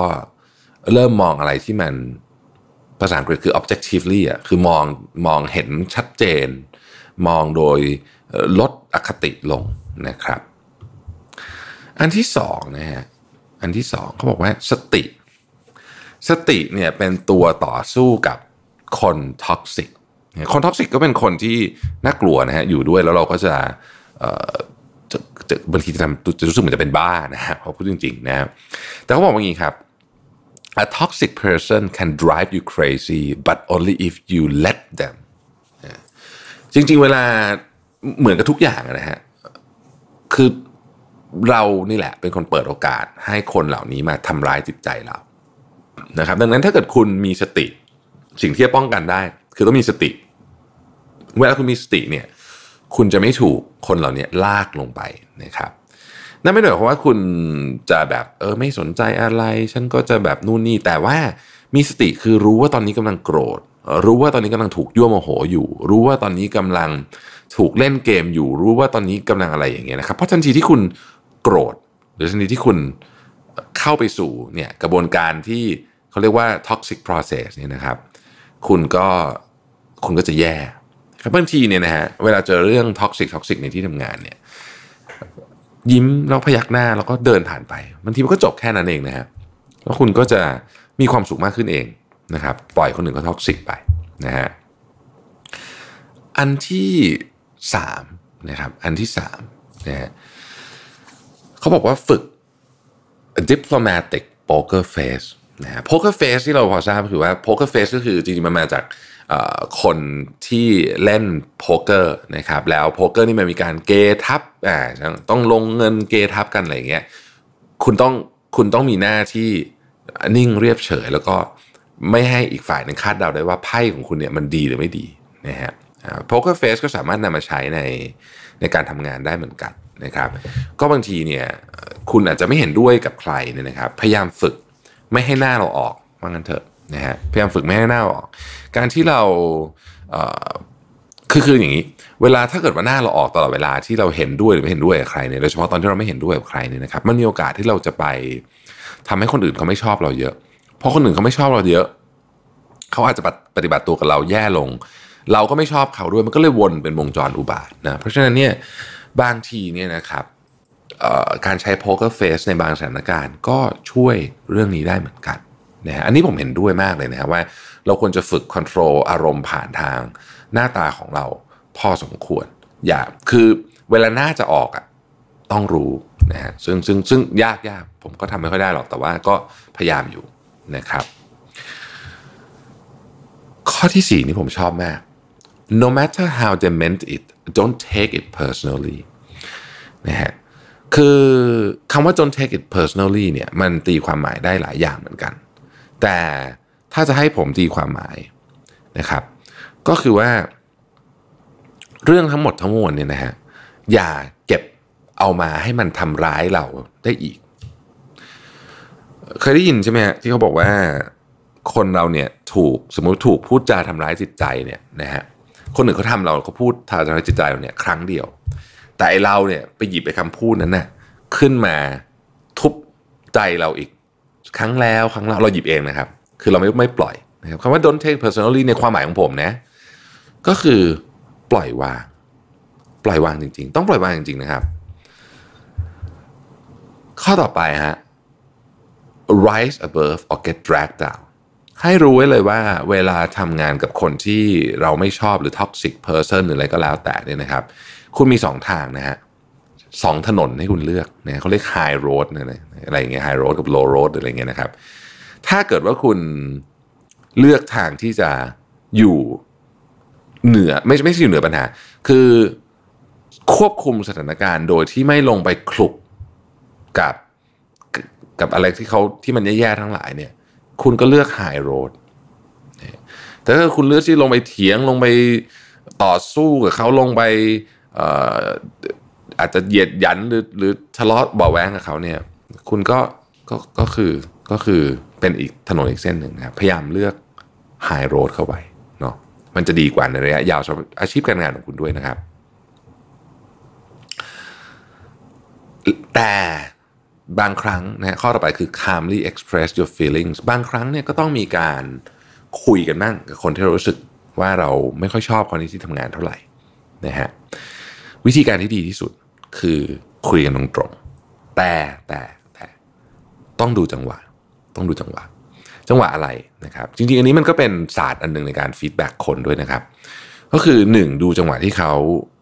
อารมณ์ดีอยู่นะครับ แนะนำตอนเช้าช่วงเช้าดีนะครับ แล้วก็ที่สำคัญที่สุดคือดูใจเราด้วย ว่าใจเราเนี่ยนิ่งพอที่จะพูดเรื่องเหล่านี้แล้วหรือยังนะครับ อย่า ไปตอนที่มันกำลังใจขุนมัว ไม่ว่าจะเป็นเราหรือเขาก็ตามนะฮะสิ่งที่ดีมาก ๆ ในการคุยเรื่องพวกนี้คือพูดถึงแฟกต์ก่อน คือพูดถึงเหตุการณ์โดยยังไม่ต้องบอกว่ามันมันมันคืออะไรคือพูดเพราะเหตุการณ์เนี่ยเราถ้าเราตกลงกันได้ว่าเหตุการณ์เรื่องนั้นเกิดขึ้นจริงๆเนี่ยนะครับ หลังจากนั้นมันจะคุยกันง่ายขึ้นนะครับ เช่นเราจะเดินบอกว่า เมื่อกี้ตอนที่คุณตะโกนใส่หน้าผมในที่ประชุมพูดอย่างนี้ก่อนนะครับแต่ยายเดือนไม่ต้องใส่อะไรเนี่ยนะครับ แล้วเราอาจจะค่อยบอกต่อว่าเออมันทำให้ผมแบบรู้สึกแย่มากเลยอะไรเงี้ยเราคือผมคิดว่าผมไม่อยากให้มันเกิดขึ้นอีกนะครับ แต่ว่าไอ้พวกนั้นนี่คือมาทีหลัง แต่เหตุการณ์ที่คุณต้องพูดให้ชัดเจนก่อนก็คือว่า เมื่อกี้ตอนที่คุณตะโกนใส่หน้าผมในที่ประชุม ซึ่ง อันเนี้ย เขาไม่ถ้าเขาไม่คิดว่าเขาตะโกนสมมตินะฮะมันคุยต่อไม่รู้เรื่องแล้วไงใช่ไหมเพราะฉะนั้นประเด็นนี้ก็เป็นประเด็นสำคัญดังนั้นก็ต้องบอกว่าต้องพูดอย่างสงบนะฮะ calmly calmly นะครับ อันที่เจ็ดแล้วใช่ไหมนะฮะถ้าเกิดต้องสู้นะครับ ถ้าเกิดต้องสู้ต้อง pick your battle นั่นหมายความว่า อย่าไปแบบว่า โอ้โห มีปัญหากับทุกเรื่องตลอดเวลานะครับ ไม่งั้นคุณจะทำงานไม่ได้ ถ้าเกิดคุณมีความจำเป็นที่จะต้อง ถกเถียงกับใครก็ตามเนี่ยนะครับ เก็บพลังงานไว้แล้วใช้ในกรณีที่จำเป็นจริงๆพูดง่ายคือ ถ้ามันจะต้องมีศึกบ้างนะครับ ก็เก็บแรงไว้ใช้ศึกใหญ่นะครับ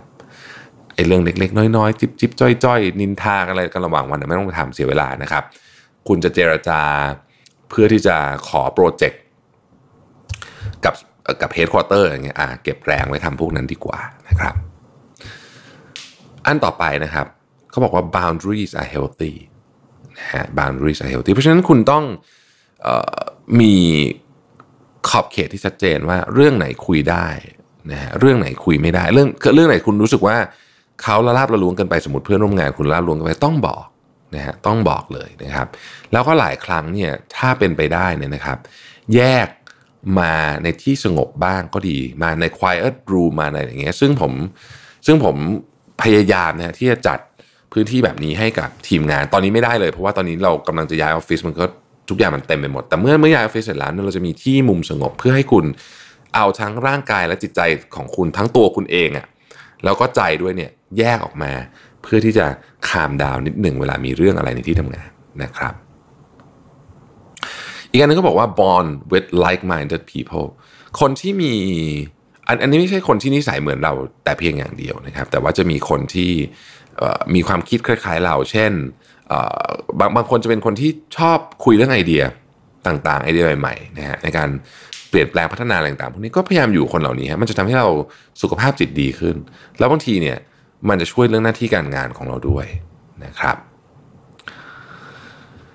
อีกข้อหนึ่งเขาบอกว่า learn how to disarm a jerk นะฮะมันจะในทุกที่ทำงานมันจะมีคนที่แบบเป็นแบบเป็นเจอนะครับหรือบางทีอาจจะเป็นเราเองเราต้องระวังนะฮะ บางทีเนี่ยเขาจะแบบพูดจาข่มคนอื่นนะคนอื่นกำลังนำเสนองานอยู่ก็ไปตัดไอเดียเขาเนี่ยคุณต้องมีวิธีในการบริหารจัดการคนเหล่านี้นะครับ ซึ่งมันมีเทคนิคหลายอย่างนะฮะเเทคนิคที่ดีคือเทคนิคที่เป็นเทคนิคเชิงจิตวิทยา เช่นเขาอาจจะเถียงอะไรขึ้นมาเนี่ยนะครับ แล้วคุณเป็นอาจจะเป็นประธานในที่ประชุมเนี่ยคุณก็ต้องหาวิธีการพูดกับเขาในในรูปแบบที่ไม่ไม่ทำให้เขาโกรธขึ้นไปอีก แต่จะไม่ทำให้เขาทำพฤติกรรมแบบนั้นในห้องประชุมอีกเป็นต้นนะครับ แล้วก็สุดท้ายฮะอย่าลืมว่าความสุขของคุณเนี่ยมันเป็นทางเลือกของคุณนะคุณเลือกที่จะมีความสุข หรือไม่มีความสุขมันขึ้นอยู่กับตัวเราซะเยอะนะครับ ผมชอบพูดเสมอว่า ความสุขของเราเนี่ยนะฮะสิเกิดจากเหตุการณ์ก็คือเหตุการณ์ที่มันมากระทบจิตใจเราเนี่ยสิบเปอร์เซ็นยี่สิบเปอร์เซ็นต์นะฮะส่งผลต่อความสุขของเราแต่แปดสิบเปอร์เซ็นที่เหลือเนี่ยมันขึ้นอยู่กับวิธีการมองโลกของเราทั้งสิ้นเลยเรามองโลกยังไงเราก็จะเป็นแบบนั้นนะครับ ก็ขอให้ทุกท่านมีวันหยุดสุดสัปดาห์ที่มีความสุขนะครับ แล้วก็เดี๋ยวเราพบกันใหม่ในวันพรุ่งนี้นะครับ สวัสดีครับ Mission to the Moon Podcast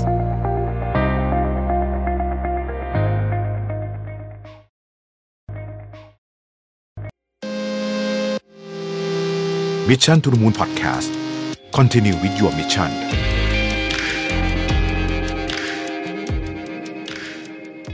สวัสดีครับส วัสดีค่ะ สวัสดีคุณดุดดาวนะครับ วันนี้ขอบคุณมาก ๆ เลยที่มาเป็นเกียรติกับรายการของเรานะครับ ก็ Mission to the Moon วันนี้ได้อยู่กับคุณดุดดาววัฒนาประกรณ์นะครับ มาคุยกันถึงเรื่องของสภาพจิตใจ ความสุขความทุกข์ในช่วงโควิดนะครับอเออขออนุญาตเริ่มแบบนี้ก่อนนะครับเออช่วงที่ผ่านมาเนี่ยนี่ก็เข้าเดือนที่สามแล้วเนาะ เราก็อยู่บ้านกันมาไปทำงานบ้าง แล้วแต่ว่างานแต่ละคนเป็นยังไง แต่ว่าสิ่งที่น่าจะคล้ายๆกันครับคุณดุดดาวก็คือ สภาพจิตใจของทุกคนดูจะเอ่อใช้คำว่าระสำระสายเนาะแล้วก็เอ่อบางทีก็อาจจะเป็นเพราะว่าอยู่บ้านเหงาด้วย บางทีก็เป็นห่วงเรื่องของปากท้องด้วย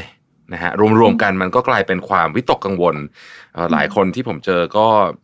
ไปในแนวทางนั้นหมด เราสถานการณ์แบบนี้เนี่ยเราควรจะเริ่มตั้งสติยังไงดีครับ เริ่มตั้งสติยังไงตั้งแบบที่เมื่อกี้คุณดวิดพูดขึ้นมาคือเราเห็นมันไหมก่อนอืม คือบางคนบอกว่าไม่เป็นอะไรเลย โควิดมานี่ไม่เป็นอะไรเลยอืมแบบเนี้ยสำหรับดาวเราจะกังวลแทนมากเลยอ่าครับว่ามันจะเป็นไปได้ยังไงสถานการณ์ที่ต้องสร้างความเปลี่ยนแปลงมากขนาดนี้จะทำให้คนไม่รู้สึกอะไร จริง ๆ มันมีความไม่มั่นคงเกิดขึ้นในใจของทุกคนเลยล่ะค่ะ ครับ ในมิติต่างๆ เพราะฉะนั้น หนึ่งเห็นมันแล้วก็ยอมรับว่ามันกระทบเรา สิ่งนี้เฮลตี้อืมการที่ปฏิเสธว่าไม่เป็นอะไรเลย อันเนี้ยจะนำพาไปสู่การที่ไม่ได้จัดการอืมแล้วก็ตั้งสติไม่ได้ เพราะมันสติไม่ต้องตั้งอยู่บนที่อยู่บนความที่เรารู้ตัวครับเพราะถ้าเราไม่รู้ตัวเราจะจัดการมันลำบากค่ะ เพราะฉะนั้นอืมตั้งสติด้วยการยอมรับไปเลย โอ้ ไม่มั่นคง อืมอืมกังวล อือืมมกลัว แม้ว่าสมมติว่ามันจะเป็นเรื่องที่เรากลัวมากที่สุดเช่น ตกงาน ก็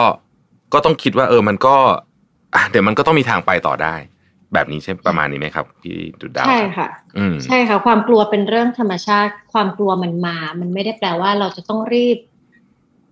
กำจัดหรือจัดการมันเสมอไป บางทีอืมมันก็อาจจะพาอะไรบางอย่าง มาก็ได้ ถ้าครับเราสามารถตั้งอยู่ข้างๆกับความกลัวได้ แบบที่จิตใจไม่กระเสือกกระเจิงไปก่อนอืมครับ ทีนี้ตอนนี้เนี่ยเอ่อหลายคนตอนนี้ออกจากบ้านไปกลับไปใช้ชีวิตเอ่อกึ่งปกติแล้วกันนะครับอืมแต่เขารู้สึกว่าโอ้โหชีวิตมันวุ่นวายขึ้นเยอะมากเลยไม่ผมไม่แน่ใจว่าคุณดุดดาวได้มีโอกาสเดินไปที่ห้างสรรพสินค้าหรือยังนะฮะเราก็จะรู้สึกว่า โอ้ตอนนี้เนี่ยเหมือนกับ คือฉีดแอลกอฮอล์ทุกห้านาทีอย่างเงี้ยแล้วก็อืมเราก็รู้สึกว่าทุกอย่างมันดูน่าวิตกกังวลหมดเรามองคนรอบๆตัวที่เราเอ่อไม่รู้จักเนี่ยเหมือนกับมีความหวาดกลัวนิดๆว่าเอ๊ะเขาจะเอาโรคมาติดเราหรือเปล่านะครับเดี๋ยวกันเขาก็คงกลัวเราเหมือนกันเออมันเกิดคำหนึ่งที่ผมผมได้ยินช่วงหลังนี้เยอะคือคำว่า caution fatigue เหมือนแบบเหนื่อยจังเลยอะออกจากบ้านทีหนึ่งก็เหมือนต้องเตรียมตัวเยอะแยะไปหมดเนี่ย อันนี้เนี่ย เอ่อเราควรจัดการกับเรื่องนี้ยังไงดีครับ ความรู้สึกเริ่มว่าอื้อหือมันเหนื่อยมากเลย เวลาจะออกไปไหน มันจะเหนื่อยค่ะ แล้วเราอืมคิดว่ามันมันต้องเหนื่อยอยู่แล้ว มันไม่เหนื่อยไม่ได้อืมเรากำลังโดนเปลี่ยน balance โดยบังโดนการบังโดนบังคับให้เปลี่ยน balance ของชีวิต เพราะฉะนั้นมันต้องออกแรง มันจะใช้โหมด auto เหมือนเดิมไม่ได้ อืมเพราะฉะนั้นความเหนื่อยล้าเป็นเรื่องธรรมชาติ แต่พอเหนื่อยล้าแล้วเนี่ยเราทำอะไรกับมันอืม เราจะปล่อยให้มันเหนื่อยสะสมไปเรื่อยๆ มันมันจะไม่ไม่สู่สุขภาพจิตที่ดีแน่ค่ะ เพราะฉะนั้นหาช่วงผ่อนคลายให้ตัวเองหน่อยอืมคือถ้ามันจะต้องออกจากบ้านมันก็ต้องออกแหละอืมสติทุกห้านาทีที่ต้องล้างมือก็ต้องล้าง แต่ว่าถ้าเหนื่อยแล้ว หาห่วงเวลาให้หนึ่งผ่อนคลายสำคัญมากเลยค่ะ บางคนกังวลเรื่องงานเรื่องความมั่นคงทางสภาพเศรษฐกิจจนไม่อนุญาตให้ตัวเองมีเบรกอืม เลย ซึ่งสิ่งนี้จริง ๆ มีผลต่อ productivity ด้วยจริง ๆ แล้วความคิดหรือสติที่จะใช้เรื่องการจัดการแก้ปัญหาก็อาจจะน้อยลง เพราะฉะนั้นหาห่วงผ่อนคลาย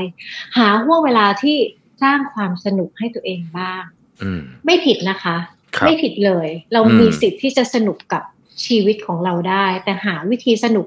เพื่อช่วย balance กับความอ่อนล้า ตรงนี้หน่อยแล้วก็หาห้วงเวลาที่เราจะสามารถ มีประสบการณ์ที่มันจะสงบได้บ้าง อืมครับ เอาพูดถึงตัวครับผมใจเราไปพักใช่ค่ะอืมสงบสำคัญ พูดถึงพูดถึงเรื่องสงบเนี่ยก็อยากจะชวนคุณดุดดาวเอ่อถามถึง introvert กับ extrovert ตอนแรก ตอนแรกๆตอนช่วงล็อกดาวน์ใหม่ๆเนี่ยก็จะมีคนบอกว่าโอ้นี่เป็นแบบ introvert paradise เลยใช่ไหมฮะแต่ว่าพอไปนานๆก็รู้สึกว่า introvert ก็ชักไม่ค่อยไหวเหมือนกันละอันอันนี้ เอ่อถ้าถ้าเราพอรู้ตัวแล้วว่าเราเป็น introvert หรือเป็น extrovert เนี่ยอืมอย่างในช่วงนี้เนี่ยอย่างผมนี่ไม่ได้เจอเพื่อนมาเกือบสามเดือนละอ๋อก็รู้สึกว่าโอ้คิดถึงเพื่อนเหมือนกันเอิ่มแล้วเราก็จะเจอคนที่เหมือนกับลิมิตมากวันหนึ่งเราจะเจอคนอยู่ไม่กี่คน เพราะว่าเราก็จะพยายามจะจำกัดตัวเองอยู่ด้วยเนี่ยครับ เราเราควรจะปรับ วิธีคิดเรื่องนี้ยังไงดีฮะเอา introvert ก่อนก็ได้ครับ เอาคนที่ปกติก็อาจจะไม่ได้อยากเจอคนมาก แต่ตอนนี้ชักชักเริ่มอยากเจอแล้วใช่คือสำหรับคนที่เป็น introvert ฮะเขาก็จริงๆเขาก็มีความต้องการอยากเจอคนเหมือนกันแหละอืมแต่ว่าเขาชอบพื้นที่ที่มันสงบหน่อย แล้วคุยฮะอะไรกับคนไม่กี่คนในแบบที่ลึกซึ้งนั่นเป็นวิธีที่ชาร์จพลังเขาอืมเพราะฉะนั้นพอเราไม่ได้เจอ เราจำเป็นมากเลยที่เราต้องสร้าง ความสงบให้กับตัวเองหาพื้นที่ที่มันได้คุณภาพคล้ายๆ แบบนั้นจริง ๆ แล้วก็สิ่งที่อย่าลืมก็คือเราเคยมีคุณภาพหมายถึงว่าแบบในการคุยกับเพื่อนคนสนิทสนิทๆแบบลึกซึ้งยังไงอืมพยายามรักษาตรงนี้ไว้ให้กับตัวเองหน่อย เพครับราะสิ่งนั้นน่ะมันจะช่วยทำให้แบบหล่อเลี้ยงบางอย่างที่อยู่อืมข้างใน บางคนคือเอาออกจากบ้านไม่ได้ก็ไม่คุยกับเพื่อนเลย อืมอ้าว คือจริงๆแต่การที่เราออกจากบ้านไปเจอเพื่อนเนี่ยเพราะเราอยากคุยกับเพื่อนอืมอาจจะเป็นแค่หนึ่งคนคนนั้น แต่คราวนี้ออกจากบ้านไม่ได้ แต่การคุยกับเพื่อน ยังสามารถทำได้มลองเช็คตรงนี้กับตัวเองดีๆค่ะไม่อย่างนั้นข้างในมันจะรู้สึกว่ามีความโดดเดี่ยวเกิดขึ้น แล้วมันจะอืมเริ่มไม่ไหวครับสำหรับ introvert อืมแล้วถ้าพื้นที่ที่บ้านหาพื้นที่ที่สงบลำบาก อันเนี้ยอาจจะต้องสร้างบางคนเนี่ยชอบไปที่ที่สงบเงียบอืม นั่งอ่านหนังสือคนเดียว เขียนอืมบล็อกอืมหรืออะไรสักอย่างหนึ่งแต่พอไปไม่ได้เนี่ย ก็อาจจะต้องใช้ความคิดสร้างสรรค์เนรมิตบางมุมในในบ้านที่ที่สามารถหาได้ครัมันบก็จำเป็นจะต้องยังต้องชาร์จพลังให้จิตใจตัวเองอยู่เหมือนกันอืมค่ะ extrovert นี่จะน่าจะหนักกว่านิดหนึ่งช่วงนี้ใช่ไหมฮะเข้าใจเลย เออเออ extrovert อาจจะแบบว่ารู้สึกว่าแบบการไม่ได้ขยับเขยื่อนไปไหนหรือแบบแค่ไม่ได้ออกไปปะทะกับแรงของมวลมนุษย์เนี่ยอืมจริงๆก็เริ่มแบบเหนื่อยล้าแล้ว แต่ก็อย่าลืมนะคะ ข้อดีของยุคสมัยนี้คือเทคโนโลยีเนี่ยอืมอะไรอะไรมันก็พร้อมไปหมดแล้วอืมเอ่อปาร์ตี้ผ่านผ่านผ่านซูมก็เคยเห็นกันมาแล้วอ่าใช่ festival แบบ music แบบเปิดคอนเสิร์ตดีเจสตรีมมิ่งก็มีแล้วอืมคือ เราต้องไม่ยอมแพ้ต่อต่อสิ่งที่เราต้องการค่ะ คือถ้าเราอืมต้องการอะไร ก็ยังจำเป็นจะต้องได้ยินเสียงความต้องการนั้นอยู่ แต่รูปแบบมัน มันไม่เหมือนเดิม หารูปแบบใหม่ให้ตัวเองหน่อยอยากถามคุณดุดดาวนิดนึงครับ เรื่องซูมค่ะเรื่องพวกอืมเอ่อแอปพลิเคชันต่างๆ ที่เราใช้เนี่ยอืมสำหรับคุณดุดดาวรู้สึกว่ามันแตกต่าง หรือเหมือนกับการเจอกันเอาเอาอย่างประชุมอย่างเงี้ยฮะเอาแบบเรื่องเรื่องงานเนี่ยรู้สึกมันต่างไหมครับ หรือว่าเหมือนกันยังไงบ้างครับ มันต่างมากเลยล่ะค่ะ อืม มันต่างแล้วมันก็จะทำให้เหนื่อยล้าแล้วมันทำให้อ่อนแรง เพราะว่าอ่าใช่ใช่โดยคือปกติเวลาเราอยู่กับเพื่อนหรือเราประชุมทำงานกับคนที่เรามีปฏิสัมพันธ์กันจริง ๆ เราไม่ได้โฟกัสไปที่ที่เดียวตลอดเวลาอืมเรายังละสายตามองซ้ายมองขวามองอะไร อันนี้คือบังคับว่า พุ่งตรงมาที่นี่สิโฟกัสต้องอยู่ตรงนี้ ใช่ แถมบางทีมนุษย์เราเวลาคุย เราจะฟัง body language ไปในตัว อืมคือมันช่วยทำให้เรารับสารที่เป็นภาษาพูดมาได้อย่าง มันทำความเข้าใจได้ง่าย คราวนี้เราเห็นคนแค่ครึ่งตัวอืมแล้วบางทีเราก็จะไม่ค่อยมั่นใจ เราก็เลยใช้พลังงานมากขึ้นที่จะแบบให้มั่นใจว่าเราได้มันจริง ๆ เพราะฉะนั้นมันเหนื่อยอ่อนมากค่ะเหนื่อยล้ามาก เพราะฉะนั้นเป็นไปได้ไหมถ้าสมมติจะทำงานแบบผ่านเทคโนโลยีเนี่ย ห่วงเวลาที่ทำหรือคุยกันอาจจะแบบเบรกให้มันเป็นห่วงสั้นอืมเพราะว่ามนุษย์เราอยู่ในโหมดที่ต้องโฟกัสกับอะไรเข้มข้นนานๆ เนี่ยค่ะทำไปสักพักมันจะคิดไม่ออก จริงจริงครับ แต่ตอนนี้ความจริงคือคนส่วนใหญ่นี่ซูมติดกันตั้งแต่9ก้าโมงถึงเที่ยง แล้วก็บ่ายโมงต่อถึงสี่โมง แล้วก็เริ่มเคลียร์งานกันตอนห้าโมง ทุกคนบอกว่า work from home ทำไมก็ไม่รู้งานหนักขึ้นหมดทุกคนเลย ทุกคนบอกอยู่ดีก็รู้สึกเหมือนงานเยอะขึ้น ซึ่งซึ่งผมก็รู้สึกเหมือนกันนะมันเหมือนโอ้โหแบบว่าเวลาช่วงกลางวันก็คือหมดไปกับการเนี่ยซูมเสร็จแล้วก็มานั่งเคลียร์งานต่อเพราะอ๋อไปเคลียร์งานหลังจากประชุม ใช่ใช่ฮะประชุมแล้วเหมือนกับว่าเหมือนกับอยู่ที่ออฟฟิศอย่างเงี้ยครับค่ะบางทีเราก็อาจจะเดินผ่านโต๊ะแล้วก็คุยกับคนนี้ทีนึงแล้วก็ได้ information ใช่ที่เราอยากได้ละแต่อันเนี้ยคือทุกคนต้องนัดหมดเลยอืมเหมือนมันมีเป็น session ต่อต่อต่อต่อกันหมดเลยก็ก็อืมก็ก็เหนื่อยโอ้โหตอนนี้บอกบอกตามตรงว่าเหนื่อยมากบางทีบางวันนี่คือหลับตานี่ วูบไปเลยฮะหลับไปเลยหลับหลับตาเอ็นหัวนี่ต้องหลับไปเลยเพราะมันเหนื่อยมากอืมก็อืมผมคิดว่าเป็นกันเยอะ แต่ก็ค่ะแต่ก็มันคงต้องเป็นเป็นอย่างนี้อีกสักระยะหนึ่งเป็นอย่างนี้อีกสักระยะหนึ่ง เพราะฉะนั้นแต่ความเหนื่อยนั้นก็เป็นของเราที่เราต้องจัดการเหมือนกันใช่คือมันเป็นผลลัพธ์จากการทำงานแหละ แต่เราจะปล่อยไปเฉยๆแต่ว่ามันก็อาจจะดูเหมือนเราละเลย ข้างในนี้ไปหน่อยครับเรามักจะเชียร์ให้หลาย ๆ คนสร้างเบรกที่ถี่ขึ้น อืม เพราะว่าบางคนนั่งยาวต่อๆต่อๆกัน แล้วประสิทธิผลมันน้อย เราเชียร์ให้ทุกชั่วโมงเนี่ยมีเบรกสิบนาทีออกไปเดินทำอย่างอื่น ไปที่สนามหญ้าต้นไม้รดน้ำหรืออะไร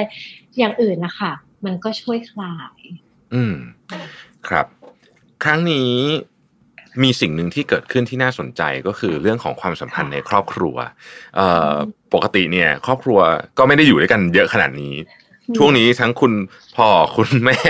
พี่น้องบางคนมีพี่น้องสามคนวัยทำงานหมดเลยเนี่ยมต้องอยู่บ้านหมดเลย แล้วก็มีโอ้เยอะแยะเต็มไปหมดเลยเนี่ยครับอ๋อลูกก็ต้องเรียนอยู่ที่บ้านด้วย คือครบครบมิกซ์จริง ๆ เนี่ยเออมันมีมันมีข้อดีกับข้อไม่ดียังไงบ้างครับ คุณดุนดาวครับ อืม ข้อดีเหรอคะอืมข้อดีก็คือหลายคนอาจจะมีความสุขกับการได้อยู่ในบ้านอืมไม่ต้องเสียเวลาเดินทาง ไม่ต้อง เอ่อเสียสุขภาพจิตไปกับรถติดอืมแต่ก็ไม่ใช่ทุกคนที่จะโอเคกับการที่ต้องอยู่ใกล้ ๆ กับคนใกล้ตัวเพราะทะเลาะกันง่ายมาอืกมใช่เอ่อแย่งพื้นที่กันอืมแบบว่า อย่างง่ายดายอะ คือบางทีเสียงที่เรานั่งประชุมมันลั่นไปโดนกับอีกคนหนึ่งที่แบบทำอย่างอื่นอยู่ มัน cross กันไปกันมา เพราะฉะนั้น มันก็จะเกิดการกระทบกระทั่งได้ง่าย แล้วเอาอืมจริง ๆ ช่วงโควิดพอทุกคนต้องถูกขอให้ปรับสมดุลใหม่เนี่ยอืมทุกคนอยู่ในช่วงเปราะบางหมดเลยอ่านิดๆหน่อยๆก็กระทบแล้ว อืมเพราะฉะนั้นบางบ้านที่ไม่ได้มีเบสทักษะทางด้านการสื่อสารกันอย่างประคับประคองเนี่ย มันก็จะเกิดอาการเป็นแบบแวดแวดแวดแวด วักวักวักวักใส่กันไปเรื่อยๆ มันก็จะเป็นความเครียดเบ้าส์กันไปกันมาในบ้านนะคะอืมก็จะมีอย่างคุณแม่บางคน บอกว่าฉันพร้อมจะเป็น working woman แล้วก็เป็นแม่ แต่ดิฉันไม่พร้อมจะมานั่งสอนการบ้านเอ่อเรียนออนไลน์ของลูกตั้งแต่9โมงถึงบ่ายสองทำไม่ได้แล้วเครียดมากอืมแบบเนี้ยค่ะ ไม่ใช่ทุกคนจะถนัดสอนการบ้านลูกแบบสี่ชั่วโมงห้าชั่วโมงติด คุณแม่ก็เครียดได้มากเหมือนกันอืมหรือบางที คุณแม่ก็ไม่เคยจะต้องนั่งเป็นผู้จัดการในบ้านที่มีลูกวิ่งอยู่ด้านหลังแล็ปท็อปแล้วก็มีคุณย่านั่งอยู่ตรงโต๊ะกินข้าวนี่หรอกไหมคะ คืออาบทบาทมันมันชนกันในตัวเองมันมันเครียดค่ะเรารู้เลยว่ามันน่าจะเครียดมาก เพราะเหมือนกับว่าอย่างคุณพ่อคุณแม่ที่ทำงาน ปกติอยู่ที่ทำงานก็จะเป็นบทบาทหนึ่งใช่ไหมครับกลับบ้านก็เป็นอีกบทบาทหนึ่งตอนนี้มัน รวมกันเลย อาจจะในบางครั้งอาจจะว่าพร้อมกันเลยด้วยซ้ใช่ำซูมอยู่ลูกวิ่งมาอะไรแบบนี้ ก็ต้องก็ต้องจัดการไป ต้องจัดการใช่ค่ะของแบบนี้จะปล่อยให้แบบเฮ้ยเขาน่าจะรู้กันอยู่ไม่ได้อืมมันเป็นคำที่เรียกว่า new normal เพราะฉะนั้นสิ่งนี้คือเป็นสิ่งที่เราเพิ่งเจอกันใหม่พร้อม ๆ กัน เพราะฉะนั้นอืมจำเป็นมากที่เราอาจจะต้องมานั่งคุยกันว่าแบบเราจะใช้พื้นที่แล้วก็เวลาร่วมกันตรงนี้อย่างไร คุยกันเป็นกิจจลักษณะนะคะ เราจะมาเดากันเองว่าเขาน่าจะรู้กันอยู่เนี่ย ไม่ได้ อืมไม่ได้เลยบางทีแค่เสียงที่มันมาในบางจังหวะที่โอ้โหกำลังประชุมกับนายสำคัญอยู่อะไรนี่มันมันสร้างความหงุดหงิดได้ไปอีกครึ่งวันเลยใช่ไหมฮะอืมใช่ค่ะ เพราะว่าอืมแบบบางทีงานสำหรับบางคนพอเข้าโหมดงานแล้วเนี่ยอืมเราจะไปฉุดเขาไม่อยู่เลยเขาเป็นเหมือน skyrocket ของบริษัทเขาแบบเขาจำได้ว่ามันต้อง speed นี้อะมแต่พอมันมีอะไรมา interrupt มารบกวนเสร็จปุ๊บบางทีเป็นลูกอย่างเงี้ยอืม แล้วเขาก็ปี๊ดมาก แต่หันไปปี๊ดใส่ลูกเสร็จกลับมารู้สึกผิด เอาความอืมรู้สึกผิดกลับไปทำงาน โอ้โห บทอืมบทบาทแบบแบบนี้มันจะทำให้หนักหน่วงข้างในค่อนข้างมากค่ะ อืม ต้องปรับกันเยอะทีเดียว ทีนี้ต้องปรับขอเอาถอยขึ้นมาภาพใหญ่ขึ้นนิดหนึ่งอะครับค่ะครั้งนี้เนี่ยเราเห็นเอ่อจริง ๆ ครั้งนี้ที่เป็นวิกฤตที่เราเห็นเกิดขึ้นพร้อมกันทั่วโลกนะฮะแล้วถ้าเกิดว่าเราอ่านข่าวของทุกประเทศเนี่ยเราก็จะเริ่มเห็นสิ่งหนึ่งที่ ที่มันเป็นพฤติกรรมที่น่าสนใจผมว่า ผมไม่แน่ใจว่ามันเป็นความรู้สึกจะเอาตัวรอดของอย่างระดับประเทศก็ต้องเอาประเทศตัวเองรอดก่อนมเอ่อตัวเราเองเราก็จะพยายามเอาตัวเราเองให้รอดก่อนเนี่ยอืมเอ่อความร่วมมือกันในอย่างระดับโลกเนี่ย ตอนนี้เราเรียกว่าเห็นน้อยมากใช่ไหมฮะในขณะเดียวกันในสังคมเองเนี่ยครับมันจะมีภาพแบบนี้ไหมฮะคุณดุดดาวว่า คนเราจะมีความเห็นแก่ตัวมากขึ้นไหม เพื่อความอยู่รอดของเรา อืม ความอยู่รอดเนี่ยเป็นสัญชาตญาณอันดับหนึ่งของทุกมนุษย์อยู่แล้วเรามั่นใจ แล้วพอโควิดอืมมามันมาเขย่าตรงนี้จริง ๆ เขาก็ต้องหันมามองที่ตัวเองก่อน ทุกคนก็จะมองตรงนั้นแต่ถามว่าจะพาไปถึงจุดเห็นแก่ตัวไหม ดาวไม่แน่ใจอืมเพราะว่ามันก็ยังพอจะมีภาพที่เราเอื้อมไปสู่คนข้างๆ อยู่บ้างแต่มันอาจจะเกิดในสเกลเล็ก ๆ แหละ เพราะทุกคนหดเข้ามาดูแลตัวเองหมด เพราะเราคิดเราคิดว่าการดูแลตัวเองเป็นอันดับหนึ่งก็เป็นเหมือนการดูแลสังคมเหมือนกันนะคือออืมอืมไม่ใช่ว่าเราไปรอให้โลกใบนี้มาดูแลเรา เราก็มาดูแลความอยู่รอดของเรา แต่คราวนี้จะเอื้อมไปได้ไกลไหมมันก็คงไม่ไกลเพราะแรงคงเหลือไม่เยอะเขาก็ยังเอื้อมแบบ แบ่งปันอาหาร แบ่งคูปองอาหาร บริจาคสิ่งของก็ยังเห็นแบบนั้นอยู่แล้วเราคิดว่า มันอาจจะไม่ได้เห็นแก่ตัวแต่ตรงกันข้ามเลย มันอาจจะทำให้เกิดความเห็นใจกันมากขึ้นด้วยซ้ำอืมเพราะเหมือนมันทำให้ให้เราเริ่มรู้แล้วด้วยว่า เราอะต้องรอด แต่เรารอดคนเดียวไม่ได้ อืมเออบางทีเราแบบเฮ้ยฉันรอดฉันอยากขับรถออกไปข้างนอก แต่รถน้ำมันหมดปั๊มน้ำมันปิดอืม ไม่มีป้ามาทำอาหารให้กินฉันก็ไม่รอด เราเลยรู้เริ่มเริ่มตระหนักเห็นว่าการที่เรามีชุมชนหรือคนข้างๆ เนี่ยสำคัญต่อความอยู่รอดของเราเหมือนกัน เราก็อาจจะเห็นคนข้างๆมากขึ้นอืมเพราะฉะนั้นมันอาจจะเป็นไปได้ว่าเราหันมาโฟกัสกับความอยู่รอดของเราเหนือสิ่งอื่นใดเป็นไปได้อืมแต่จะผลักไปถึงความเห็นแก่ตัวไหมเอาจริงมันก็มีแหละ คงมีอืมบ้าง แต่มันก็คงไม่ทั้งหมดอะเราว่า ครับผค่ะมอืม ถามเรื่องเรื่องหนึ่งซึ่งหลายคนอยากรู้แน่นอนก็คือว่าตอนนี้ครับเอ่อ work from home กันมานานพอสมควรแล้วเนี่ยเดือนมันเริ่มมีคนรู้สึกว่าเหมือนถูกตัดขาดออกจาก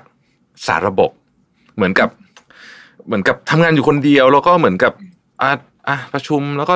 เหมือนกับไม่มี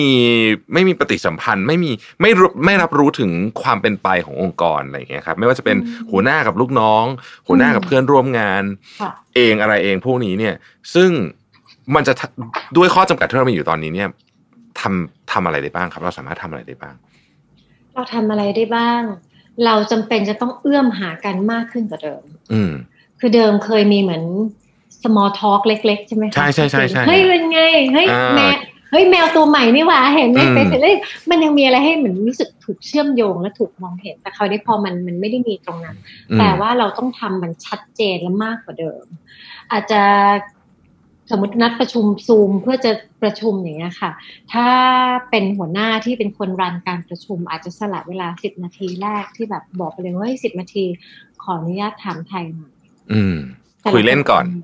คุยเล่นก่อนแล้วอย่าคิดว่าคุยเล่นมันไม่มีประโยชน์ มันมีประโยชน์มากนะคะ มันทำอืมให้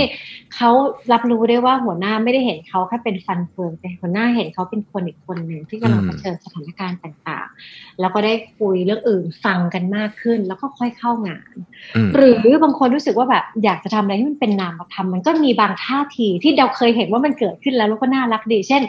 เออเดี๋ยวเรานัดประชุมกันอะคนที่เป็นหัวหน้าอะไรอย่างเงี้ยก็เริ่มแบบสั่ง สั่งแบบสั่งสตาร์บัคไม่อยากพูดยี่ห้อโทษสั่งของแบบว่าสั่งอาหงอาหารเครื่องดื่มส่งไปให้แบบบ้านของลูกทีม อืม แล้วพอประชุมเขาก็ได้เหมือนของอะไรบางอย่างจากจากทีมที่แบบแวะส่งมาให้เขา เขาก็เริ่มรู้สึกอะไรแบบนี้ มันมันจำเป็นต้องยังรักษาความรู้สึกถึงคอนเน็ชันกันเหมือนเดิม แต่วิธีอะค่ะ มันต้องออกแรงมากขึ้นจนนึกออก แต่ถ้าไม่อืมทำเลย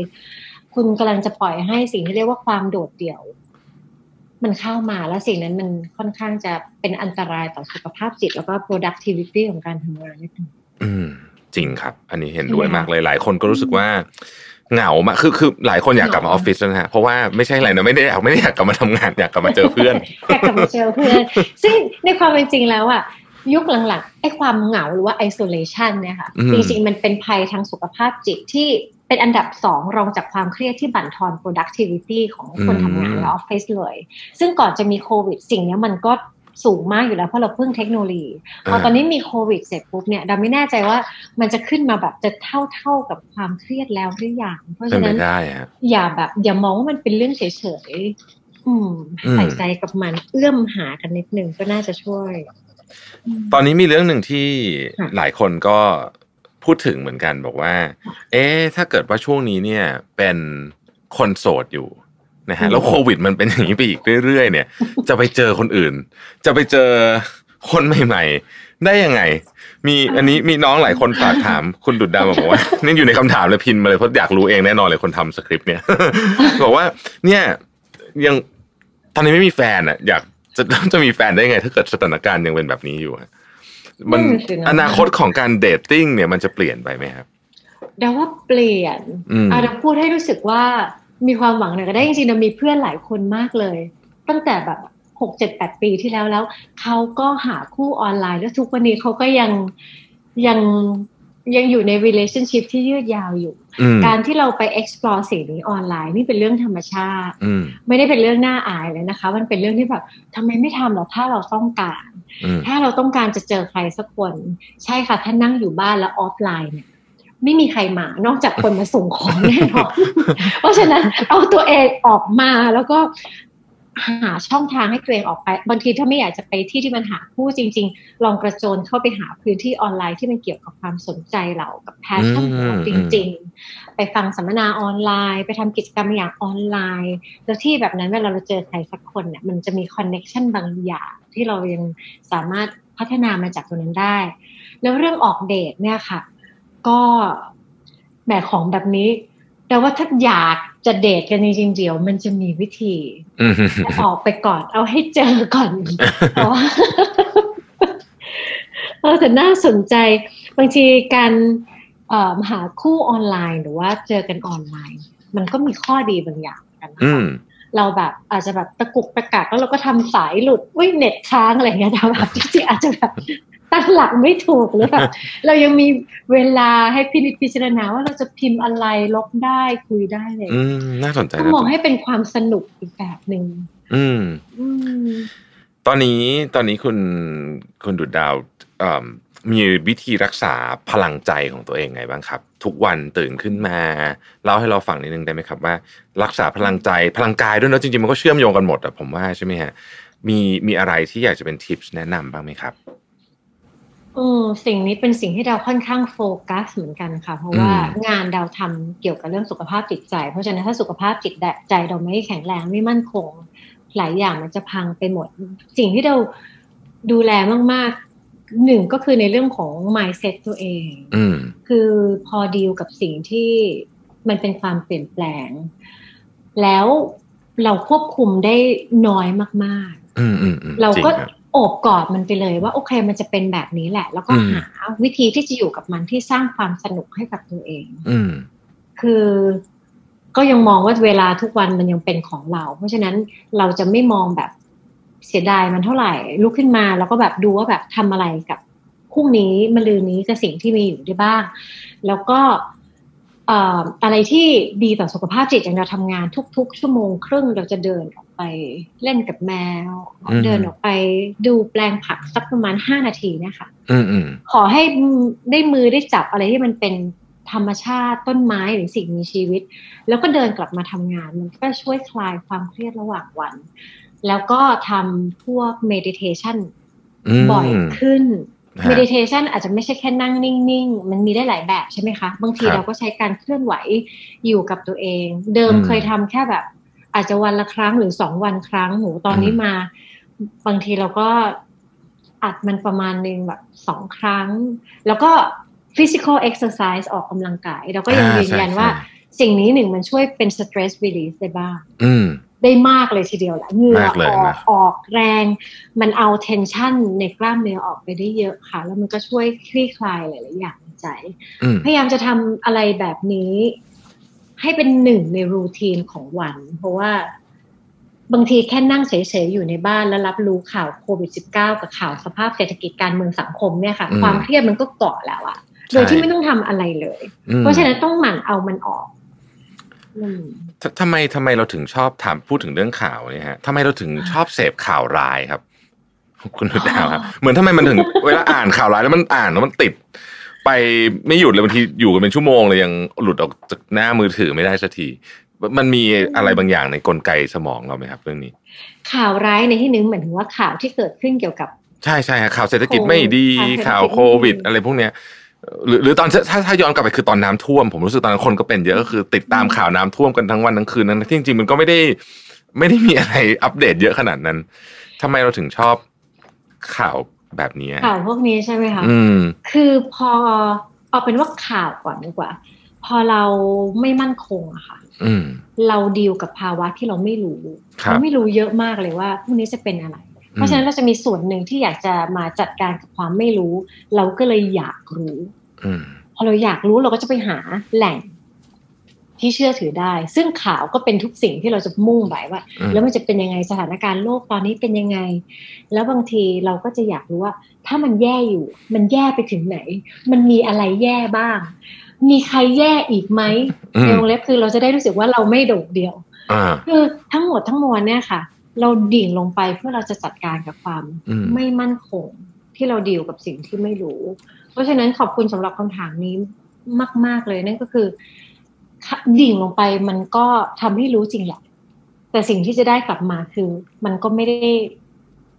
บวกซะเสมอไป เอาแค่อืมพอประมาณ แล้วไปจัดการความไม่มั่นคงวิธีอื่นอืม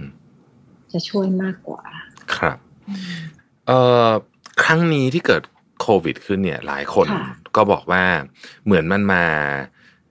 จัดลำดับความสำคัญของทุกอย่างในชีวิตเราใหม่ใช่ไหมครับ คุณดุดดามองเรื่องนี้ว่าไงบ้างอะ เราเห็นด้วยอืมเราเห็นด้วยมากเลย คือจริงๆ เราจะบอกว่าดาวไม่ชอบคำว่า new normal เท่าไหร่สารภาพ เราทำงานเรื่องของสุขภาพใจคำว่าแปลว่าก่อนหน้านี้ทุกคนเห็นทุกอย่างเป็น normal ของตัวเอง normal คืออะไรทุกคนนิ่งนอนใจมากว่าทุกวันมันเหมือนเหมือนกันอืมทุกสิ่งมันเหมือนเหมือนเดิม เพราะฉะนั้นจริง ๆ แล้วมันมันไม่มีอะไรจะเหมือนเดิมอะค่ะทุกอย่างมันมันมันดำเนินไป เพราะฉะนั้น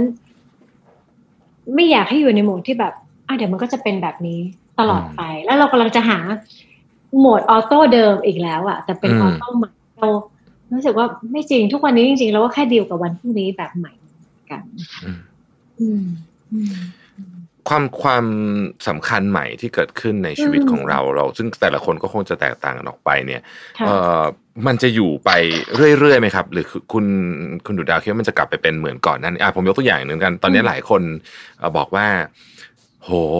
ไอของที่เคยอยากซื้อสมัยก่อนนะของแพงๆของอืมแบรนด์เนี่ยอะไรพวกนี้เนี่ย ตอนนี้ไม่อยากได้เลยอะคือยังไงใช่ไม่อยากได้เลยจริงอืมใช่ๆมันจะกลับไปอยากได้อีกไหมครับหลังจากหลังจากเรื่องนี้ผ่านไปแล้วเดาว่าเป็นไปได้ถ้าสมมติว่าเราเรามุ่งไปแบบ เราไม่เขาเรียกว่าอะไรไม่ reprioritize ไม่ไม่ปรับแต่งลำดับความสำคัญคืออมเรายังยืนยันว่าสิ่งนั้นสำคัญที่สุด แต่ตอนเนี้ย มีเรื่องอื่นสำคัญกว่า แต่พออ่าเดี๋ยวทำตรงเนี้ย พอเรากลับมามั่นคงเหมือนเดิมอืมเราก็ยังกลับไปที่การเรียงลำดับเหมือนเดิมอืมอาจจะคิดว่าการที่เราเปลี่ยนมาแบบนี้ค่ะ เราจัดลำดับความสำคัญใหม่ ถ้าเราจัดลำดับความสำคัญใหม่ เป็นไปได้ว่าเราอาจจะไม่อยากกลับไปได้มันเหมือนเดิม หรือจริง ๆ ถ้าเราจัดลำดับความสำคัญใหม่ ไปทุกๆ ทุกๆ ทุก ๆ ครั้งที่นึกขึ้นได้ นึกอืมนึกนึกรู้ขึ้นได้ว่าเอ้ยเรายังต้องการมันอีกไหม จริง ๆ ก็ค่อนข้างเฮลตี้มากนะคะอืมคือเมื่อวันซื้อเราอาจจะอยากได้มันผ่านไปสองวันลองถามตัวเองใหม่จริง ๆ การอยากได้มันมันน่าจะมีบางอย่างเบื้องลึกอืมเช่นถ้าใครช้อปปิ้งออนไลน์เนี่ยจะรู้เลยว่าจริง ๆ ลึกๆอะ มันอยากได้แค่ชั่ววูบเดียวเท่านั้นแหละค่ะวูบจริที่งคุณรู้สึกว่าไม่มีอำนาจควบคุมอะไรไม่ได้เพราะว่ากดเคาะก่อนนอนนี่มันแบบนอนสบายของมาส่งจำไม่ได้เลยด้วยซ้ำว่าสั่งไปแล้วแบบเออสั่งมาทำไมนะอะไรอย่างเงี้ยอืมเพราะฉะนั้นบางทีอยากได้อะไรจริง ๆ ลองลองถามตัวเองสักสองสามวัน แล้วก็จัดจัดอืมทำสำคัญใหม่ ก็อาจจะช่วยทำให้เราได้ค้นพบว่าข้างในลึกๆเราต้องการอะไร อืมดาวก็ดาวก็ผัดผ่อนไปได้หลายอย่างเหมือนกันค่ะ ตอนแรกแพลนก็อยากได้หลายอย่างที่เรียงเอาไว้เป็นอะไรใหญ่ ๆ ทั้งนั้นเลย เป็นใหญ่ๆหมายถึงว่าอยากจะแบบเปลี่ยนหลายอย่างที่เป็นเลี้ยวใหญ่ครับๆแต่พอโควิดมาก็เลยคิดว่าไม่เป็นไรยังไม่ต้องเลี้ยวจะดีกว่า ครับอยู่กับที่เอ่อ ตอนนี้ครับคุณค่ะดุดดาวเอ่ออยากให้คุณดุดดาวแนะนำทิปให้พวกเรานิดหนึ่งว่าอืมมันมีอะไรที่ควรทำในในสภาวะที่ต้องใช้คำว่าเราอยู่กับตัวเองมากขึ้นเยอะมาก ๆเลยเอ่อเรามีเวลาที่เหมือนกับนั่งอยู่คนเดียวเนี่ยเยอะมากขึ้น แล้วมันควรจะมีนิสัยใหม่ habit ใหม่ ที่มาช่วยทำให้สภาพจิตเราเฮลตี้มากขึ้นไหมเช่นสมมุตินะครับเอ่อจดไดอารี่อะไรแบบเนี้ยอืมอืมจดมีอะไร diary ที่ช่วยน่าสนใจมากบ้างครับ อืม จดไดดาวอารี่เชียร์อะจดไดอารี่ช่วยครับมากค่ะ เพราะว่ามันทำให้เราหนึ่งเท่าทันว่าวันนี้เราเป็นยังไงบ้างอืมสองคือมันทำให้เราได้ stress release ก่อนนอน คือคิดรวบยอดแล้วถ่ายเทสิ่งที่อยู่ในหัวเนี่ยลงไปในสมุด แล้วมี action ปิด อ่า แล้วจริงๆ มันช่วยด้านจิตใจมาก ใครที่นอนไม่หลับเขียนไดอารี่ช่วยอืมเอ่อสองคือจริงๆเมื่อกี้ได้พูดไปบ้างคือเรื่องของ meditation การครับหาเวลา ให้ใจสงบ อืม ไม่อยากจะเรียกว่าทำสมาธิเพราะหลายคนจะติดภาพว่าทำสมาธิคือแบบ ที่ต้องต้องนั่งหรืออะไรต้องใส่แบบชุดนั้นขาวใส่ชุดขาวใช่จริงๆหาที่ให้ใจสงบหน่อยอืมเพราะว่าเดิมเนี่ย เวลาเราทำงานกันหนักๆสังเกตเราอยากจะมีเวลาออกไปเที่ยว ไปหาที่สงบหาที่ผ่อนคลายแต่ณตอนเนี้ยสองสามเดือนแล้วค่ะ ที่เราทำไม่ได้ แต่ธรรมชาติของจิตใจมันก็ยังอยากได้คล้ายๆแบบนั้นอยู่อืมเพราะฉะนั้นเราพามันเข้าไปเที่ยวข้างใน ไปหาที่สงบใจด้านในของเราให้มันได้พักบ้างอืมไม่อย่างนั้นเราจะตะบี้ตะบันใช้มัน แล้วมันจะเริ่มไม่ค่อย balance เท่าไหร่อืมสามคือช่วงเวลาเนี้ยค่ะ ทุกคนเปราะบางมากเลยอืมทั้งแบบจริงที่เขาจริงรู้ตัวและเขาไม่รู้ตัวอืมนั่นแปลว่าเรื่องของการสื่อสารอะไรที่เราเคยคิดว่า เฮ้ยเฮ้ยพูดแรงๆ เจ็บๆเซลเซลเขาไม่ว่าอะไรหรอกเขาไม่เป็นอะไรหรอก ตอนนี้เราแน่ใจเหมือนเดิมไม่ได้ละ การหยอกกัน การแซวกันเดาว่าลดเจือจางหน่อยก็ยังดี เพราะว่าอืมเราเคยเรามีเรามีคนเคยมาเล่าให้ฟังว่าแบบ เนี่ยเป็นคนปากไม่ค่อยดีชอบคุยเล่นกับเพื่อน เนี่ยแล้วช่วงโควิดเผลอไปทักเพื่อนว่าไงร้านเจ๊งยังมึงอืมอืมโหแต่แบบ แต่ฟังแล้วแบบ เฮ้ย แล้วเขาก็เสียใจเองเพราะว่าหน้าสีหน้าเพื่อนเขามันไม่ใช่แบบอืมยิ้มไงคะมันเจือนมากเพราะว่าคำว่า ธุรกิจตอนนี้ของแต่ละคนมันมันมากไปกว่า แค่ร้านร้านหนึ่งใช่เพราะฉะนั้นอะไรที่เคยแซวเล่นขำขอืมำอยากให้ทบทวนว่า ลองเปลี่ยนเป็นประโยคอื่น แล้วก็เขาเรียกว่ายังไงล่ะ อ่อนโยนต่อกันและกันหน่อยอืมคือถ้าเราแข็งแรงกันมากแต่ว่าอะไรก็ได้ตอนนี้ไม่มีใครแข็งแรงทางใจจริง หรืออคย่างรับน้อยเราไม่มีวันรู้ด้วยซ้ำค่ะ แล้วก็ที่สำคัญคืออยากให้อ่อนโยนกับตัวเองบ้าง อืมหลายคนกำลังโทษตัวเองที่ก่อนหน้านี้ทำไมไม่เตรียมชีวิตให้ดีกว่านี้อืมหลายคนกำลังโทษ คนข้างตัวว่าทำไมไม่หนึ่งสองสามกำลังกำลังทำในสิ่งที่จริงๆเราก็ไม่อยากให้คนอื่นทำกับเราแต่เราเผลอทำตัวเองอืมแล้วเราก็ตะบี้ตะบันบอกตัวเองว่า ต้องทำงานหนักกว่านี้ ผ่อนไม่ได้ทำไมยังทำได้ไม่ดีแต่ว่าลองปรับการสื่อสารภายในตัวเองให้อ่อนโยนขึ้นเพราะว่าช่วงเวลานี้สิ่งเดียวที่จะช่วยให้เราผ่านพ้นไปได้ อย่าง healthy ทั้งกายและใจ แล้วก็ทุกๆมุมของชีวิตก็คือจิตใจที่ถูก support ปลอบประโลม ถ้าคนอื่นมา support เราไม่ค่อยได้ เราก็support แบบนั้นกับตัวเองก็จะช่วยให้ ให้ผ่านไปได้อย่างอย่างไม่ไม่กระท่อนกระแท่นมากนะคะ อืมอืมโอ้โหเรียกว่าครบถ้วน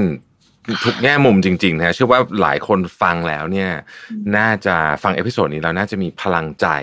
มากขึ้นนะครับ ต้องติดตามคุณดุจดาวใน Are You OK อยู่เสมอๆนะครับขอบคุณมากๆแล้วก็เอ่อสุดสุดท้ายครับผมคุณดุดดาวค่ะอยากให้ฝากกับผู้ฟังของเรานิดนึงว่าอืม กำลังใจแล้วกันฝากกำลังใจแล้วกันตอนนี้ต้องการมากเชื่อว่าทุกคนต้องการกำลังใจครับค่ะฝากให้ผู้ฟังเรานิดนึงครับได้ไหมครับ คือตอนนี้ทุกคนกำลังเจอกับสิ่งที่เรียกว่ายากอืมเป็นจุดยากๆของชีวิตเลยก็ว่าได้ เพราะครับฉะนั้นถ้าสมมติว่ากำลังติดขัดถ้ากำลังไม่รู้ว่าจะต้องทำยังไง ไม่รู้ว่าช้อยส์ไหนคือสิ่งที่ดีที่สุดที่จะจัดการมัน แต่คิดว่ามันเป็นเรื่องที่ที่ใช่แล้วค่ะ คุณคุณมาถูกที่ถูกทางมาก เพราะว่ามันเป็นเรื่องที่มันไม่เคยเกิดขึ้นมาก่อน แล้วก็อยากให้รู้ว่าไม่ได้โดดเดี่ยว ถ้าต้องการกำลังใจก็สกิดหาคนข้างๆได้ เรามีคนที่ร่วมทุกข์ร่วมสุขในสถานการณ์คล้ายๆกันเต็มไปหมดเลยครับ แล้วก็จริง ๆ ลึกๆในตัวของทุกคนมีพลังที่เข้มข้นแล้วก็มีอนุภาพสูงมากนะคะ ถ้าไม่เชื่อลองค่อยๆค้นมันดูแต่ว่า ทุกคนจะเจออีกโลกใบหนึ่งที่อยู่ข้างในโอ้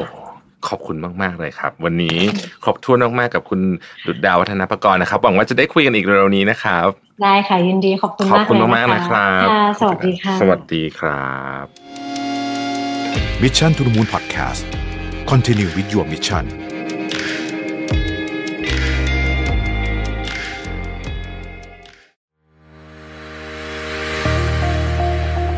Mission to the Moon Podcast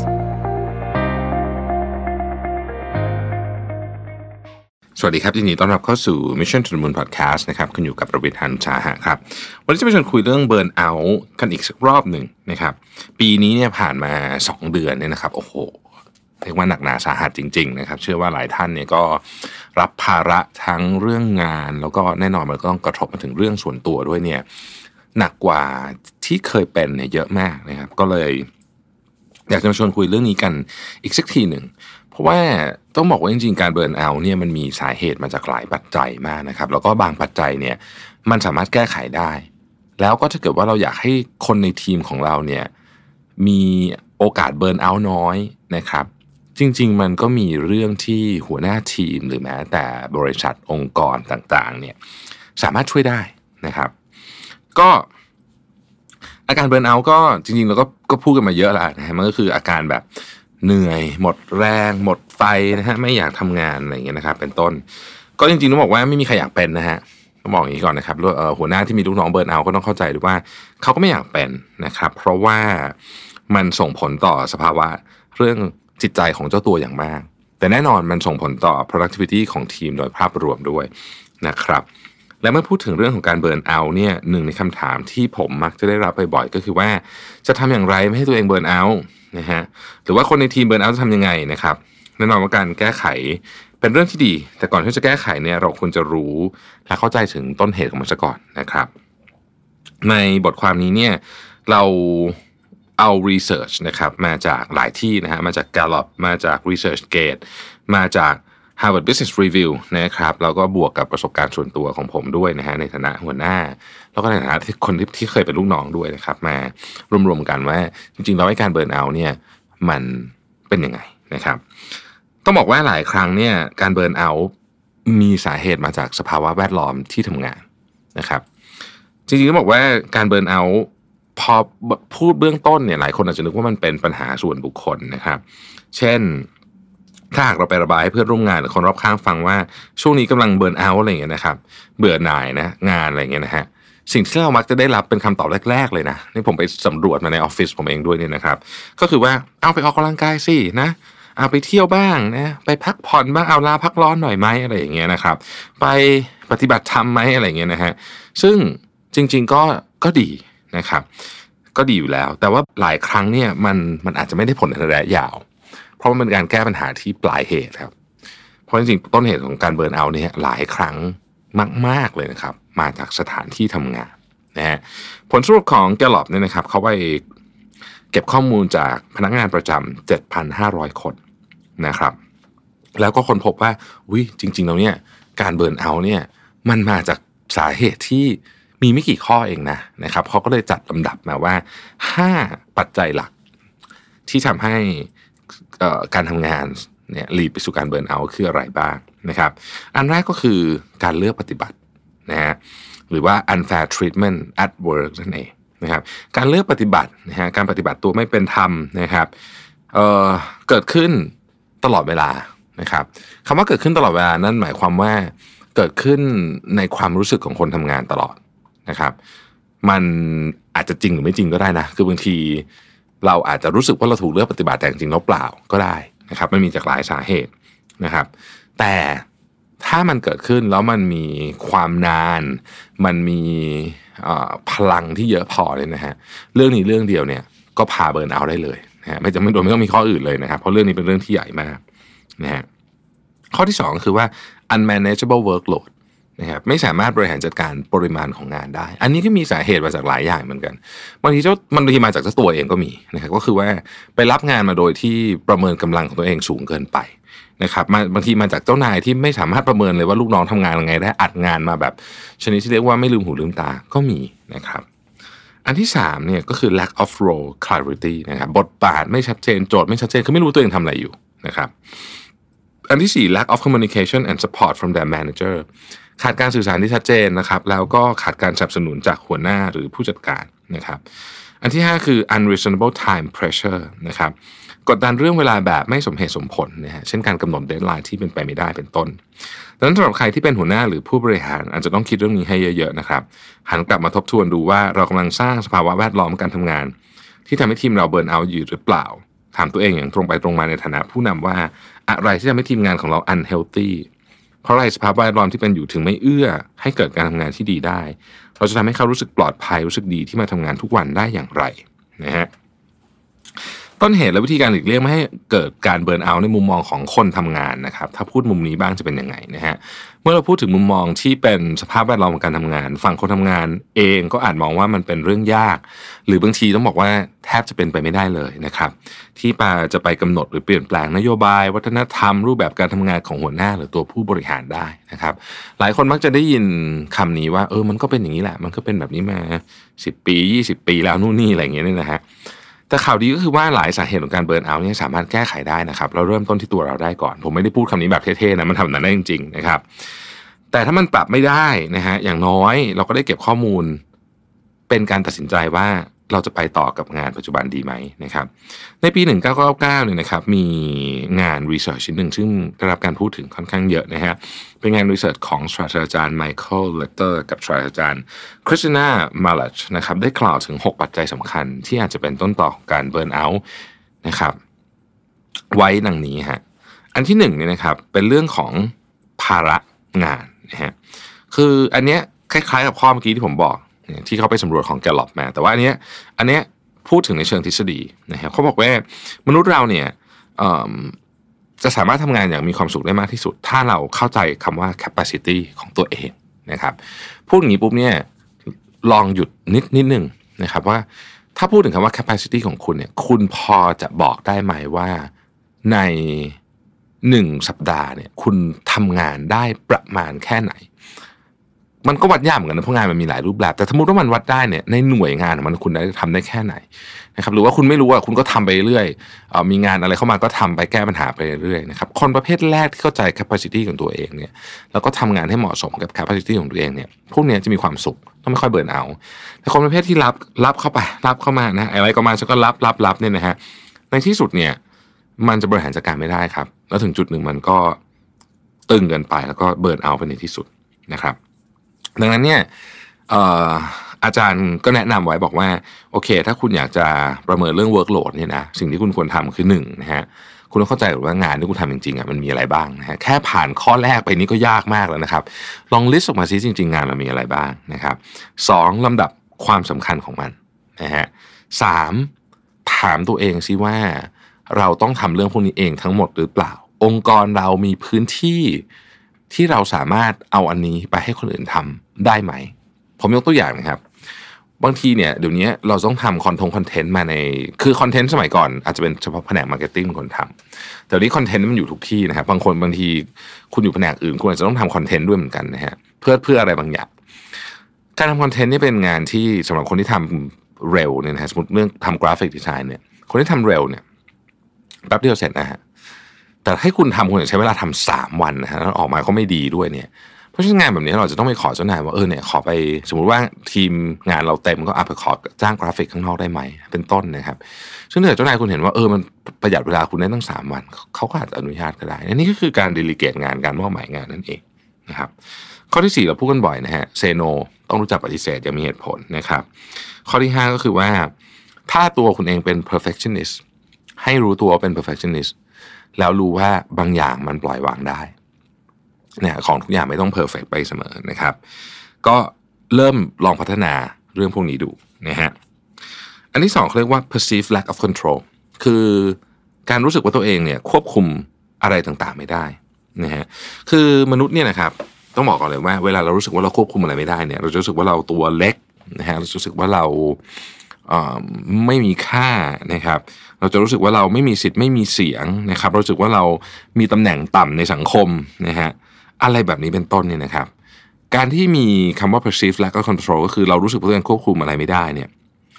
มันส่งผลโดยตรงต่อการเบิร์นเอาเพราะอันนี้มันไปกระทบกับ เรียกว่าเป็นพื้นฐานทางจิตวิทยาของเรามากที่สุดนะครับ ดังนั้นเนี่ย หัวหน้าเองต้องคอยเช็คนะฮะว่าลูกน้องรู้สึกขาดอ t o นมีไหมในการทำงานของเขาคือรู้สึกว่า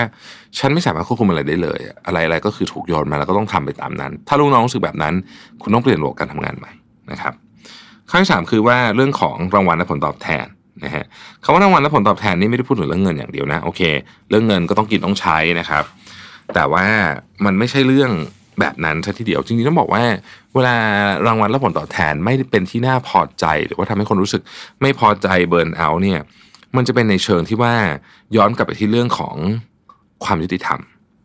นะฮะความยุติธรรม ความรู้สึกว่าเออฉันควรจะได้เงินเยอะกว่านี้นะครับ อะไรแบบนี้รู้สึกว่าเออทำไม่ไม่คุ้มเลยอะไรเงี้ยนะครับ ถ้าหากว่าคุณกำลังเป็นแบบนี้เนี่ย สิ่งที่อยากให้ทำก็คือว่าหนึ่งประเมินตัวเองนิดหนึ่งนะฮะ วิเคราะห์ตัวเองแบบเป็นกลางที่สุดว่าสกิลที่เรามีอยู่ในระดับไหนนะฮะความสามารถของเราอยู่ในระดับไหน และด้วยสิ่งที่เรามีนี้เราจะเราควรจะมีรายได้ประมาณเท่าไหร่นะครับจุดสำคัญคือพยายามประเมินให้เป็นกลางมากที่สุดเพราะคนส่วนใหญ่ถ้าไม่ประเมินเข้าข้างตัวเองเกินไป ก็จะประเมินตัวเองต่ำเกินไปนะครับนี่ก็ต้องฝึกนะครับอันที่ 2 คือว่าเลือกองค์กรให้ถูกนะฮะหันกลับมามอง value ที่ตัวเองมีว่ามันตรงกับองค์กรที่ต้องการหรือเปล่านะครับ บางครั้งเนี่ยต่อให้คุณเก่งมากๆแต่อยู่ผิดที่นะฮะ ก็อาจจะจะจะไปต่อไม่ได้นั่นเองมันไม่ใช่ value ของเขานะครับ ความสัมพันธ์ของคนในที่ทำงานคือข้อที่ 4 ซึ่งเป็นเรื่องที่สำคัญมากนะครับ มนุษย์เราเป็นสัตว์สังคมนะครับ ดังนั้นเนี่ยบรรยากาศในการทำงานจึงสำคัญมากนะครับ คือจริงอยู่อะเราเลือกไม่ได้หรอกว่าเราจะทำงานกับใครนะฮะหรือว่าคนบางคนถ้าสมมติว่าทำงานกับคนข้างนอกเยอะเราก็เลือกไม่ได้หรอกว่าลูกค้าจะเป็นคนไหนถ้าเราสามารถปรับ dynamic ของเรื่องพวกนี้ได้นะครับ อาจจะเริ่มต้นจากเรื่องง่ายๆอย่างเช่นการ สละเวลาวันละสักเล็กน้อยนะครับพูดคุยกับเพื่อนร่วมงานเออนี่ work จริงๆนะฮะถึงถึงการทำงานของพวกเขานะครับว่าเขาเป็นยังไงบ้าง แต่ว่ามันมี keyword นิดนึงคือคุณต้องตั้งใจฟังจริง ๆ นะครับ ไม่ใช่ว่าสักแต่ถามไปงั้นๆนะฮะมันไม่ใช่พิธีกรรมนะครับ มันเป็นสิ่งที่สิ่งที่เป็นเขาเรียกเป็น social bond มันคุณต้องทำแบบแบบทำจริง ๆ ด้วยความจริงใจนะครับ เพราะจริงการ burnout เนี่ย มันเป็นโรคติดต่อนะอืม คือเหมือนความเครียดในที่ทำงาน หรือว่าทัศนคติที่ไม่ดีครับ การ burnout เนี่ย คนนึง burnout ปุ๊บเนี่ยนะมันจะมันจะลามนะครับเพราะฉะนั้นการรักษาสภาพแวดล้อมในที่ทำงานเนี่ยจะเป็นอีกหน้าที่สำคัญหนึ่งนะครับ ของหัวหน้าและผู้บริหารนะนะฮะข้อ 5 คือ fairness ความเป็นธรรมมีหลายรูปแบบมากนะครับ ความเป็นธรรมของในครั้งหนึ่งไม่ได้แปลว่าทุกคนต้องได้ของเท่ากันหมด แต่ว่าคนควรจะได้ของตามที่เขาทำนะฮะโปรเจกต์หนึ่งเนี้ย มีคนทำสิบคนหัวหน้าชมอยู่สองคนแบบนี้ไม่เป็นธรรมนะครับ พวกเด็กเส้นเด็กฝากนู่นนี่ไม่เป็นธรรมรู้อยู่แล้วแหละว่าอะไรไม่เป็นธรรมบ้าง เรื่องพวกนี้เนี่ยเป็นต้นเหตุของการเบิร์นเอานะครับ แล้วถ้าเกิดคุณเป็นลูกน้องในทีมคุณรู้สึกการไม่เป็นธรรมเกิดขึ้นเนี่ย อยากให้เดินเข้าไปคุยกับหัวหน้าเลยนะครับ ข้อที่หกก็คือ value mismatch นะครับหากคุณเป็นคนหนึ่งที่มีความเชื่อว่าคุณมีคุณค่าบางอย่างมากๆ และองค์กรกำลังทำสิ่งที่ตรงกันข้ามกันนะครับ หรือมีจุดยืนที่แตกต่างกันจากวันแรกที่ได้เริ่มงานนะฮะเมื่อผ่านไปสักระยะหนึ่งคุณจะเริ่มหมดแรงนะฮะยกตัวอย่างเช่นสมมุติว่าคุณเชื่อว่าเราเอ่อจะต้องอปฏิบัติต่อสมมติสมมติคุณมี value เรื่องเรื่องของสัตว์นะกันนะเรื่องของสัตว์นะคุณรักสัตว์อะไรอย่างเงี้ยนะครับ แล้วก็ทำไปทำมาเอ้ยองค์กรคุณไป